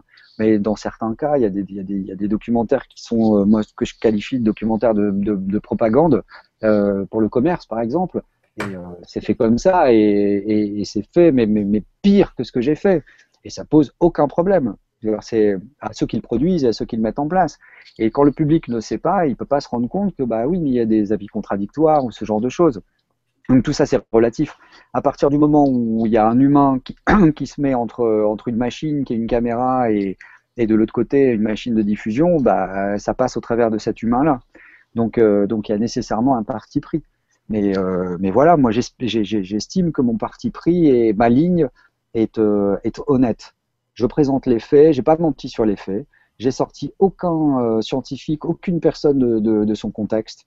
Euh, j'ai pas pu publier tout ça parce que j'ai des bonus j'ai par exemple sur Jean-Pierre Adam parce que c'est le, meilleur exemple. J'ai deux, deux fois deux interviews. En fait, on a fait trois interviews de lui en l'espace d'un an et j'ai deux interviews qui sont quasiment dans l'intégralité. J'ai retiré pardon, j'ai retiré juste les moments où il fait l'imbécile et tout, parce qu'en plus, mhm. il est très affable en, en, interview, il est super ce mec-là. Et, euh, et, donc, j'ai monté ça et je l'ai mis dans les bonus, dans les 13h30 de bonus du film. Mais euh, j'ai pas pu les sortir parce que tout est bloqué. Mais je les aurais volontiers sortis pour dire, bah, regardez, j'ai sorti personne du contexte et ça sortira tôt ou tard. Donc euh, on m'a dit oui, mais forcément, on prend qu'un tout petit bout. Bah, je vais pas mettre cinq minutes de Jean-Pierre Adam qui nous raconte que, que, que, que, la brosse à dents, c'est un stimulant de l'imaginaire. J'en ai compris a pas besoin de, de, voilà, on va à l'essentiel. Et puis euh, j'ai fait la même chose. J'ai pas donné euh, un temps de parole plus important à telle personne que, que à telle autre. Même mon informateur, il n'a pas un énorme temps de parole. J'ai essayé d'être à peu près juste. En fait, je l'ai pas fait pour équilibrer, pour dire le même temps de parole pour tout le monde comme en période électorale, mais simplement par rapport à la qualité de l'information. Après, qu'on sait, et Jean-Pierre Adam adore faire des phrases qui tournent et qui vont et qui reviennent. Il a un style et il parle très bien. À un moment, quand il dit plus quelque chose qui, il n'y a, plus rien de factuel dedans, je coupe, c'est tout. Alors dans les autres documentaires, on a tout. Euh, c'est tout juste si on n'a pas le, journaliste qui rentre chez la personne, qui sonne à la porte, euh, c'est inutile, ça, ça sert à rien. Allons au vif du sujet. Et puis après, euh, bon, bah, quand on nous a parlé que les Égyptiens se prosternaient devant Dieu, machin, ok, stop, on arrête, on a compris, mais ça dure dix minutes après derrière. Hein. Mais c'est dix minutes de la même chose que Pharaon qui découpe sa pyramide. Oui, c'est pas du factuel. Tu vas me faire des amis, là, ça La dernière fois, juste une petite anecdote, j'étais au Muséum d'histoire naturelle parce que, parce que je vais dans ce genre d'endroit, contrairement à ce que les gens en pensent. Je suis pas en toge le week-end euh, dans, un, centre qui fabrique un vaisseau spatial. Et euh, donc j'étais au Muséum d'histoire naturelle et j'ai rencontré une, archéologue que m'a présenté Eric Gontier. Et, euh, donc elle, lui dit, il lui dit, tiens, c'est Patrice Pouillard, le réalisateur de la révélation des pyramides. Et elle dit ah bon enchanté et tout. Euh, et puis là il la présente et il dit et donc voilà le, le, le nom de la personne. Euh, elle est archéologue. Ah, je dis ah, archéologue. Ah, excusez-moi, j'espère que vous, vous m'en voulez pas hein, sur euh, sur mon film. Elle m'a tapé dans le dos. Elle me dit mais pas du tout. Mais il est génial votre film. Elle travaille sur la vallée des merveilles en France, qui est un site archéologique extraordinaire. Et elle m'a dit mais c'est et après on est parti dans une conversation et ça, les gens ne le savent pas. Ils disent oui, euh, ils sont contre les égyptologues, les archéologues. Non, on est contre certains types d'égyptologues et certains types d'archéologues. Les archéologues et les égyptologues dogmatiques. Après, on en a rencontré plein euh, en Amérique centrale et partout, qui sont des gens formidables et qui font un travail et qui ferment pas les choses et qui sont prêts à, à s'ouvrir à d'autres explications. Ils n'ont aucun problème. Comment un mec comme, comme, comme Eric Gontier est encore là euh, mm. Parce qu'il il cherche à comprendre. Et ce qui anime ces gens-là, c'est de, de, comprendre, de trouver, de découvrir, de savoir. Vous êtes contre la rétention d'informations et plus pour le, partage de cette information, les recherches. Et, euh, Oui, contre le dogmatisme. Tu dis ça, démontre-le. Tout ce que les gens, tout ce que les détracteurs reprochent à Jacques, ou, ou indirectement à moi, enfin, avec le, avec le film en disant euh, oui mais il dit ça, mais ça repose sur quoi et tout. Faites le même boulot avec les documentaires égyptologiques euh, traditionnels. Faites la même chose. Épluchez-les image par image comme vous le faites avec mon film depuis trois ans. Épluchez image par image, mot par mot, et demandez-vous à chaque fois qu'un fait est donné sur quoi il repose. Et là, je peux vous garantir que vous allez trouver beaucoup plus de faits concrets, avérés dans mon film que dans ces films-là.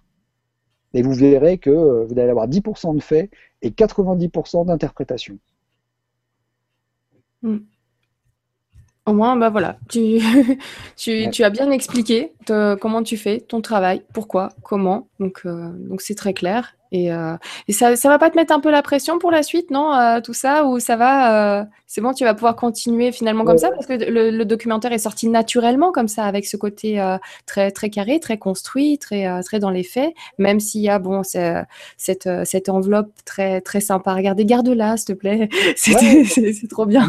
En plus, ah non, mais en plus, les lieux là qu'on va aller visiter, ils sont, euh, ils sont extraordinaires. Donc, je vais les restituer, je vais les remettre. Et cette fois, je vais avoir des drones en plus. Donc, euh, on va pouvoir euh, s'offrir des vues encore plus, encore plus intéressantes. Magique. Donc, oui, magique. Et puis, à la musique, j'aurai toujours mon ami Sabiani qui va, qui va venir faire ça parce que sa musique, elle est extraordinaire et qu'elle est une partie intégrante du film. Elle est, elle est vraiment importante.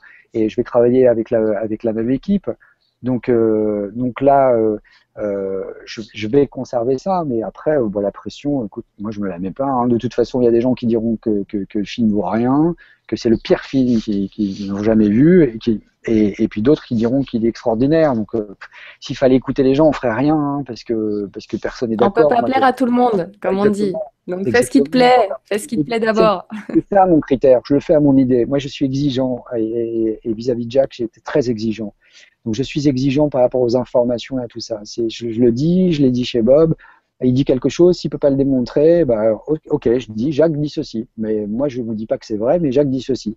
Et, euh, Et après, comme je suis exigeant, bah voilà, je, suis le premier spectateur et donc je me dis est-ce que là je suis honnête ou est-ce que je suis malhonnête?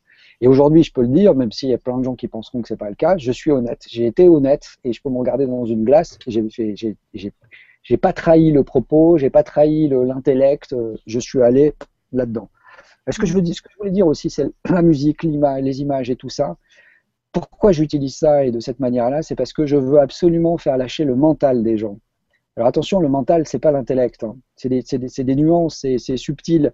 Mais euh, je veux qu'on raisonne évidemment avec son intellect. Mais je veux que la petite voix qui dit c'est pas vrai, c'est pas possible, j'y crois pas, machin, je veux qu'elle se taise.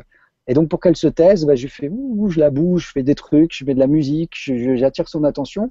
Et comme ça, l'esprit est tout entier sur les choses. Et après, les gens réfléchissent et se posent des questions. Et d'ailleurs, il y en a qui, euh, euh, qui critiquaient le film sans l'avoir vu en entier ou euh, qui disent j'en suis à la minute machin, ah ouais d'accord. Euh. Je dis bah attends, regarde-le d'abord en entier. Et quand tu l'auras vu en entier, tu referas une un deuxième visionnage. Parce que tu peux y aller, tu peux en faire 10 des visionnages. Il y a tellement d'informations. Tu referas un deuxième visionnage. Et puis après, à ce moment-là, tu t'arrêteras. Euh. Là, la personne, comment elle est? Si à chaque fois qu'elle regarde un truc, paf, elle appuie sur pause et elle prend sa note. On n'est plus dans, le, dans, le, dans la réception de, de l'information comme on devrait l'avoir. Et surtout dans l'organisation logique. Parce qu'on met un fait, puis un autre, puis un autre, puis un autre et c'est là qu'on comprend pourquoi on a mis tous ces faits-là ensemble, parce que ça, ça nous dit telle chose qui nous amène ici et ici. Si on passe son temps à mettre sur pause, on perd cette, cette continuité. C'est comme si on regarde n'importe quel film de cinéma en arrêtant le film toutes les cinq minutes et en partant faire un tour et on revient. On va perdre l'avancée. et là, Mais je, je, euh, suppose que la première fois que tu es allé voir la pyramide, tu as fait le tour de la pyramide avant de te pencher dans le détail. Ah bah clairement, oui. Clairement. Et d'ailleurs, j'ai montré la séquence hein, euh, dans l'Elysée 2005. On fait tout le tour euh, à pied. Euh, hop, avec ma, caméra, je fais tout le tour pour dire Ah oui, quand même, c'est grand. Hein. ça, il faut du temps pour. Ce qui, qui, est, ce qui est un truc qui est étonnant aussi quand on est là-bas, c'est que quand on, est à une cinquantaine de mètres de la grande pyramide, on la regarde, elle est haute et tout, et puis on s'éloigne et on part et on se met à 200 mètres et on se retourne. On a l'impression qu'elle n'a pas bougé en taille, tellement elle est grande. On a l'impression que vraiment. Et, c'est immensément grand. Hein. C'est immensément grand quand même. Il faut remettre les choses dans le, dans le contexte. Les, ingénieurs de Napoléon avaient calculé que, que, si on prenait tous les blocs de la Grande Pyramide et qu'on les mettait bout à bout, euh, on construirait un mur de, de, de 1 mètre de haut tout autour de la France, je crois. Donc ça donne une idée quand même de, de des matériaux. Des comme ça, j'en avais plein, plein, plein que j'ai pas mis parce que je me suis dit bon, c'est pas le Guinness Book, mais franchement, à un moment, elle, mériterait d'être dans, dans, le livre des records cette, euh, cette pyramide parce que elle cumule toutes les toutes les difficultés et toutes les choses étonnantes un peu partout. C'est ça, 2 millions de blocs. 2 millions de blocs. 2, millions 600 000 blocs, pour estimer. Ah, pardon. C'est euh... mais puisqu'on l'a pas démonté, on peut pas savoir. Tu peux très bien avoir un énorme bloc de, de, de, de, 5000 tonnes, tu vois. Ah oui, puis en même temps, euh, ce ne sont pas de la même taille, ouais. Oui, on n'en sait rien. Donc euh, voilà, c'est des estimations par rapport à ce qu'on voit à l'extérieur. Mm. Écoute, il y a Stéphane qui nous dit Avez-vous connaissance de l'école des mystères? Pouvez-vous nous en parler? Oui, c'était chez les, anciens Égyptiens. L'école des mystères, c'était justement la, la, manière dont les prêtres euh, scientifiques recrutaient leurs, euh, adeptes. Euh, ils avaient des choses qui étaient, assez intéressantes parce qu'ils pratiquaient beaucoup l'illusion. On, pourrait dire que presque dans notre, société, c'est d'une certaine manière les inventeurs de l'illusionnisme. Et ils faisaient beaucoup de, de, de prestidigitation, de tours de magie, et notamment il y en avait un par exemple qui était de mettre, d'avoir une gourde avec dans, la, dans, laquelle on va mettre de l'eau et puis il prenait la gourde et il la versait. Et quand il a versé, c'est du vin qui coulait. Et ce qui est drôle, c'est que ça, c'est cette anecdote qu'on retrouve l'eau changée en vin dans, la Bible. Il semblerait que ça ait sa source dans, quelque chose qui soit beaucoup plus ancien. Et donc là, le, bas peuple, comme on l'appelait, c'est-à-dire les, gens qui se contentaient pardon, des apparences et de, de, ils avaient simplement besoin, ils voyaient cette illusion-là et ça suffisait pour eux de penser que les prêtres étaient investis de pouvoir divin et que donc il fallait qu'ils écoutent absolument les prêtres parce que sinon euh, bah, on allait les transformer en, autre chose. Euh, donc ces gens-là partaient et puis euh, les, prêtres laissaient la gourde sur la table et puis là il y avait quelqu'un qui, qui, arrivait, qui s'approchait. Alors c'est drôle parce qu'on va me dire mais qu'est-ce que tu as comme preuve, qu'est-ce que tu racontes là par rapport à Pharaon avec sa pyramide? Alors ça c'est des écrits anciens, c'est dans la tradition hermétique qu'on trouve ces choses-là. Et, et là celui qui s'approchait de, la gourde, et qui commençait à regarder à l'intérieur et tout, bah, c'est là que le prêtre lui disait euh, Toi, viens, tu m'intéresses. parce que tu te contentes pas simplement des apparences, et parce que tu es capable de raisonner et de pas te laisser euh, aveugler par l'illusion. Et tu es capable de te poser des questions et à un moment de te demander. Et évidemment, le type voyait le mécanisme à l'intérieur. Il y avait juste une languette qui faisait de manière assez astucieuse qu'on on, passait du réservoir d'eau au réservoir de vin. Et, euh, et ces personnes-là, c'est elles qui étaient recrutées et qui rentraient dans les, écoles des mystères. Parce qu'elles avaient déjà à la base cette tournure d'esprit-là. Et puis après, euh, c'est la manière d'enseigner, c'est l'enseignement hermétique. C'est-à-dire que l'enseignement hermétique, il y a des tas de gens qui disent oui, mais c'est quoi C'est une secte Ah non, non, pas du tout. C'est vraiment l'opposé. C'est-à-dire qu'il n'y a aucune réponse qui est donnée aux questions. Il y a euh, simplement des, choses qui sont données à voir et qui poussent à réfléchir. Et on se pose des questions. Et au moment où on se pose des questions, on a des textes qui viennent donner des réponses et ainsi de suite. Et ça oblige à un cheminement qui fait qu'on est en constante réflexion, permanente réflexion. Et jamais aucune chose n'est fixée. Et c'est d'ailleurs pour ça que rien n'a été écrit dans un langage intelligible. Et ça a toujours été écrit de manière cryptée, voilée. Parce qu'en fait, d'abord, ils utilisaient des langages, des, langues hiéroglyphiques à, la base, parce que c'est des langues qui font pas simplement appel à la raison, elles font aussi appel à l'autre partie du cerveau qui voit une forme.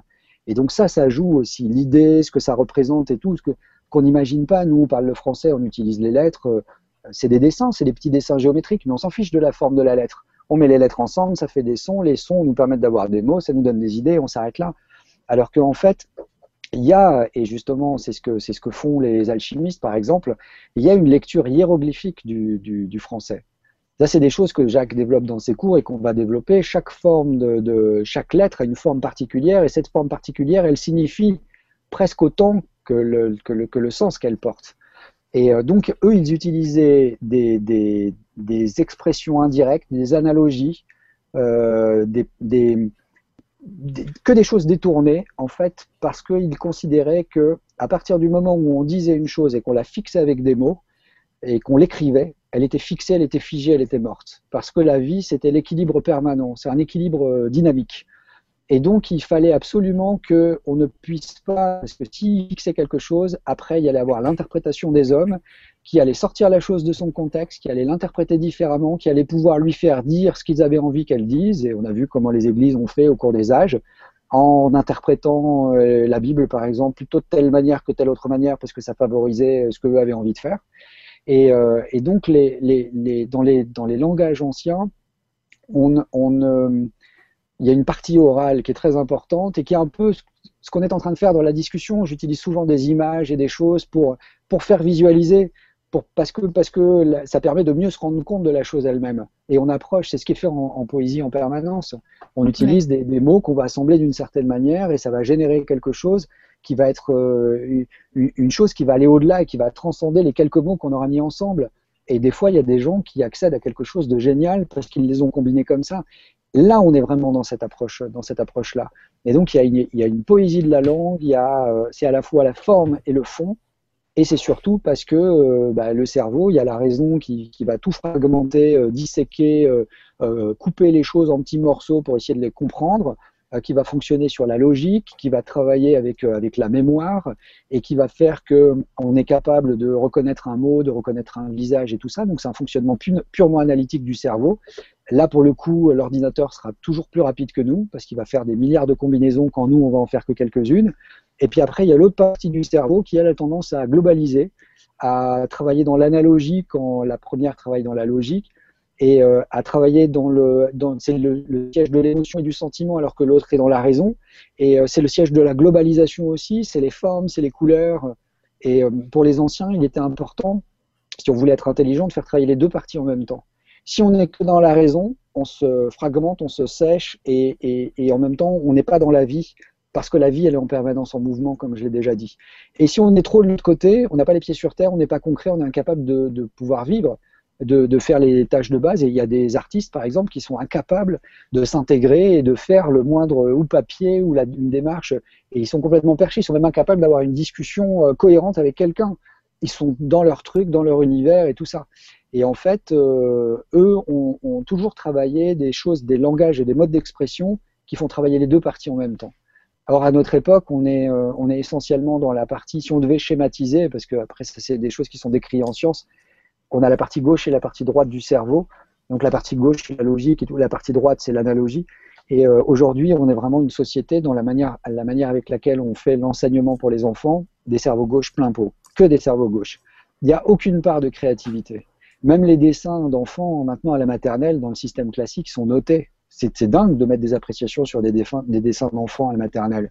Mais après, dans euh, toutes les matières, on ne demande pas aux enfants de, donner leur propre point de vue.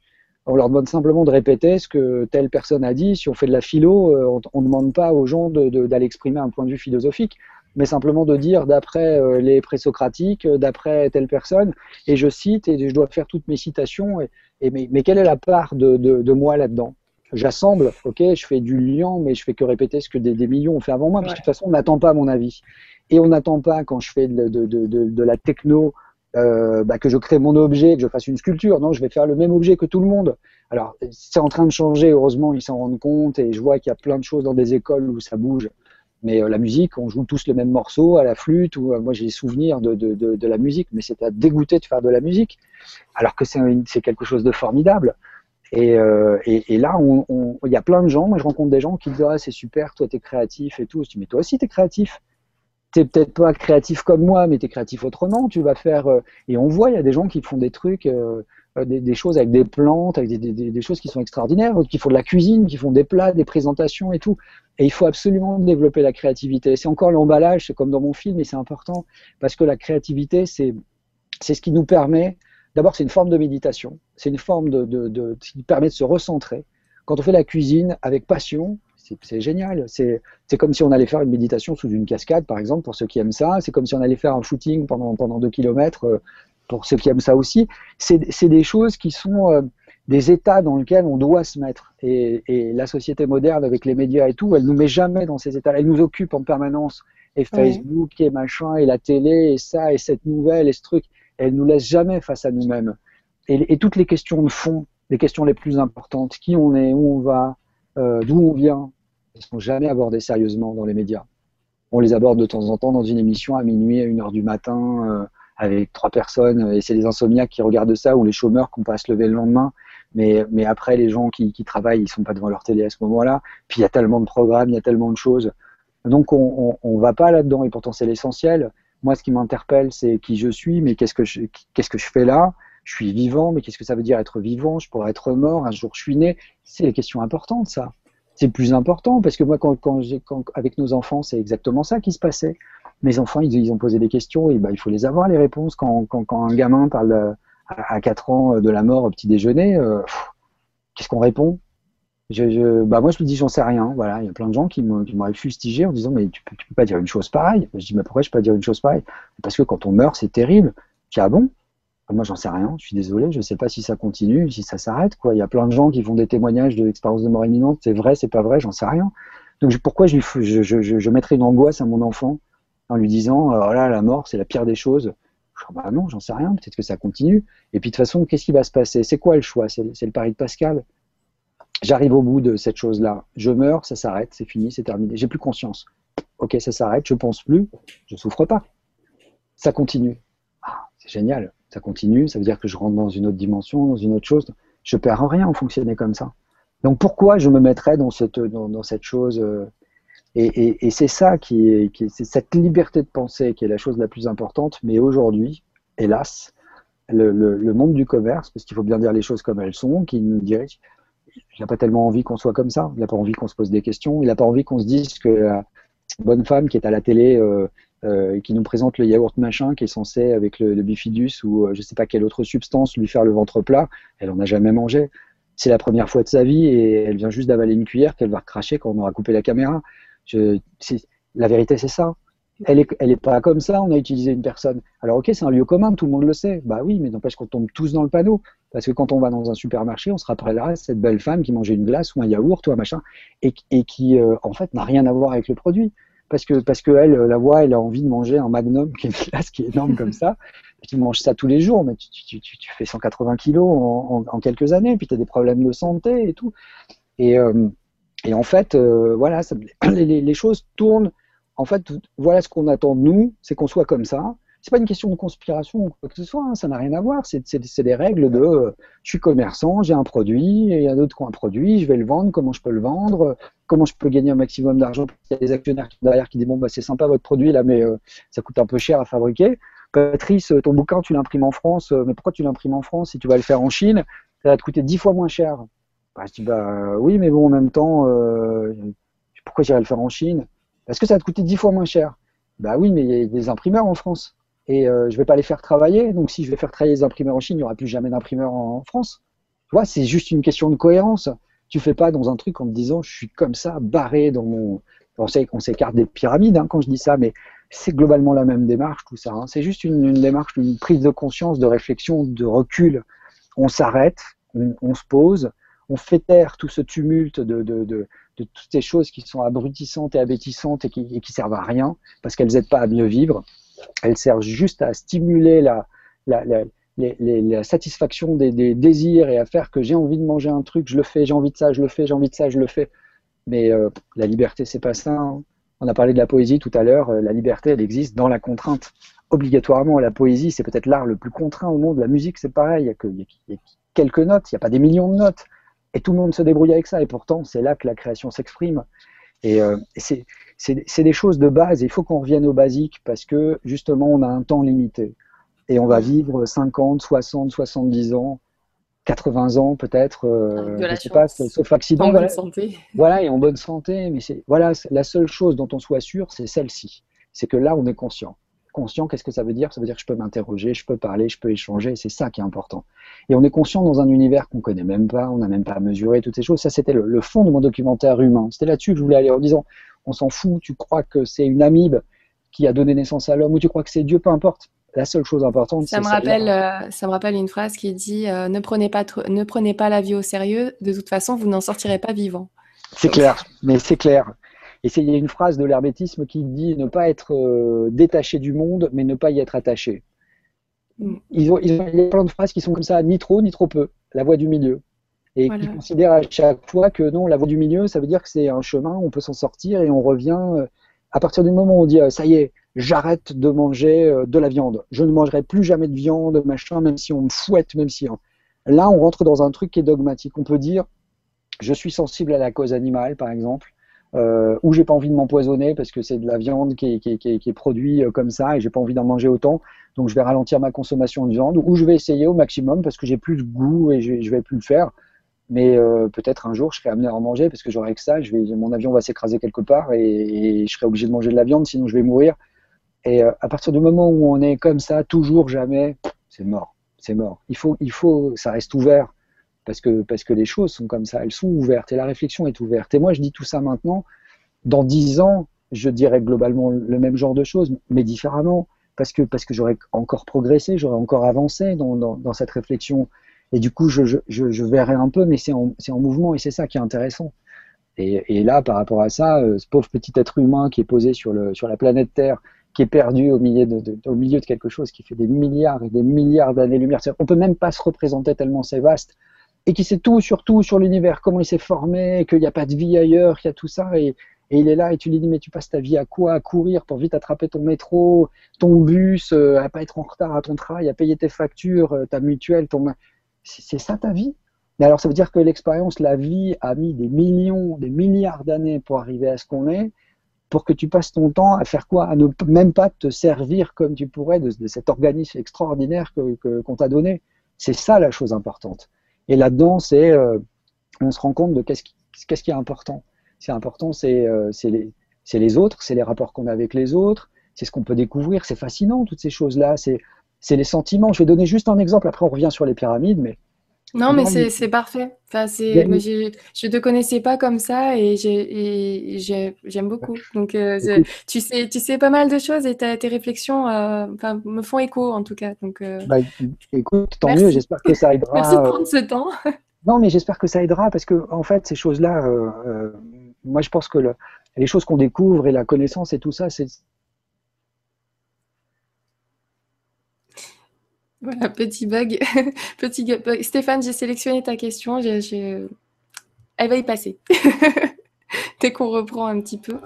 Ah, ça y est, ça repart. Voilà, ces, choses-là, moi, je le fais pas. Il n'y a pas, et j'espère que ça se sent, il n'y a pas de, de, ma part une volonté de, de, m'afficher en supériorité ou de prendre l'ascendant sur quelqu'un par la connaissance et qu'on se dise voilà ce mec-là est brillant, ce mec-là ici et ça, ça, ça m'intéresse pas ces choses-là.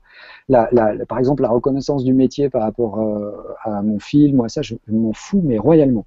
Moi c'est la reconnaissance du public. Quand je reçois un courrier de quelqu'un qui me dit euh, avec une lettre pleine de fautes en me disant je suis pas allé à l'école et euh, j'ai pas pu parce que j'avais pas les moyens et je fais un boulot machin mais votre film m'a ouvert la tête et depuis que je l'ai vu j'ai éteint ma télé et je passe mon temps sur Internet à aller fouiller, à aller chercher, vous m'avez donné le goût de, la recherche. Mais voilà, elle est là, ma récompense, elle est là, mon remerciement. Euh, D'ailleurs, bah, je, rajoute parce que je te l'ai dit au téléphone, mais il faut que vous le sachiez, sans ce documentaire que j'ai vu il y a de, nombreuses années, euh, je ne serais pas là sur le grand changement. ça a été vraiment quelque chose qui m'a mis dans le bain, qui m'a parce que j'ai vu pas mal de choses, mais c'était un documentaire qui était tellement dans le, dans le factuel que ça me permettait de faire des recherches, de pousser un peu mmh plus loin. Et, euh, et de là, bah, j'ai pas arrêté. Et me voilà aujourd'hui et te voilà maintenant devant moi. Et c'est magique et je te remercie.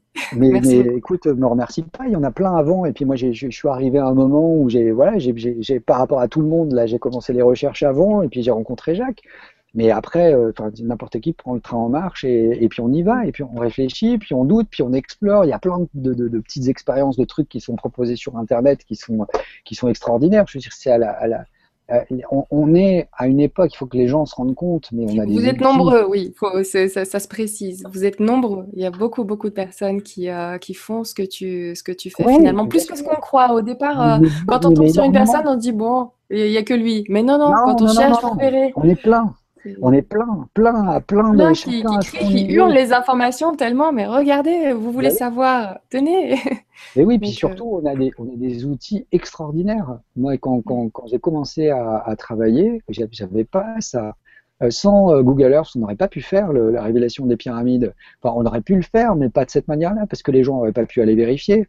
Sans Internet, euh, qui nous permet d'échanger des tas d'informations, là, les gens sont allés et ont découvert, après avoir vu le, le film, les sites où je leur dis tapez mur polygonal dans, dans, dans, votre barre de, recherche et euh, tapez mur cyclopéen, mur polygonal et allez voir. Et tu peux y passer des heures et des heures et tu vas trouver des liens qui vont t'amener sur. Et d'un seul coup découvrir des sites. Et il y a des tas de gens qui ont découvert des sites qui ne connaissaient pas. Et ces outils-là sont formidables. Donc, ok, il y a des gens qui ne sont pas allés à l'école, qui ne peuvent pas se payer des études parce que ça coûte cher. Parce que, parce que même si l'école est gratuite, c'est jusqu'à un certain point. Il faut acheter des fournitures, il faut pouvoir même payer sa vie pendant le temps qu'on étudie. Tout ça, c'est compliqué mais on on n'est même pas obligé d'aller acheter des livres. On a plein, plein de choses.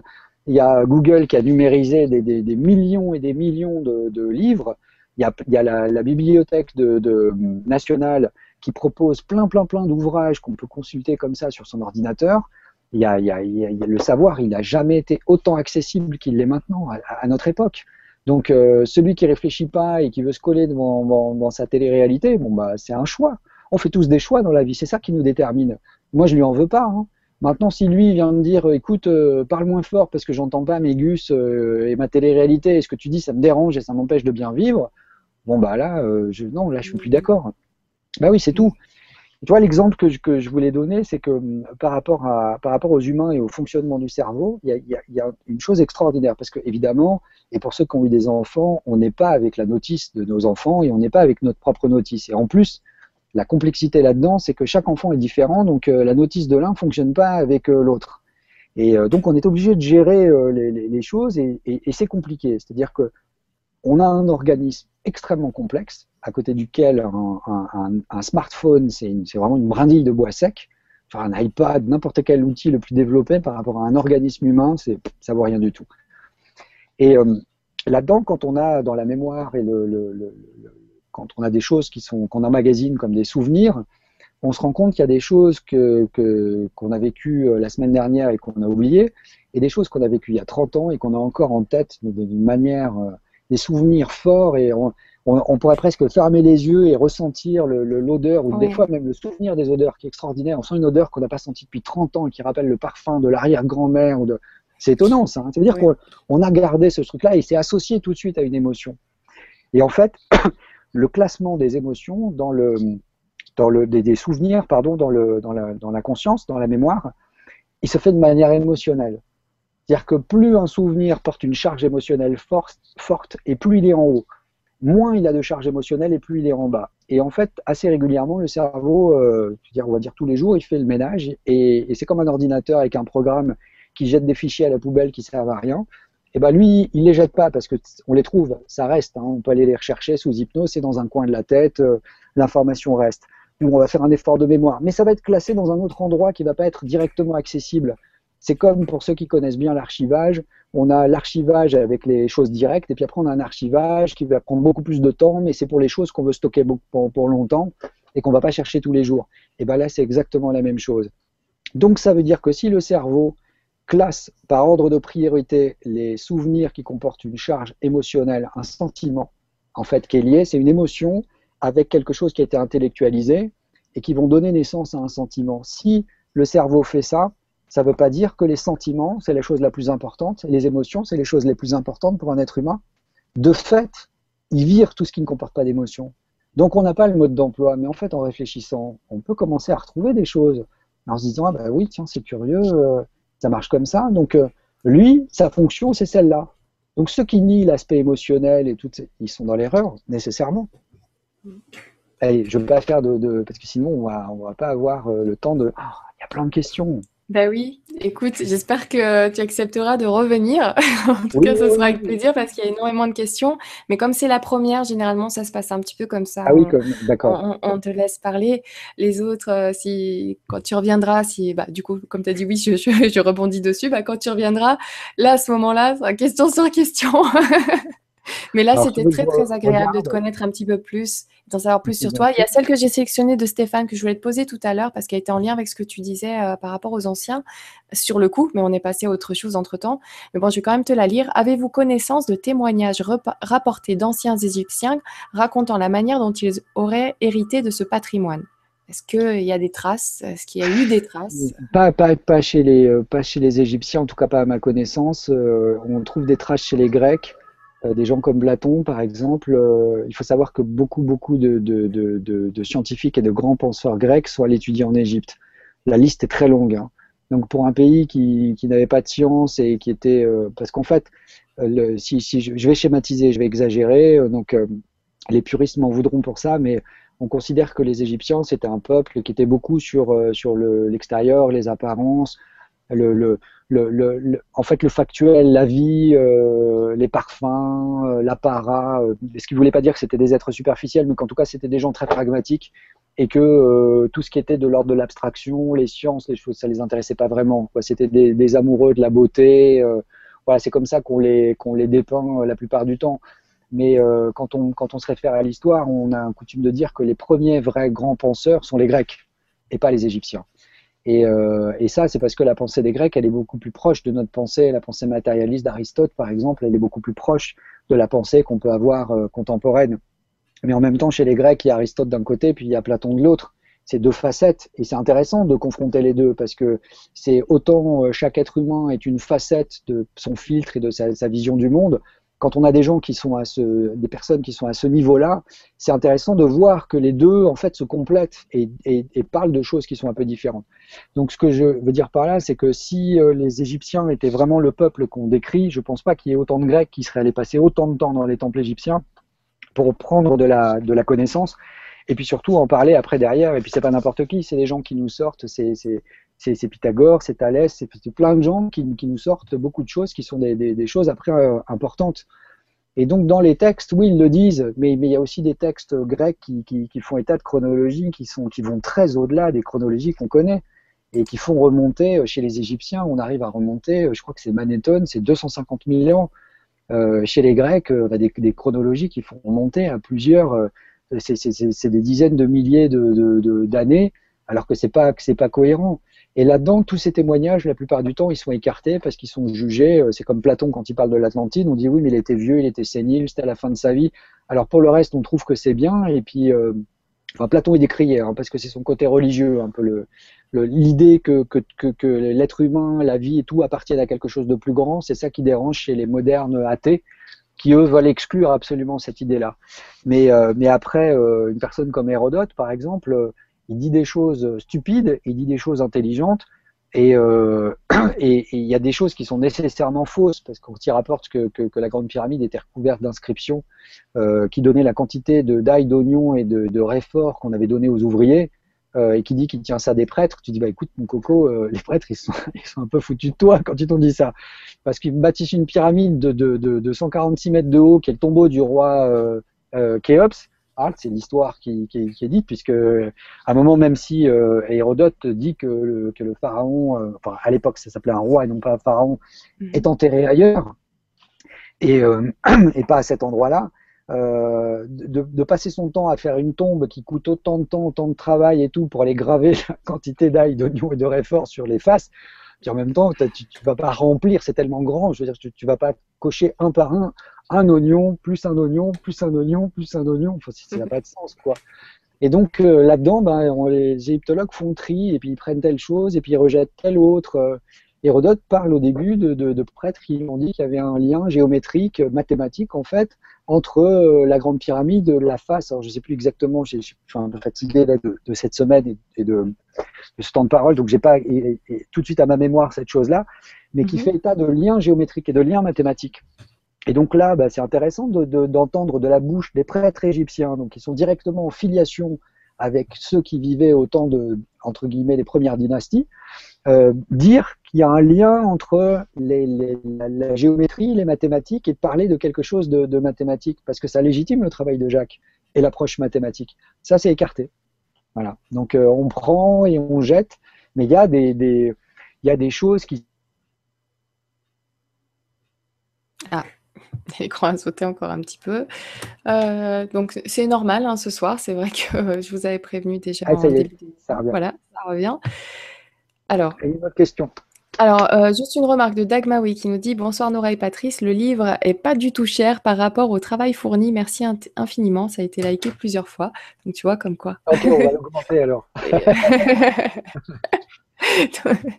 Tout est relatif, d'accord Il est très bien comme ça.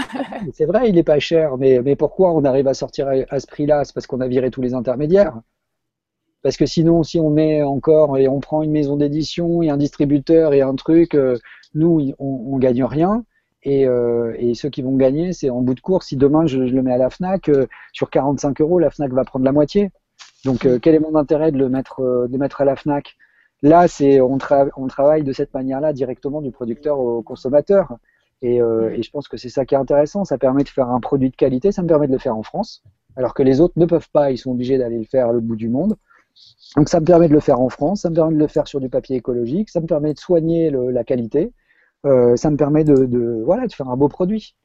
Et après, euh, sinon, bah, un éditeur dit ah, oh, les photos tout le long, non non laisse tomber. Le format 22.5, non non laisse tomber, va faire plus petit et puis il va, tout faire pour minimiser les coûts, c'est plus le même livre.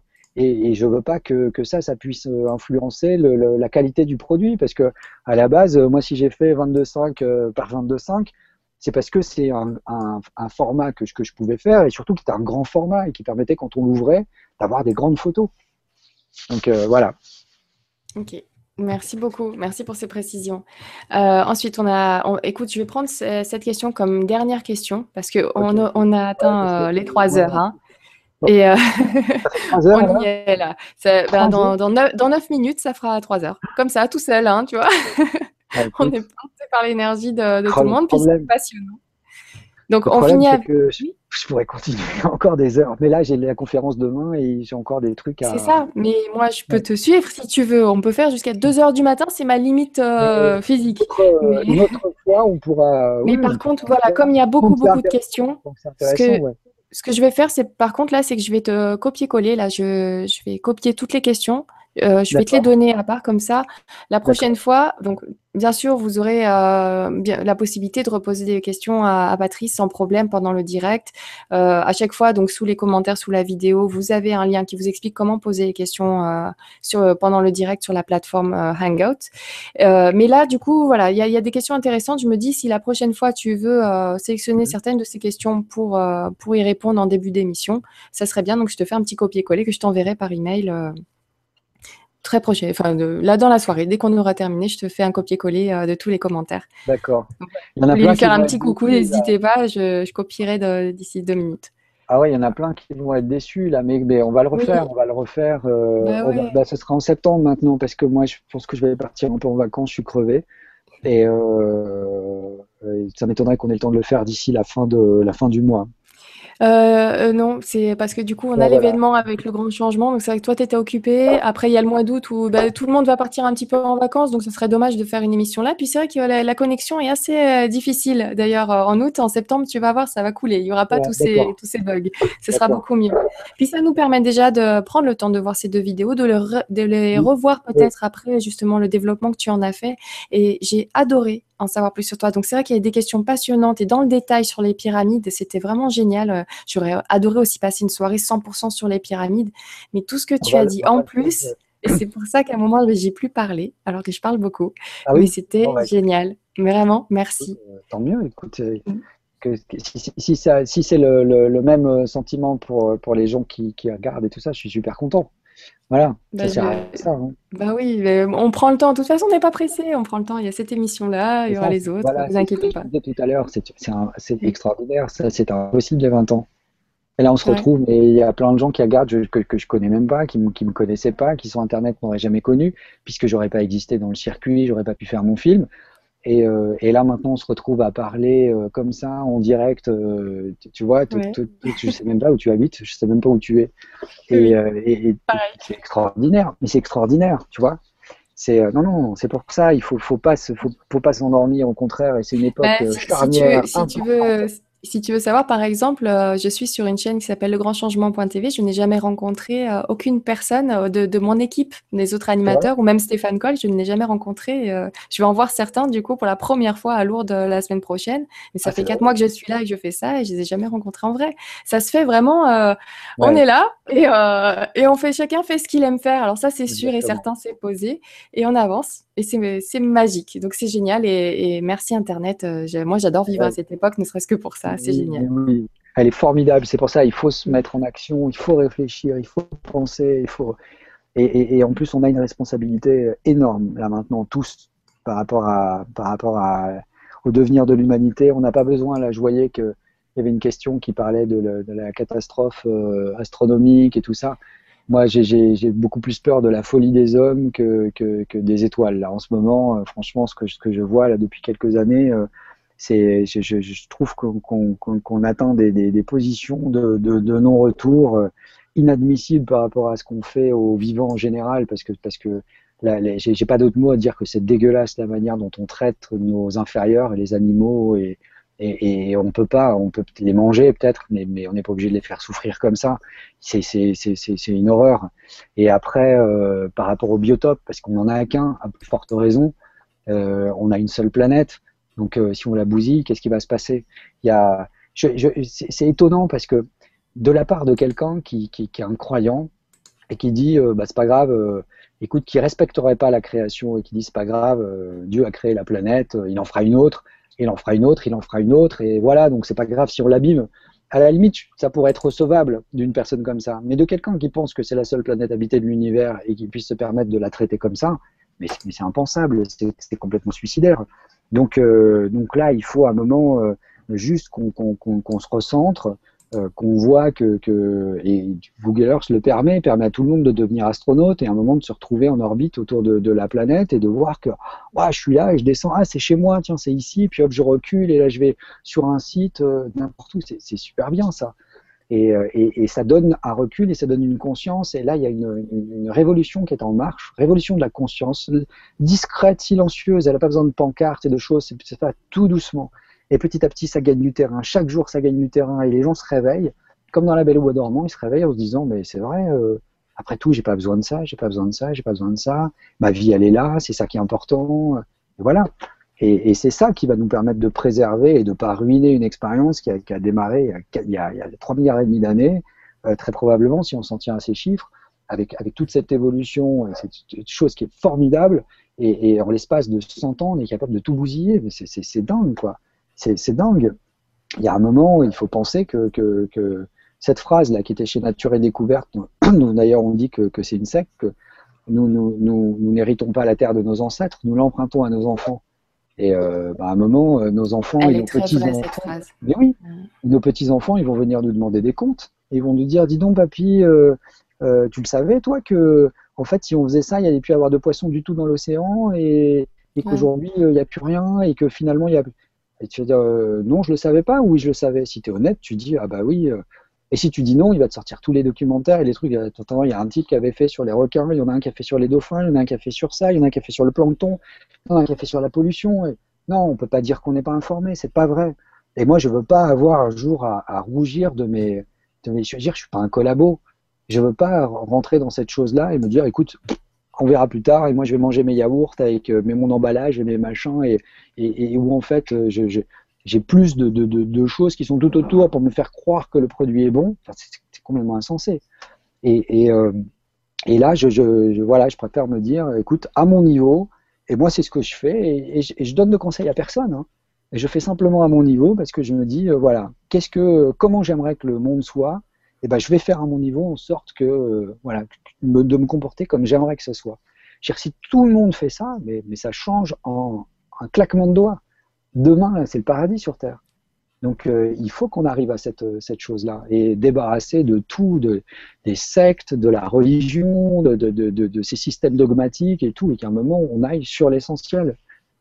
Et, euh, et l'essentiel, il est dans la chose qu'on a le plus précieuse, c'est la vie, c'est notre existence. C'est ça le plus important.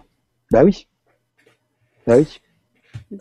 Voilà, on aurait pu conclure là-dessus si je n'avais pas sélectionné la question de Dany, que je ne pourrais pas du coup copier-coller ah. parce qu'elle est sélectionnée en bleu. Donc on, va la prendre quand même et je te remercie beaucoup. Merci. Alors, euh, la révélation des pyramides se conclut ainsi. Ah bah tiens, on conclut d'ailleurs avec cette question. Si, les, si les bâtisseurs ont pris la peine de nous avertir, c'est qu'il existe probablement des moyens d'en réchapper. Dans le, cas, dans le cas contraire, il aurait été inutile de le faire. S'agirait-il de moyens spirituels, matériels ou technologiques? Ouais, alors là, c'est un, un, peu tôt pour aborder euh, totalement ça, mais c'est euh, oui, ça, je suis convaincu de, je cette chose-là. Je suis convaincu que si, euh, si on nous donne un message, c'est pas, c'est pas un témoignage. faire un témoignage de, la présence dans le passé, ça aurait été très facile. Il suffisait de fabriquer n'importe quoi de très très gros ou aller sculpter une falaise de granit ou n'importe, un truc indestructible ou le faire à plein d'endroits pour dire voilà, on a existé, on était là et tout. Euh, non, ils ne sont pas cassés la tête pour faire quelque chose d'aussi complexe et surtout qu'ils puissent parler avec les dimensions et tout, s'il n'y a pas la volonté de non seulement de passer un message, mais en plus d'enseigner. Ça, c'est ce que dit Jacques. Il dit, je l'ai vécu comme un enseignement, je le reçois et je le délivre de cette manière-là. Et je pense qu'effectivement, c'est une leçon. Alors, ça pose problème, euh, le fait que ce soit une leçon, parce qu'on se dit, mais c'est une leçon de qui? On est en train de nous parler d'une ancienne civilisation, mais une ancienne civilisation qui vient nous donner des leçons on va préciser petit à petit les choses, mais effectivement, il semblerait que ce soit une leçon qui soit donnée à, l'humanité tout entière. Et cette leçon-là qui lui dirait un peu euh, euh, euh, intéressez-vous à des choses plus profondes, intéressez-vous à des choses qui sont au-delà des apparences. Est-ce que vous avez pensé à ceci? Est-ce que vous avez pensé à cela? Est-ce que peut-être votre, science, elle est dans une voie de garage et en fait elle découvre rien de nécessairement nouveau parce qu'elle a une conception qui est un peu erronée de, de, la réalité, du vrai, parce que Jacques joue beaucoup par exemple sur le vrai et le réel, en disant que le vrai et le réel sont deux choses qui sont différentes. Le réel, c'est ce qu'on appréhende avec nos sens, c'est ce qu'on voit, et ce qui est, voilà, c'est la réalité. Le vrai, c'est la vérité, c'est quelque chose qui est derrière ça. Et le réel peut être différent du vrai. Et, euh, en fait, le, la chose de, de, de, ça par rapport à cette, à cette manière de voir les choses, euh, il ne faut pas s'interroger sur qui, pourquoi, une leçon. Il faut simplement se dire qu'on a des, des, des, cerveaux brillants sur la planète. Il y a des êtres humains partout et tous les peuples on produisent des, leur quantité de, de, de, crétins et leur quantité d'êtres euh, intelligents. Bah oui, c'est la vérité. Et euh, personne n'a l'apanage de, de, la bêtise. ça, c'est ce qui est rassurant, somme toute. Au moins, on voit que c'est pas génétique. Et, et là, en fait, euh, dans, dans, cette, euh, dans cette chose-là, euh, à un moment, il faut que, par exemple, on est allé voir un scientifique qui s'appelle Gauthier Hulot, dont je l'ai déjà parlé plusieurs fois. Gauthier Hulot, il parle, lui, d'un possible bouleversement de, l'axe géomagnétique et avec une disparition du champ magnétique terrestre euh, pendant une période qui pourrait aller de quelques heures à quelques semaines. Ce que j'ai dit à la fin de la révélation des pyramides euh, euh que présenté sous, forme d'hypothèse, je répète, je l'ai emprunté directement à, cette personne. Donc je suis allé voir une, conférence, j'ai lu les travaux et on est allé lui, poser la question de savoir si ça l'intéressait de figurer dans le documentaire parce qu'en fait il disait exactement par son travail et pas du tout par une approche euh, sur les textes anciens, historiques, euh, euh, ésotériques ou quoi que ce soit, il, disait exactement la même chose que ce que disait Jacques, mais par un autre chemin. Lui, il y arrivait par la science. Et il disait, voilà, l'activité solaire est en train d'accélérer, ça peut basculer, parce que le, pôle magnétique solaire bascule, il peut entraîner à sa, à sa suite le pôle magnétique terrestre. Maintenant, les conséquences, on n'en sait rien, parce qu'on l'a jamais observé, ce phénomène-là. Et à ce moment-là, je me suis euh, rendu compte que, euh, bah, en fait, on n'en savait rien parce que parce qu'on mettait pas d'argent dedans. Comme un autre euh, qui s'appelle Michel Fontugne, qui est dans un placard aujourd'hui parce qu'un jour il a ouvert, il a pris la parole peut-être un peu trop fort et donc c'est un homme brillant, mais on, le laisse dans, dans, dans, dans, un fond de placard. il, m'a dit, en fait, tout le monde s'en fout de ce qui s'est passé il y a 13 000 ans. Les, les, les, comment sont morts les grands mammifères terrestres alors on s'intéresse aux mammouths parce qu'on en a trouvé dans la glace, mais en même temps il y a les, il les smilodons, les tigres à dents, de sable, il y a des espèces de grands rennes, enfin il y a plein plein plein d'animaux qui sont, il y a beaucoup de choses qui ont changé à ce moment-là. Mais tout le monde s'en fout. Et c'est au moment où je me suis rendu compte que, euh, parce que je pensais que peut-être de comprendre ce qui avait pu se passer il y a des milliers d'années pourrait nous permettre de comprendre ce qui pourrait se passer. Puisque si ça s'est déjà produit, ça peut se reproduire. Et je me dis, mais ni l'un ni l'autre ne sont étudiés, parce que, parce que cette personne, Gauthier Hulot, euh, qui fait un travail remarquable, et qui a refusé de venir dans le film parce qu'il a eu peur qu'on en prenne juste deux minutes euh, les plus euh, spectaculaires et qu'on les, et les mette à un moment où ça fasse flipper tout le monde. Et ce en quoi il n'a pas eu tort, hein, parce que effectivement, s'il était venu, je ne l'aurais pas laissé parler une heure, donc j'aurais pris l'essentiel de ce qu'il dit et j'aurais pris dans son propos ce qui, qui servait notre, notre propos. La, la, quand, quand, quand, lui, il fait, euh, il fait ce travail-là, il est tout seul. Et comme dit Eric Gontier, il dit qu'il faudrait qu'il y ait des, des, dizaines, voire des centaines de scientifiques qui se rassemblent et qu'on s'interroge sur ça, ne serait-ce que sur ça. Des, des inversions euh, magnétiques se sont produites sur la planète. Ça a été démontré par la géologie. C'est indéniable. Donc ça s'est déjà produit, le phénomène. Ce n'est pas un phénomène qu'on sort du chapeau ça peut se reproduire. Alors ils disent, oui, mais vous mentez parce que quand on regarde dans le passé, on se rend compte que ça ne se produit pas à intervalles réguliers. Donc vous, vous dites tous les... Euh, donc on le verrait, on l'observerait. Je dis, ok, donc on répondra à ces questions-là euh, plus tard parce qu'on va avancer euh, dans, dans, des choses de plus en plus précises et pointues, mais il faut le faire vraiment étape par étape. Mais, mais la question, c'est de dire, ah bon, mais c'est pire ce que tu dis, parce que si c'est aléatoire, ça veut dire que ça peut arriver demain. Ça peut arriver demain, comme dans 10 ans, comme dans, comme dans 5000 ans. Mais est-ce qu'on est prêt? Non, on s'en fout. Pourquoi on s'en fout? Parce qu'on pense que ça va arriver dans 5000 ans. Et donc, on n'a même pas besoin de l'étudier. Parce que dans 5000 ans, ça sera plus nous. Et, eux, c'est pareil. C'est eux qui vont avoir, les, nos, descendants, qui vont avoir à régler les problèmes de déchets nucléaires et tout ça. Aujourd'hui, on enfouit les trucs, on les met dans le sol. Et puis on se dit, mais ils se débrouilleront. C'est à eux de se débrouiller. Et ça, c'est ce comportement-là qui me fait dire, moi, comme parfois, je, J'utilise cette image et je dis l'humanité est adolescente. Elle se comporte comme un adolescent parce qu'en fait, elle crache sur la parole des anciens, elle ne veut pas les écouter, c'est les vieux. Euh. alors qu'en fait, je fais cette, euh, petite parenthèse, euh, dans, les peuples dits primitifs, entre guillemets, les anciens ont toujours eu une place de choix, parce que si les anciens étaient encore en vie à l'âge qu'ils avaient, ça voulait dire qu'ils avaient fait les bons choix, et que tous ceux qui avaient fait les mauvais choix, ils étaient morts depuis longtemps. Il faudrait méditer ce genre de choses. Parce que si les gens sont encore là, alors ok, on risque plus notre, vie à chaque coin de rue aujourd'hui, mais en tout cas, ces gens-là, ils ont acquis une expérience, ils relativisent des choses. Alors ok, ils savent pas se servir d'un smartphone ou d'internet, et encore, il y en a plein qui savent le faire, mais en même temps, euh, ils savent parler, ils savent ce que c'est qu'un conflit, ils peuvent nous aider pour pas mal de choses. Ils ont vécu beaucoup plus longtemps. Moi, je vois la conscience que j'ai aujourd'hui à mon âge par rapport à, quand j'avais 15 ans. Et, ces 30 ans-là, elles ont considérablement fait changer des choses, évoluer des choses en moi. Et dans 30 ans, j'espère que ça ira encore plus, plus loin, dans, une forme de, sagesse et de tranquillité, de sérénité. Et donc là, on n'écoute pas la parole de nos, anciens, on euh, se comporte comme si on était immortel, C'est-à-dire qu'on se fiche comme, les, comme on l'a fait. Hein. Tu as été ado, j'étais ado, enfin tout le monde a été ado. À un moment, on n'a pas peur. On, est en moto sans casque, euh, bourré, on va n'importe où, on fait pas attention, on prend, on risque sa vie. En même temps, on se sent, ouais, on se sent vivant. Et c'est aussi, on se, on se, confronte à des choses, et voilà, on se croit invincible. On croit que la mort, on n'y pense pas, plus tard, on n'y pense pas. Et c'est très bien. C'est une période qu'il faut vivre comme ça en plus. Mais, euh, mais dans, ce, dans, dans cette chose-là, euh, on, est dans la satisfaction des désirs, parce que ce qui nous intéresse, c'est j'ai envie de quelque chose et je le prends. Mais l'humanité d'aujourd'hui, elle est comme ça. Et elle, là, maintenant, elle a le choix. Soit elle devient adulte, et auquel cas, elle va faire la synthèse entre ce que les anciens disaient et ce qu'elle disait, ce que notre époque dit et a apporté, parce qu'il y a des choses qui sont extraordinaires. Moi, cette, semaine, j'ai eu un problème avec, euh, avec une dent. Si j'avais été au Moyen-Âge, je serais mort. Donc euh, voilà, je suis en vie, j'ai des antibiotiques. Et si j'avais pas, et pourtant, je déteste les antibiotiques. Mais là, j'ai pas le choix. Je suis obligé d'en prendre. Et heureusement, et je remercie euh, Pasteur et, les suivants d'avoir trouvé ces produits-là. Euh, là, dans, le, dans, le, dans, dans, cette chose, pour, pour, revenir à ça, on est, on devrait être donc l'humanité qui fasse la synthèse de, de ces connaissances actuelles et de cette manière de voir les choses. Aujourd'hui, la rentabilité, la technologie, les nanotechnologies, tout ça, l'humanité passée, donc les témoignages des anciens, faire la synthèse de ça et devenir adulte.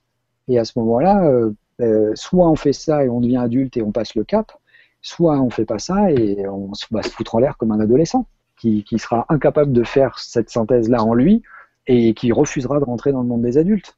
Donc euh, le, vrai défi et les enjeux, ils sont là et ils sont maintenant parce qu'aujourd'hui, on a, nous, les moyens de notre destruction qu'on n'avait pas il y a 200 ans. Avant, il y a 500 ans, quand les gens s'étripaient sur des champs de bataille, ils se battaient avec des épées de 20 kilos euh, et ils se mettaient des coups et ça s'arrêtait là. Aujourd'hui, non, on envoie des drones au bout de la planète, on peut balancer des bombes un peu partout, euh, des armes qui peuvent détruire, comme Hiroshima et Nagasaki, des, centaines de milliers de personnes comme ça qui sont volatilisées en un éclair, des femmes, des enfants, des vieillards. On parle très peu d'ailleurs de, cette catastrophe. Hein. Je trouve que c'est infâme, c'est un acte mais abominable et euh, qui montre un moment et qui a fait peur à tout le monde et les gens ont pris conscience à ce moment-là de, ce que c'était. Mais je pense que si on était des gens réellement intelligents, on n'aurait pas été ces adolescents qui s'amusent à faire péter un pétard et qui se rendent compte après coup qu'ils ont fait une bêtise. C'est ça le problème. Et, aujourd'hui, on a besoin d'arriver à, à l'âge adulte et on a besoin que l'humanité fasse ça. Donc, indépendamment de la menace astronomique ou quoi, notre défi, il est là. Soit on passe le cap et on y arrivera, soit notre humanité disparaîtra. Et ça, c'est indéniable si on continue à vivre comme on vit là, notre, et si on ne prend pas des choix, notre humanité disparaîtra tôt ou tard. Mm. Parce qu'on n'aura plus d'abeilles, parce qu'on n'aura plus de vers de terre, parce qu'on n'aura plus toutes ces choses-là qui sont nécessaires à la vie et qu'on ne mesure pas. Parce qu'on parle de la disparition des grands animaux, des éléphants, des, c'est triste, des tigres et tout ça, mais la disparition des petits insectes que personne ne connaît parce qu'ils vivent dans la terre et qui sont en train de disparaître en masse à cause de tous les produits qu'on balance sans raison, les cultures intensives et tout. Mais une fois que ça sera disparu, si les mécanismes primordiaux de, de, de, de, traitement de la Terre, des océans et tout ça ne fonctionnent plus, fini. Et ce qui se passera, c'est que l'humanité disparaîtra, et puis mais la Terre continuera d'exister, et ça continuera sans nous. Et on aura ruiné une expérience, et on aura cette satisfaction-là d'avoir ruiné une expérience aussi extraordinaire. En tout cas, il y a un élan positif. Déjà, ah ben quand on va dans les, dans les boutiques ou les magasins spécialisés, où il y a de plus en plus de magasins euh, bio spécialisés qui sont dans le partage, euh, dans, la, production de produits euh, beaucoup plus sains et beaucoup plus écologiques, et en accord avec bah, la planète sur laquelle on vit.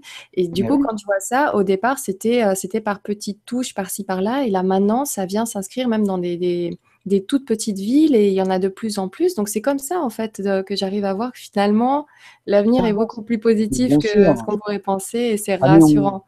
Ah mais on va y arriver. Moi je mm. suis convaincu qu'on va y arriver. J'en suis convaincu. J'ai foi et je sais. On est obligé de, toucher le fond pour, euh, pour rebondir. Sinon, si j'étais pas convaincu de ça, j'aurais pas fait des enfants. Donc, euh, j'ai pas de problème là-dessus. Je, sais qu'on va y arriver. Simplement, euh, ça va pas se faire sans nous. C'est nous qui allons le faire. Si nous on le fait pas, et qu'on commence pas directement à transmettre des choses à nos enfants et à les éveiller et tout, il se passera rien. Et ça deviendra des, êtres lobotomisés comme on en voit plein euh, dans les émissions de télé-réalité, mais c'est extraordinaire. On dit que la, la, réalité dépasse la fiction, mais, mais de loin. Mais jamais personne oserait mettre des personnages comme ça dans des films. Les gens diraient ça n'existe pas, c'est pas possible. Mais je vois des gens insensés mais, on, les, nous les montre comme des animaux de foire et c'est terrible, c'est pathétique parce que c'est pas que j'en ai après la télé-réalité, hein, je trouve que c'est des programmes qui sont les plus creux de, tous les programmes qu'on puisse trouver. Et, euh, mais ces gens-là, c'est des animaux de foire qu'on attrape euh, là où il faut, et puis on les met euh, sous la caméra, on les montre, on les secoue, on les pique pour qu'ils aillent se battre, parce qu'on est en conflit tous les uns les autres, on observe, puis lui, ah bah, il marche pas bien, on le dégage, on regarde tout ça, puis après c'est fini, on balance tout le monde à la poubelle, et puis on recommence avec des nouveaux, et puis pendant ce temps-là, on a vendu du popcorn, du chewing-gum et tout ça. C'est pathétique, ça sert à rien. Je rappelle que la télévision, elle a été inventée quand même pour l'éducation des peuples. Hein. On nous l'a vendu comme ça. Hein. Grâce à cet outil-là, la télévision, tous les peuples vont être éduqués, vont avoir accès à la culture et tout. La télévision a raté le coche, c'est Internet qui va le prendre le coche. Bah oui, parce que là, là c'est ce qu'on nous dit. On, nous dit ça nous fatigue un petit peu. Ce qu'il y a à la télé, on est très content qu'il y ait bah, le, grand changement.tv, BTLV, euh, BTLV.fr, donc pour la, la, web radio, la web télé. Il y a Meta TV aussi. Après, il y en a encore quelques autres dont je n'ai pas le nom là tout de suite, mais il, commence à y avoir beaucoup de monde. Et je sais que euh, bon, il va y en avoir encore beaucoup plus après. Donc vraiment, Internet prend euh, le relais par rapport à la télé tout public, la, la, télé pour les produits et ainsi de suite pour les publicités. Donc voilà, ça c'est positif. Il n'y a pas de pub. Bah, si, si, il y a eu un peu de pub, quand même. Bah, euh, faut qu'on parle quand même des, des, choses de, voilà, euh, on est dans Guizet 2005, donc il y a un livre Guizet 2005. si j'en parle pas, euh, je suis plus crédible moi derrière après. Là, c'était dans la logique. Maintenant, je vais pas faire une publicité pour bah, la bouteille d'eau que je bois. Eh oui, et, je n'ai pas, pas, pas, répondu. Il dit de moyens spirituels, matériels et technologiques. Euh, je pense que c'est matériel et technologique, oui. Euh, euh, oui, des, choses à, découvrir, des fonctionnements et des, règles, peut-être que, la, pyramide pourrait nous enseigner si on les regarde bien, c'est-à-dire des choses qu'on n'aurait pas vues. Et, et, on va se rendre compte que la pyramide est beaucoup plus bavarde que ce qu'on a montré jusqu'à maintenant. Et des moyens spirituels, c'est plus délicat. Là, ça nous demande de rentrer dans d'autres euh, strates de, qui, seront entre guillemets les pouvoirs de l'esprit et euh, qui ont des, des, des on pourrait partir là-dessus, qui ont des, des, applications où en fait on se rend compte assez simplement que, que l'attention qu'on peut avoir pour une personne, pour une plante, pour un animal, euh, génère un comportement différent que lorsqu'il n'y a pas d'attention. Et, et, ça, c'est indéniable. Ce qu'on appelle la main verte pour les plantes, c'est pas des gens qui ont un pouvoir et qui naissent avec quelque chose de, particulier qui fait qu'ils ont simplement euh, leur présence fait que la plante pousse. C'est tout simplement qu'ils font plus attention à la plante que d'autres personnes qui s'en occupent pas. Ils s'en occupent, ils s'approchent et tout. Et, euh, là, alors tout ça, on est on met tout ça entre, entre guillemets parce que parce que il y a bien évidemment rien de démontré, si ce n'est simplement en, en, regardant et en se disant tiens c'est peut-être ça, il y a peut-être des pistes à explorer il y a ce fameux effet euh, placebo qui fait qu'on dit aux gens euh, qu'on leur donne un médicament alors qu'en fait on leur donne du sucre et ils guérissent de, symptômes qui auraient nécessité un médicament pour qu'ils guérissent. Alors bon, c'est pas un bras qui repousse, hein. tu, tu pas une personne avec un bras coupé, on lui donne un sucre et son bras repousse. C'est dans des choses qui sont, qui sont raisonnables, des petits troubles, mais qui montrent bien que la pensée d'une personne et là, on l'a suffisamment étudié sur les cancers pour se rendre compte qu'une personne qui a le moral a plus de chances de s'en sortir qu'une personne qui n'a pas le moral. La personne qui baisse les bras et qui lâche et qui est déprimée, elle va se laisser emporter par le truc. La personne qui va s'en sortir, en tout cas quand on fait des constantes de personnes qui traversent ces épreuves-là, on se rend compte qu'elles ont ça en commun. Euh, c'est comme le mental des sportifs, c'est des choses qui poussent à, parce qu'on est capable de focaliser un moment toute son attention et son énergie sur une chose précise, qui va faire que la personne va être capable de faire ses 45 euh, euh, sauts périlleux et retomber pile à cet endroit-là, qui est un truc extraordinaire. Et donc tout ça, ça ouvre la porte à plein de choses qui, qui, qui font qu'on ne maîtrise pas bien ce que c'est que le, le, pouvoir de l'esprit. Mais on se rend compte euh, que le, les, les, êtres humains ont tendance à se connecter. Alors chez les religieux, ça s'appelait des égrégores, c'est-à-dire que quand ils se rassemblent et qu'ils sont tous ensemble, ils forment une espèce d'entité. Et cette chose-là, on l'a observé avec l'effet qu'on appelle l'effet de foule ou quand on a euh, une foule qui est rassemblée sur une place et qui a un mouvement de panique, la foule réagit comme un seul être. Et s'il suffit qu'il y ait quelqu'un qui s'élève et qui prenne la parole et qui dise euh, c'est par là, Et là, tout le monde va partir dans ce sens, les gens vont se piétiner et tout. il n'y a plus de raison là-dedans. on est embarqué dans quelque chose et les gens suivent le mouvement. Et après, quand on les interroge, on dit qu'est-ce qui s'est passé? Ils ne le savent même pas ce qui s'est passé. À un moment, ils ont paniqué, ils sont partis. Je sais pas, j'ai suivi tout le monde. Bah, voilà. et c'est comme nos, poissons qui sont tous ensemble et d'un seul coup, ils tournent tous ensemble. Mais qui tourne le premier? Lequel? Non, on dirait qu'ils tournent tous ensemble. Alors s'il y en a un, mais lui, il ne peut pas le voir puisqu'il a ses yeux qui sont par là alors que l'autre, il est comme ça. Et, ils ont fait ça. C'est des choses, on n'a pas de réponse à, ça, mais euh, pour, revenir à ce, pouvoir de l'esprit, il se pourrait que la manière de penser puisse avoir beaucoup plus d'influence et d'importance qu'on le pense. Et qu'en fait, nos pensées sont déjà, et ça, c'est, on, on, le voit sur un être humain, quelqu'un qui passe sa vie à, nourrir des sentiments d'agressivité, de, tout ça, quand il arrive à 60 ou 70 ans, c'est écrit sur son visage. On dit qu'il ne faut pas faire du délit de faciès, mais il y a des expressions qui ne trompent pas. Il y a des gens, on sait pertinemment que quand on va les croiser, on sait ce qui va se passer, on sait ce qu'ils vont dire. On voit bien qu'ils n'ont pas un air aimable. Euh, on voit bien qu'il y en a certains, euh, il ne vaut mieux pas trop, s'approcher parce qu'ils vont vous mettre le, poing dans la figure. C'est des choses qui parlent, ça n'a rien à voir avec la couleur des yeux, le machin. Non, c'est l'expression. Et en fait, déjà, quand, on, est dans un certain état et qu'on travaille sur ses pensées et, qu'on essaye de sortir de ça, ben, on se rend compte que ça change des choses. Et petit à petit, il y a des changements, mais c'est pareil, c'est aux gens d'explorer. quoi. Justement, j'ai euh, publié euh, hier sur un profil un, mur Facebook où je m'étais pris la tête avec des, abrutis, où je m'étais dit, il faut pas y aller, et puis finalement, j'y suis allé parce que j'ai allé, le dialogue, mon côté Gandhi, je vais aller discuter, en fait, ça sert à rien. Euh, et, à un moment, j'ai terminé en disant, euh, répétant une phrase du judaïsme qui dit euh, Méfie-toi de tes pensées parce qu'elles deviendront tes paroles, méfie-toi de tes paroles parce qu'elles deviendront tes actes, et méfie-toi de tes actes parce qu'ils détermineront qui tu es. Et en fait, c'est pas simplement comment on agit, c'est déjà à la base à quoi on pense et comment on pense. Et c'est ça qui entraîne par voie de conséquence. Mais là-dedans, c'est pas de l'ésotérisme, du mysticisme ou quoi que ce soit. Ce que j'ai dit, tu passes ton temps à être en colère, à être énervé contre le monde, ton physique va changer. Mais comment ça se fait ça? C'est pas parce que tu imprimes plus souvent une expression plutôt qu'une autre, non. Ça travaille quelque chose, et alors il y a des gens qui disent c'est des vibrations, c'est des énergies, c'est Voilà, c'est pour ça que je dis. J'en profite pour dire à tout le monde, si vous voulez en savoir plus, il y a Claire Thomas, justement, la personne qui, euh, qui a donné une petite info sur une possible vie antérieure, avec qui on, enfin, on propose du coup un cours par vidéo, justement sur la loi d'attraction et euh, le pouvoir de la pensée, le 29 juillet. Donc mhm. voilà. Pareil, bah tiens, je fais un petit peu de promo. Donc euh, je vous rappelle que tout est à prix libre. le prix libre commence, je pensais que c'était 0 euros et apparemment non, c'est pas le cas. C'est 0,01 euros. Désolé, on n'a pas réussi à obtenir le zéro absolu avec l'informatique. Il faut qu'il y ait une, transaction, voilà, qui, se passe quelque chose. Donc, euh, ça démarre à 0,01 centime d'euro et ensuite, c'est vous qui voyez. Mais c'est important, on, voilà, je suis un peu comme toi là-dessus et j'aime bien que l'information soit accessible à, à, tout le monde. Donc, quand c'est possible, et là, pour le coup, pour les cours par vidéo, c'est c'est comme ça qu'on fait et c'est mmh. comme ça que j'aime travailler. Et, euh, donc, euh, donc voilà, ça permet à tous ceux qui n'ont pas forcément les moyens de quand même pouvoir avoir euh, l'information. Et voilà, je voulais juste rebondir sur ça parce que c'était rigolo que Claire Thomas soit là, ne, te regarde et, en même temps qu'on finisse un peu l'émission sur justement un sujet qu'elle va aborder dans, dans, pas très longtemps, d'ici 15 jours. Donc je trouvais ça rigolo. Synchronicité. ah oui.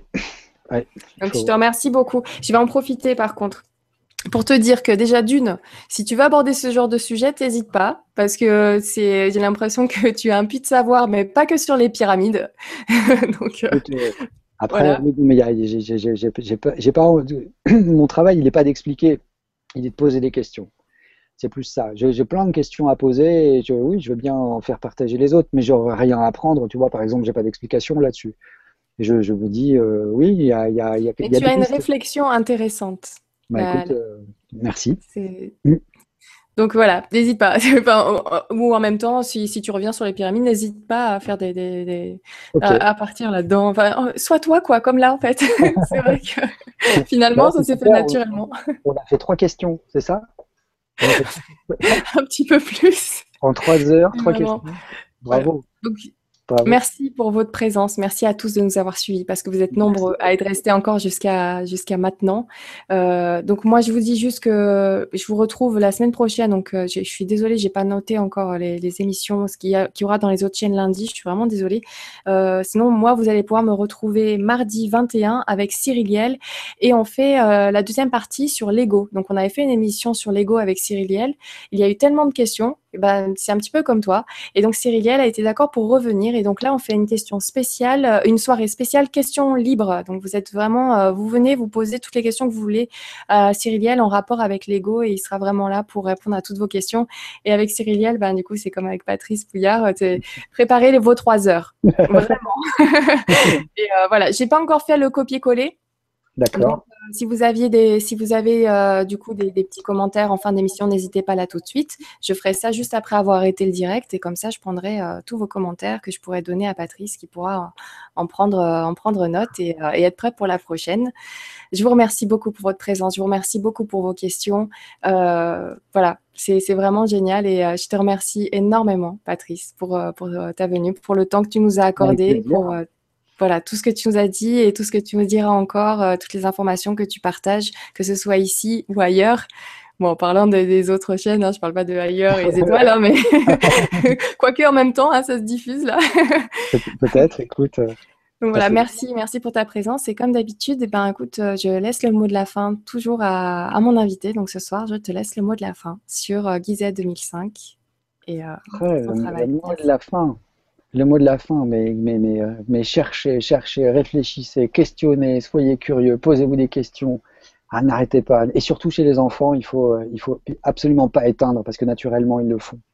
Absolument pas éteindre ça. Donc voilà, le mot de la fin, c'est chercher. Et on trouvera, je pense. Très beau mot de la fin. Au revoir tout le monde.